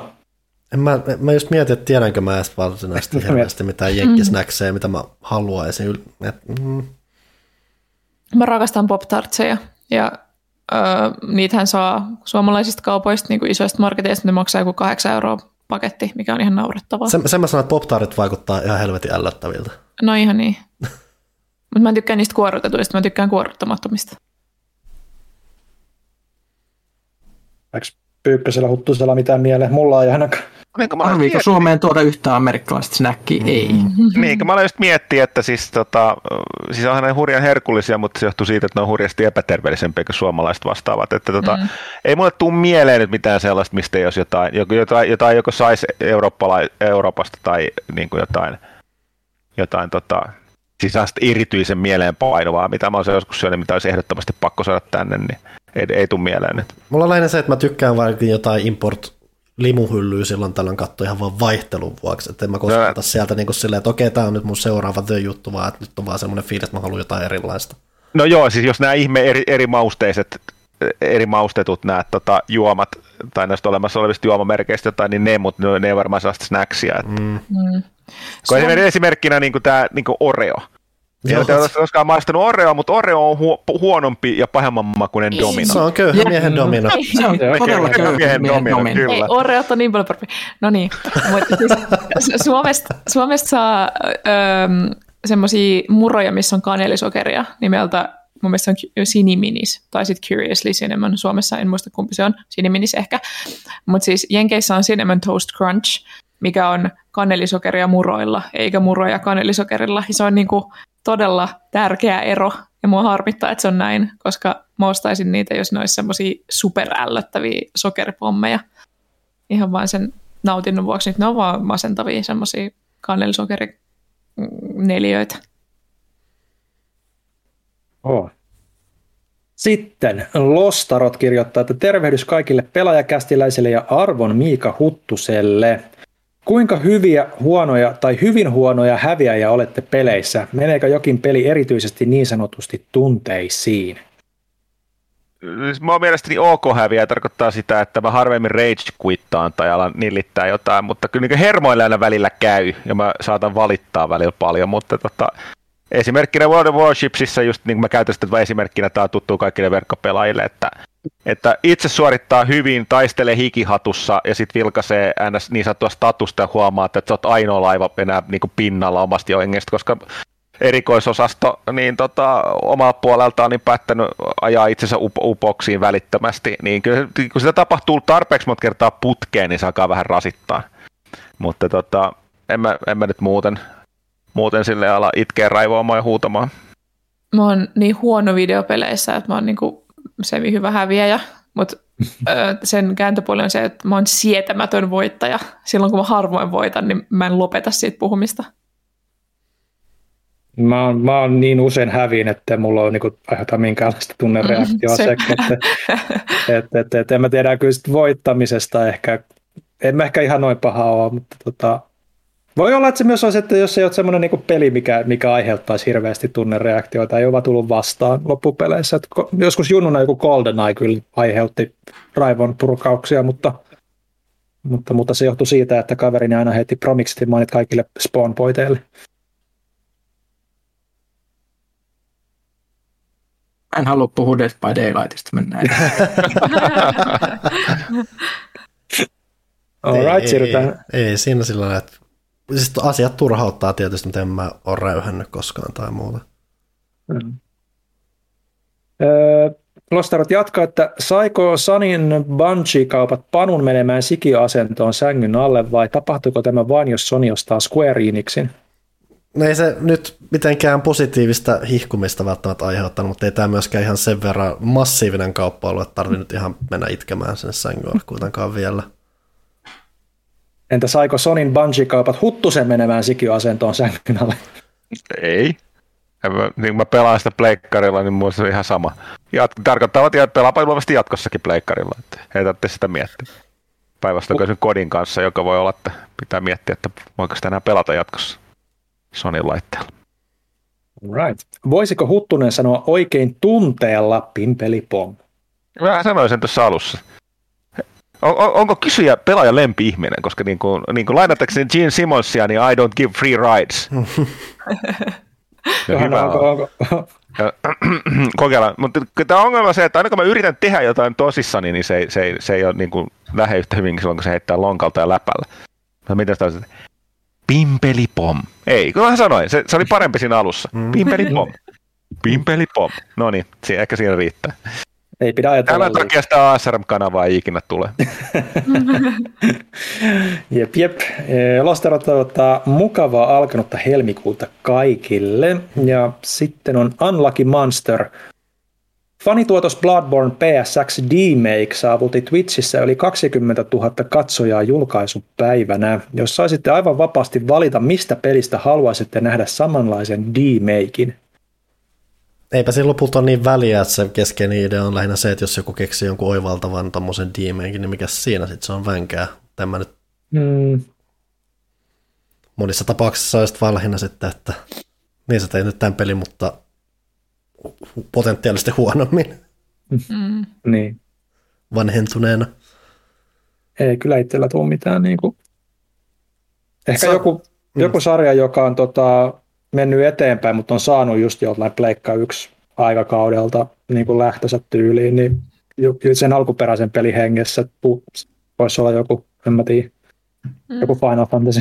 Mm. Faniprojektissa on kiva, että niissä on, on yllät, yllätysmahdollisuus. Ne voi olla, mm. Jos ne on hyvin tehty, niin voi olla hauska.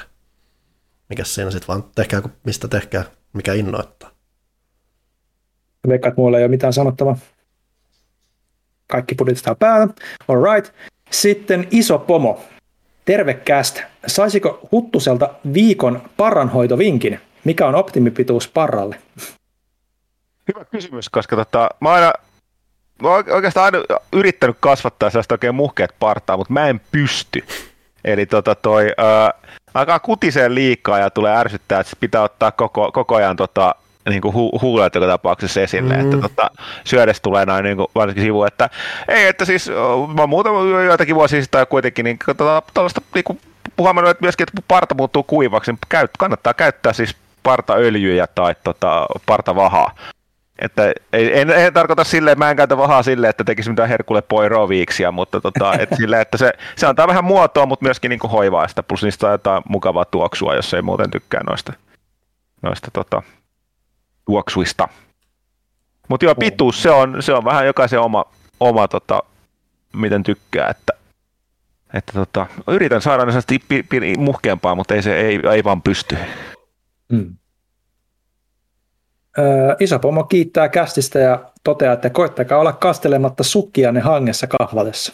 Liian myöhäistä ei ole pelkoa, niin aha, jollekin liian myöhäistä, no niin. Mm, mm, Seuraava kysymys olisi Pyykkösellä, mutta se karkasi jonnekin, joten mennään yksi eteenpäin. Turbomuna. She, Hutski ja Bygeboy jälleen samassa kästissä. How erect can one be? Onko viime aikojen pelistudio kaupoille nähtävissä loppua vai onko tämä vasta alkua jollekin suuremmalle? Milloin Microsoft tai Sony ostaa huttusen pelifirman? Siis toi äsken ensimmäinen siis ei ollut kysymys. Oliko se retorinen? siis sä saat vastata siihen, jos sä haluat. Ah, se tulee NFTnä mun Patreoniin. Moving on. Mutta niin, no siis jaa, voi olla, että tämä ainahan voi sanoa, että aiheuttaako, te saatatte tietää paremmin, mutta niin kuin, aiheuttaako lumipalloefektin, että tota, ne alkaa ostelee noilta. Ehkäpä. Se on sitten mielenkiintoisia aika edetään, kun on vaan tosi isoja saaria. Mm-hmm. Öö, ja sitten, tota, no niin, me, sitten jälkimmäinen kysymys, no niin, jaa, jaa, katsotaan. Katsotaan, kun tästä saadaan tiedä, että ulos tehtyjä asioita, niin ei sitä koskaan voi tietää, ketä kiinnostaa. Se taitaa olla aika monien, monien firmojen tavoite kuitenkin, että exit ja niin poispäin. Kyllä. Öö, oletko Huttunen maistellut uuden sukupolven konsoleita? Makueroja kysymysmerkki. En ole siis, tota, tota, mulla ei ole, mikä tämä Xbox One Series X vai hetkinen, niin eikö se ole Series X tämä Next Gen? Mä en mm. ikinä muista. Mulla on Xbox One X, se, se on, se on se, Series X, joo. joo niin, niin Series X on taus. Ei, sitä en ole. Toi, nykyinen, jos nyt maistisin, maistuu varmaan pölysältä. Entä tuleeko Elden Ring olemaan Huttusen ensimmäinen From Softwarein julkaisema peli, jonka hän läpäisee?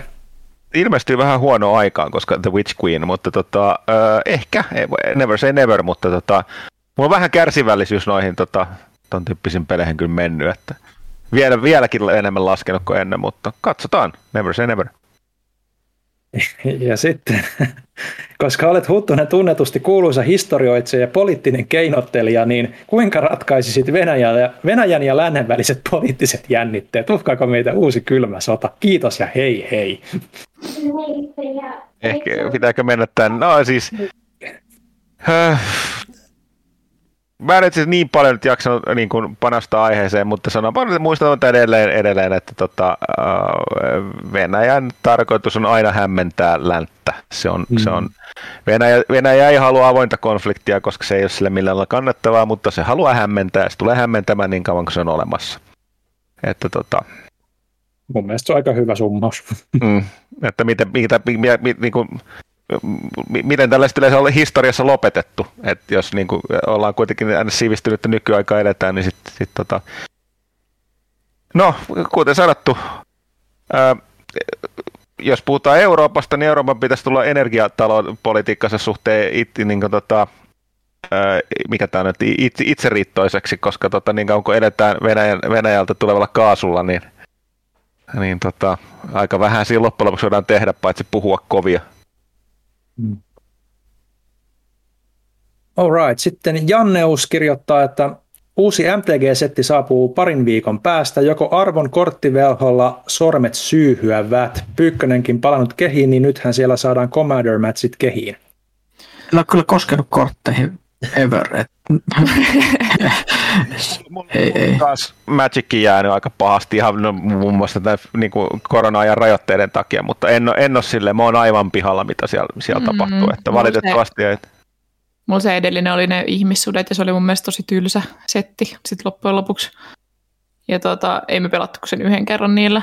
Ja sitten tää, nyt tämä uusi on se Neon Dynasty, semmoinen ihme Japani Neon Cyberpunk-tyyppinen juttu, mikä ei sitten taas mun mielestä sovi siihen kokonaisuuteen ollenkaan, mitä mulla niin tällä hetkellä mä en halua niitä sinne sekaa. Niin tota, ei, ei ole mitään suunnitelmia. Plusin ei ollut mitään mielenkiintoisia mekaniikkoja mun mielestä. Plus eipä mitään kommandersetteja saataisiin, ellei etäpelinä, niin tota, niin. aikaiseksi muutenkaan, koska ei ole. Voisin ei kyllä pelaa pyykkösen kanssa. Tämä pitää tehdä sitten, kun uskaltaa taas poistua kotoa. Pelottavaa, tosi pelottavaa. Mätsikö aiheuttaa aina konflikteja. Se, se, se, se, on, se on paha virhe. Tässä on seuraava bonusjakso. Niin. Mm, totta. All right. Sitten toi Lette kirjoittaa, että hello, hello ja tervehdys arvon kästiläiset. Aivan huikaisevaa, että legenda Pyykkönen on saatu takaisin vakiokokoonpanoon ja joulusen kun yltyy, kun Druidi Huttunen on myös studiossa. Nyt kun talvi on taas pahimmillaan, niin pitää tappavien ovitappien lisäksi varoa roikkuvia jääpuikkoja. Kylvävätkö nämä kirkkaan terävät tappajaan pelkoa kästin väessä? Nämähän puikkoset voivat pudotessa mahdollisesti mätkähtää kallosta läpi tai sitten sopivassa kohdassa kääntäessä katsetta ylös pujahtaa silmään ovitappimaisesti. Ovitapeissa on se, että ne on aina siinä näköetäisyydessä. Et sä katso sinne ylös, missä ne puikot putoaa. Niin, se on niinku silent killer. mm, mutta ovitapitkin voi olla hautautunut lumeen. Sä et välttämättä tiedä, että se on siellä. Mä olin unohtanut, että teillä kaikilla muilla oli tämä ihmeellinen, ihmeellinen psykoosi näistä ovitapeista, mutta joo. Todellinen uhka. Mm-hmm. Todellinen uhka, all right. Miten Huttunen on varustautunut mahdolliseen Venäjän sotateknillisiin toimenpiteisiin? En millään lailla.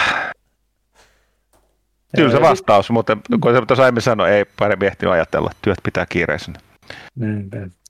Sitten kysymys kaikille. Mikä olisi seuraava pakko hankita PS5, kun aika harvassa on viime aikoina sellaiset olleet? Horizon. Destiny 2. Siinähän ne pääasialliset on. Ja sitten aina myös, kun lähtee merille kokeilemaan, miltä se suolavesi maistuu, niin World of Warships Legends. Mm. Joo, eikä se Gran Turismo 7 nyt ihan huono välttämättä. Otan sen näkee vielä sitten, kun se tulee. Mm-hmm. Sitten viimeinen kysymys pelaaja Fiin puolella on nimimerkiltä Lihaa. ja tota, katsotaan, Pyykkösen MP eli mielipide DD5E ja tulevasta 5.5.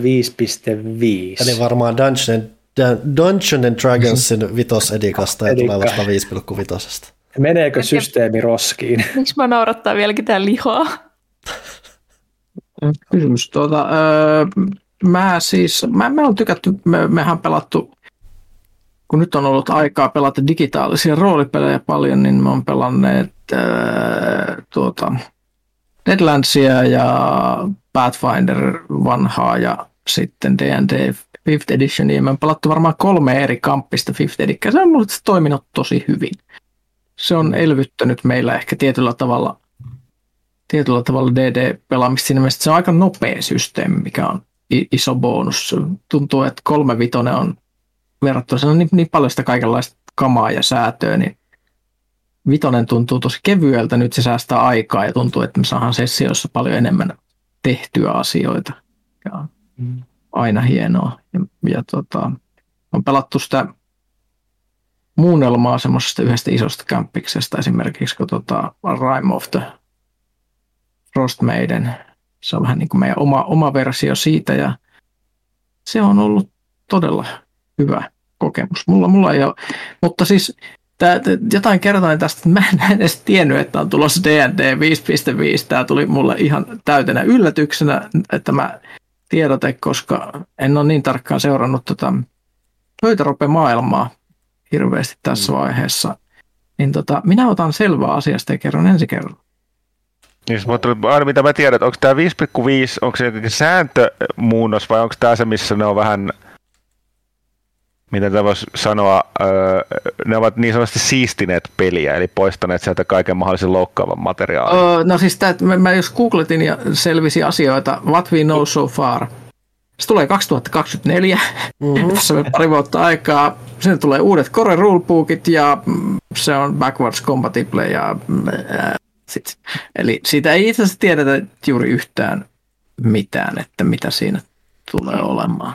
Mutta DDllähän on tämä historia, kuten puhutaan, kaikista suosituin ja kuuluisinhan on tämä 3,5, joka on siis Pathfinderinkin pohja, niin tota, se oli tosiaan kirjallisesti 3,5, eli ensin tuli Dungeons Dragons versio 3.0, ja siitä hyvin nopeasti tuli tämä niin sanottu 3,5 eli paranneltu versio, jolle tuli aivan omat niin kuin sääntökirjat ja noin noi, tota, lisurit ja kaikki tällaiset lisäkkeet.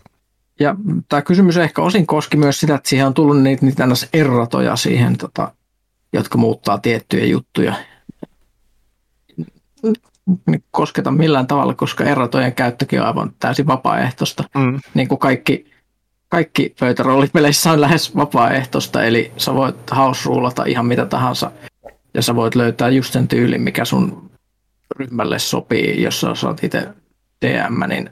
Niin, se on roolipelien hienous. Niin. jos oot pelaaja, niin sä voit house kaiken just sillä tavalla, että se on just niin kuin sulle sopiva, ja mun mielestä tämä DSD, DD 5 perussysteemi on ollut tähän asti toimiva semmoiseen kaikenlaiseen mättämiseen. Se on aika hyvä mättämisenginen siinä mielessä, että se toimii tosi sujuvasti ja nopeasti ja muuta. Et, et meillä on sitten tota, nämä hevimmät ropetukset on esimerkiksi siellä Deadlandsin puolella ollut, mitä me pelataan Savage Worldsille.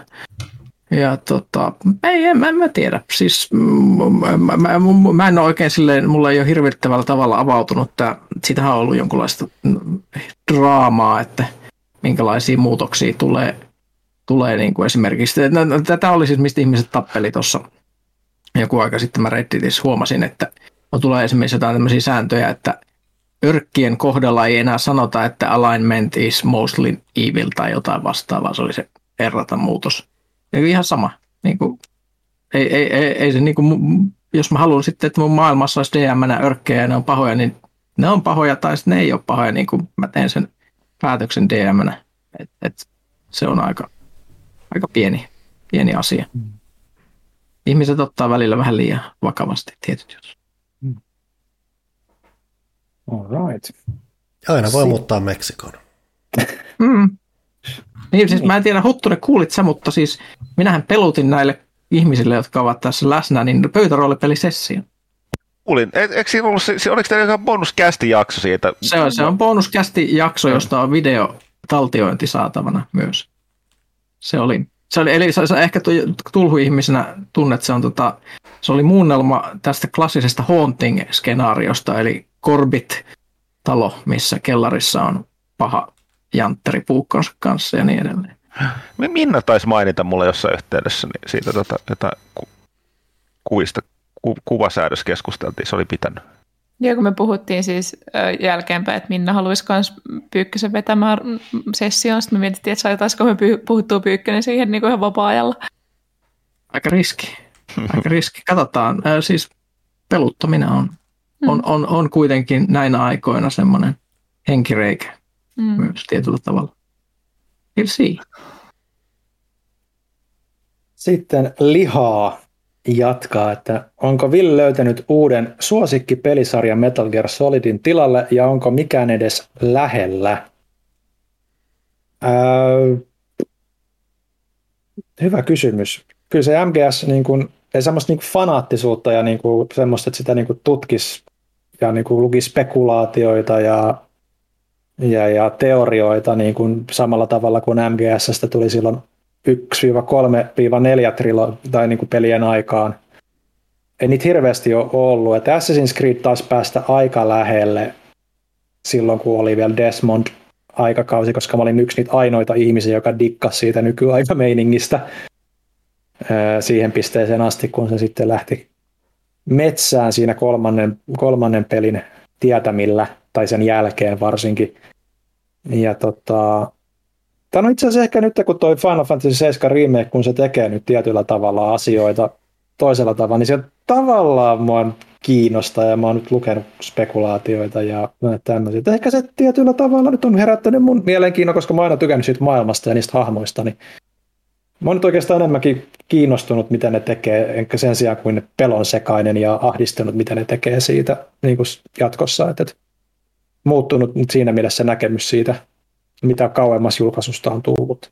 Kai ja per, kai on jo First Soldierit ladattu ja menty no, Battle Royale mobiiliareenoille ja No se nyt on ehkä vähän eri asia no, sitten. Niin. Se Remake Mark Part 2 niin olisi kiva, että siitä alkaisi jotain tulla ja huhun mukaanhan nyt, tai mun mielestä Kitase itse sanoi, että tänä vuonna siitä kuullaan ainakin jotain, että varmaan ilmoittavat, että se tulee jossain vaiheessa, mutta siihen se taitaa jäädäkin sitten. Mutta siinä on aika paljon mielenkiintoisia spekulaatioita ja teorioita, mitä kaikki asiat, mitä tapahtuu siinä remakeissa, niin mihin ne voi johtaa. Ja mä oon yllättävän paljon niitä lueskellut itse asiassa. Että kai se varmaan sitten se. Ja yleisesti, niin kuin, että mikä pelisarja on nyt päässyt lähellekään niin kuin siihen tietynlaiseen fan, fanittamiseen, niin Persona. Mm. Öö, vitonen, vitonen varsinkin, niin kuin mä oon tykännyt niin paljon, että mä oon pelannut sen kuitenkin sen Royalen ja alkuperäisen pelin ja tavallaan tekisi mieli vielä kertaalleen pelata se Royal uudestaan. Että että ainoa mikä siinä sitten on se, että kun ei se tarina enää jatku, mm. ellei nyt tee jotain sitten Strikersin tyylistä, mikä nyt oli tarinallisesti vähän köykäinen, vähän sinne päin, mutta en mä tiedä pystyykö ne tekemään mitään kiinnostavaa, mutta kyllä mua niin kiinnostaa, miten ne tekee sitten kutosen kohdalla, kun se tulee. Että varmaan ne on ne, ne kolme. Mutta Assassin's Creed on niin kuin menettänyt pointtinsa, että Valhallassa oli pikkasen semmoisia asioita, kun siinä oli viittauksia ja niin kuin kolme ekaan, tai siihen Desmond niin kuin mm. aikakauteen, niin, niin, niin siinä oli semmoinen hetkittäisiä, että uu, alkaako tämä menee mielenkiintoiseksi ja no osittain meni ja osittain ei. Mutta sitten vielä viimeisenä kysymyksenä, että Huttusen kovin joululahja. Teräksinen juomamuki. Oho. Oispa ollut viimeinen kysymys, koska meillä on Discordissa vielä kysymyksiä. Oh, no tämä oli viimeinen pelaaja.fi. Näitä ei onneksi kauhean montaa. Öm, Nopeasti täältä Insane One mietteet yksinoikeuspeleistä. Osta tämä alusta, jotta voit pelata, jos et sitä alustaa omista ennestään. Esimerkiksi Crossfire X ja Xbox Only. Olisiko järkevin tuoda pelit kaikille alustoille, miksi firmat eivät tee niin? Joku on maksanut, kyllä raha ratkaisee. No, tätä voidaan kysyä Nintendolta. Eikö ne koko siis Niin. liiketoiminta aina perustunut siihen, että Nintendo pelejä pelataan vain Nintendo alustalla? Mm. Kyllä sä saat sillä luotua bisneksen, kuten Nintendo hyvin näyttää. Että. Mm, meillä on se onni, että meillä työn puolesta melkein niin kuin löytyy kaikki alustat, niin sitten noi yksinoikeuspelit ei ehkä tunnu niin pahalta kuin, että jos olisi vaan se yksi kone. Mutta se on niiden tarkoitus siis, Mm. koska niin kauan kun sun pitää myydä omaa laitetta, se on tärkeää, niin totta kai sä haluat antaa kaikki mahdolliset eväät sille, että niinku ihmiset tähän tällaiseen saa, niin kuin sua, päätökseen saapuvat, ja nämä yksioikeuspelit on hyvä tapa siinä. Tuntuu Mm. Joo. spessulta. Niin, ja siis toi, toi, noin yksinoikeuspelit on ollut niin iso osa niin kuin konsolipuolen niin kuin, tai peli, konsolipeliskeneä, että, että se jotenkin itse vaan tuntuu niin kuin luonnosta. Totta kai jokaisella on omat yksinoikeudet ja niitä ajetaan. Että, että, Et sähän mieti, mieti jotain stadiaa, kun se julkistettiin, niin kaikki mm. niin oletti, että okei nyt nää, se, että niillä on jotain omaa spessua ja onhan niillä tavallaan, mutta lähtökohtaisesti kun stadia tuli, niin se on ne samat pelit, että kaikki ovat, miksi mä pelaisin näitä stadialla. mm.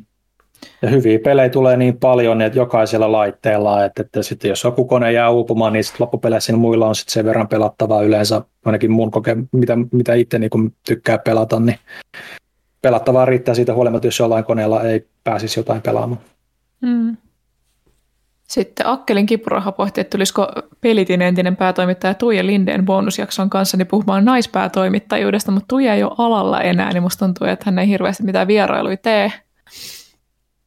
Jos, Pelkästään. jos Tuija, Tuija mielipiteitä kiinnostaa tai tarinoita, niin eikö ollut siinä pelimuseon siinä viisivuotislähetyksessä kertomassa juttuja? Kyllä. Vai sinä olet Johanna? Mä yritin välttää tuota aihetta. Myös minä olin. Öm, se löytyy Twitchistä vielä jonkun aikaa pelimuseon kanavalta. Henkkari, olenko mielipiteeni kanssa yksin vai näyttääkö alkanut pelivuosi varsin laihalta? Olet. Mm, kyllä se on inno, innostavampi vähän aikaa. Niin ja siis niin tyyliin seuraava, tai tämä kuukausi on jo ihan massiivinen. Mm. Mm. Niin, niin. Mä, mä olin sillä, että jos tulee Destiny 2 lisäri, niin se vuosihan on siinä. Mi- mitä muuta voisi enää kaivata? Viime vuonna ei tullut, se oli laiha pelivuosi. Mm. Sitten Paha Phantom sanoi, että heippati rallaa raksulit pelitoimittajat. Pelaaja täyttää tänä vuonna pyöreitä ja kolmas sadas kästikin kolkuttelee jo ovella. Herra Onko juhlavuodelle jotain spektaakkelinomaista suunnitteilla? Ehkä tiedossa on pelaajakästin kuulijakilpailu, jossa palkintona on päästä mukaan Pyykkösen vetämään one-shot pöytäroolipelisessioon. Mä oon sitä mieltä, että me pitäisi järjestää piirustuskilpailu, koska nyt, me ollaan, nyt kun me ollaan muutettu tota, toimistoa, niin sieltä on löytynyt vanhojen piirustuskilpailujen noit piirustuksia. Mä olen ihan silleen, että miksei järjestetä enää piirustuskilpailuja. Tämä on niin siistiä. Ihmiset ei osaa enää piirtää. Niin, ne oli kyllä anime, ne oli kaikki jotain hopeanuolikamaa, mutta silti. Ja sitten Paha Phantom toteaa, että ai niin, tosiaan ei ole vielä mitään suunnitelmia, mistä voisi ainakaan puhua. Paha Phantom, onpas ollut todella, todella mukavaa kuulla arvoisen ja arvostetun rautanyrkkihuttusen kuulumisia. Erittäin laadukas ja viihdyttävä jakso tähän asti kerta kaikkiaan. Kysymys, onko ihmisen paras ystävä kissa, ghost vai kylmälasi Jack and Cokea? Jakso oli kaikille. Ne on ne kaikki. Ja mä arvostan tuota uskomatonta optimismia. Kyllä. Joku kysyikin tuolla, että mistä voi tietää etukäteen, että jakso on laadukas ja viihdyttävä. Sanoin vain, että meillä on laatutakuu. Keskinkertaista läppää joka jaksossa vähintään. Sitten Janne vaan on toiseksi viimeinen kysyjä. Tervehdys kästiin. Mukava kuulla huttusta pitkästä aikaa linjoilla ja mahtavaa, että Pyykkönen on palannut. Jouduin aikoina lopettamaan lenkin kesken, kun menin niin paskaksi Jannen lähtöuutisista. Myös paluuuutinen tuli kesken lenkin ja silloin lähti kyllä samanlaiset tuuletukset kuin Rocky Ykkösen harmaat verkkarit training montaasissa.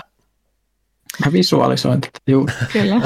Jaha, mun illallinen saapuu, poistun hetkeksi. No niin. No niin. Ö, Löysin Dark Souls-sarjan kunnolla vasta viime vuoden lopulla ja tällä hetkellä on melko syvä Dark Souls-psykoosi päällä.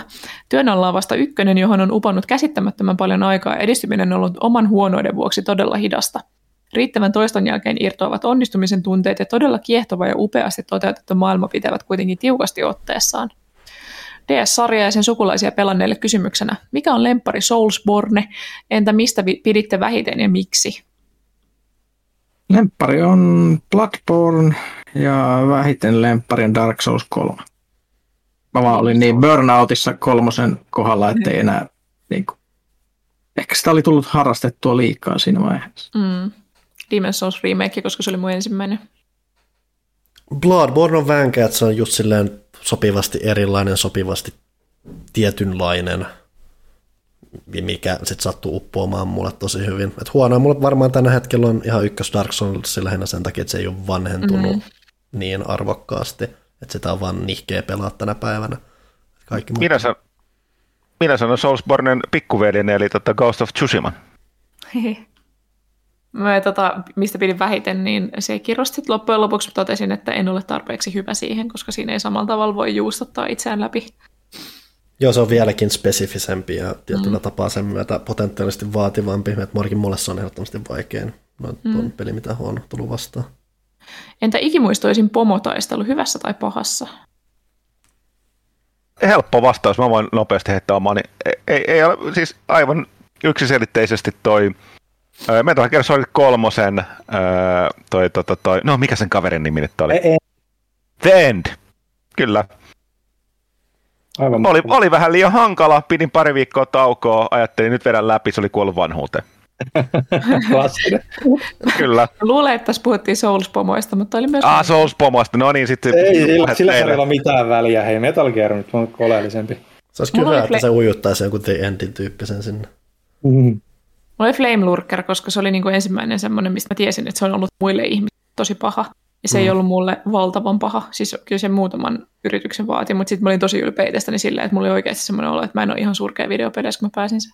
Mä oon jotenkin huomannut, että mä, kun mä pääsen ne bossit, niin mä oon niin huojentunut sitten, että mä unohdan ison osan mm. niistä. Että mulla oli itse asiassa äsken kyllä joku mielessä, mutta sitten se jälleen vaan karkasi mielestä. Janne vaan on viettänyt valehtelematta viikon kirkon katolla gargoilen kanssa tanssien. Siinä alkoi usko horjua, mutta voi että tuntui hyvältä, kun se vihdoin taipui läpi. Se mun piti itse asiassa sanoa, että Dark Souls 2. ne ei ollut niin vänkiä siinä, mutta siinä on ihan hauska se kuningastapaus, joka siis on ihan täysin vapaaehtoinen, joka hengaa semmoisessa pimeässä kellarissa, ja se vaan pyörii ympyrää ja ei tee mitään, että sä agrosta ihan kunnolla, se on ihan hauska kokemus. Mm. Uh, Janne vaan sanoi, että kiitos vastauksista ja kaikista, mitä teette kohti kevättä. Sitten on vielä Paron Pekugram viimeisenä. Ensinnäkin hän kertoo muiston. Mä aina mietin näitä, että nämä ihmiset, jotka muistaa vaan yhtäkkiä jotain vanhoa juttua, kun me ei muisteta, missä numerossa me mennään, kun me tehdään näitä jaksoja. Muistuu mm. mieleen Huttusen ja Pyykkösen jakson 6.3 keskustelu, kun Huttunen antoi Darumakka Pokemonille nimen Tulikakka, koska ihmiset laittavat kyseisen otuksen jätöksiä vaatteisiin. Mä mietin, että miten voi vaan muistua mieleen. Se on siis todella ihailtavaa, koska tuosta kuimat miljardia vuotta siitä on. Näinpä. Öö, sitten ainakin päälle kymmenen. Baron Pekugram kysyy Huttuselta, että onko Pokemon Legends Arseusin uudet Pokemonit miten pelottavia?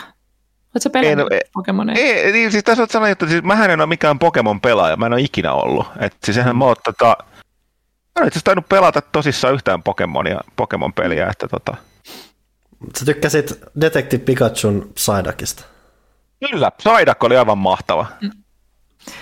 Sitten tota, vielä viimeinen kysymys tai oikeastaan pyyntö on, että kerropa Huttunen vuoden 2021 mielenkiinnostavimmat jutut panssarikolumni puhetyylillä mikä on panssarikolmin puhetyyli. Öö, enkä sitä paitsi 2021, en mä muista mitään tuollaisia, sehän oli äsken. että tota, pari pelkogramma joudun tuottaa pettymyksen, että tota, öö, mutta tota, jälleen muisti, muistaa panssarikolmi. Täytyy sanoa, että sehän ei mennyt ihan maaliin se panssarikolmi, koska tota, se olisi vaatinut sellaisen, niin kuin idea siinä oli olla sellainen jämptipi ja jyräävämpi. Mä en osaa sanoa tätä ääntä, koska mä en koskaan onnistunut siinä niin kuin äänensävyssä siinä tekstissäkään. Eli idea olisi sellainen, mutta mä en ole, mä en ole tollainen niin kuin, paitsi jos mä kimpaanut jostain aiheesta, niin sitten mä alan siitä niinku, niinku, niinku ränttäämään, mutta mä en niinku kykene sellaiseen niinku aggressiiviseen kirjoitustyyliin, ainakaan lyhyesti ja ytimekkäästi. Sellainen kol- kolmityyliseen, että mulla on aina sellainen jaaritteleva ja analysoiva tyyli, niin sehän ei koskaan sitten ollut semmoinen. Saattaa olla, että yksi, kaksi oli sellaista sinne päin. Niin tämä on ihan pohjasyy siihen, mutta tota, miksi en, en kykene tähän. Hmm. Vai, tuota, että olla... laivan kapteeni Kolumbi. Seilailla ympäriinsä ihan minne huvittaa. Niin, niin ja se piippu huulessa. Ja sillä, Kippari- ne, on- ne on ne kippari- huttusen merikapteeni- jorinat. Kippari- niin, jorinat. No sit mun täytyisi taas, sit, mun pitää välittömästi, että ku- ei kukaan ei pääse tähän tota Lighthousein William Dafoehun tähän tota, Mm. yksin puheluun, siitä kun se vuodattaa sen kirouksen sen, sen tota, Pattisonin hahmon päälle. Sain tästä meille jakson nimeksi, että Kippari Huttusen jorinat. Kiitos siitä. Mä menisin, että kaikki on pilalla, on myös ihan hyvä vaihtoehto. Mm. Toi on ehkä parempi kuin Melko varmaa, että kaikki on pilalla ollut joku jakson nimi jossain vaiheessa. todennäköisesti. Mm, No 290 jaksoa, kuka niitä nimiä muistelee, eikä tässä, no, no niin, itse jännää. Me ollaan Niin. monesti puhuttu tässä, että me voitaisiin kierrättää, äh, tai siis huomaa, mä puhun vieläkin me näin monen vuoden jälkeen, mutta te voisitte helposti kierrättää asioita vuosinkin jälkeen, ja mä aina luulen, että kuka näitä muistaa, kun me ei muisteta. Mutta se, että me ei muisteta, tai te ette muista, ei tarkoita, että kuulijat muistaa, että se on vähän vaarallista. Kyllä. Tietenkään oikeasti, kun joku meidän kuulija 63, vaan... herra jestas. Niin siis lukee vaan jotain lehteä tai syö aamupalaa yhtäkkiä on silleen, hmm, muistin juuri, että Huttunen sanoi jaksossa 63. Tai ehkä hän on kuunnellut niin kuin vanhat jaksot nyt tuoreeltaan uudestaan tai Ehkä. ensimmäistä kertaa. Ehkä se on todennäköisempää. Silti. Mm. Äm, siinä oli kaikki, uskokaa tai älkää, kello on puoli kahdeksan illalla. Niin, mitä vasta kolme ja puoli tuntia mennyt tässä. Tämä on todella monella tapaa vanhat ajat tulee mieleen. Ja ollaan illalla ja kaikki on lopussa. Mun ainoa ero poikkeus on se, että mä, mä, en, mä en lähde, ja mulla, mullakin on niin siis todella hiki. Jep. Mutta ainoa ero on se, että mä en näe nälkää, koska mä, mä viisana tilasin tuossa tuntia sit ruokaa, mikä odottaa tuossa. Tästä ei tarvitse myöskään rahautua kotiin enää. Niin kuin Joo, se on tosta, niin ollaan valmiina. Tarvitse rojahtaa sohvalle. Mä sanoin ennen kuin aloitettiin nauhoitukset, että pidetään tämä lyhyenä, koska kukaan ei jaksa tähän aikaan vetää neljää tuntia. Ja siis kolme ja puoli on ihan hyvä. No, niin, no ei, vedät, ei jaksettu neljä tuntia, se on totta. Eli ei vielä pinnistellä puolta tuntia. No niin, Mm. Ei. eiköhän se ollut siinä. Nälkä. Kiitos.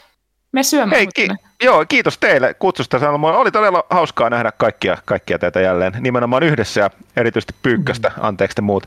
Mutta tota, öö, joo, olisi hauska turinoida enemmänkin, mutta tosiaan nyt on nälkä tämä kesti kolme ja puoli tuntia, joten kiitos teille, kiitos kuulijoille ja ehkä joskus, kun tästä korona taittuu ja ihmiset, ihmiset uskaltavat nähdä taas öö, kasvokkain, niin tota, meidän täytyy mennä nauttimaan virvoitusjuomia ja puhumaan videopeleistä.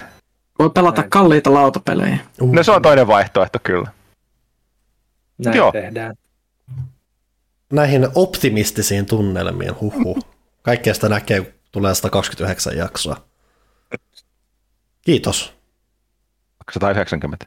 Ne, ja, ja, mitä, Mitä näitä nyt on? Ja keskinkertaista.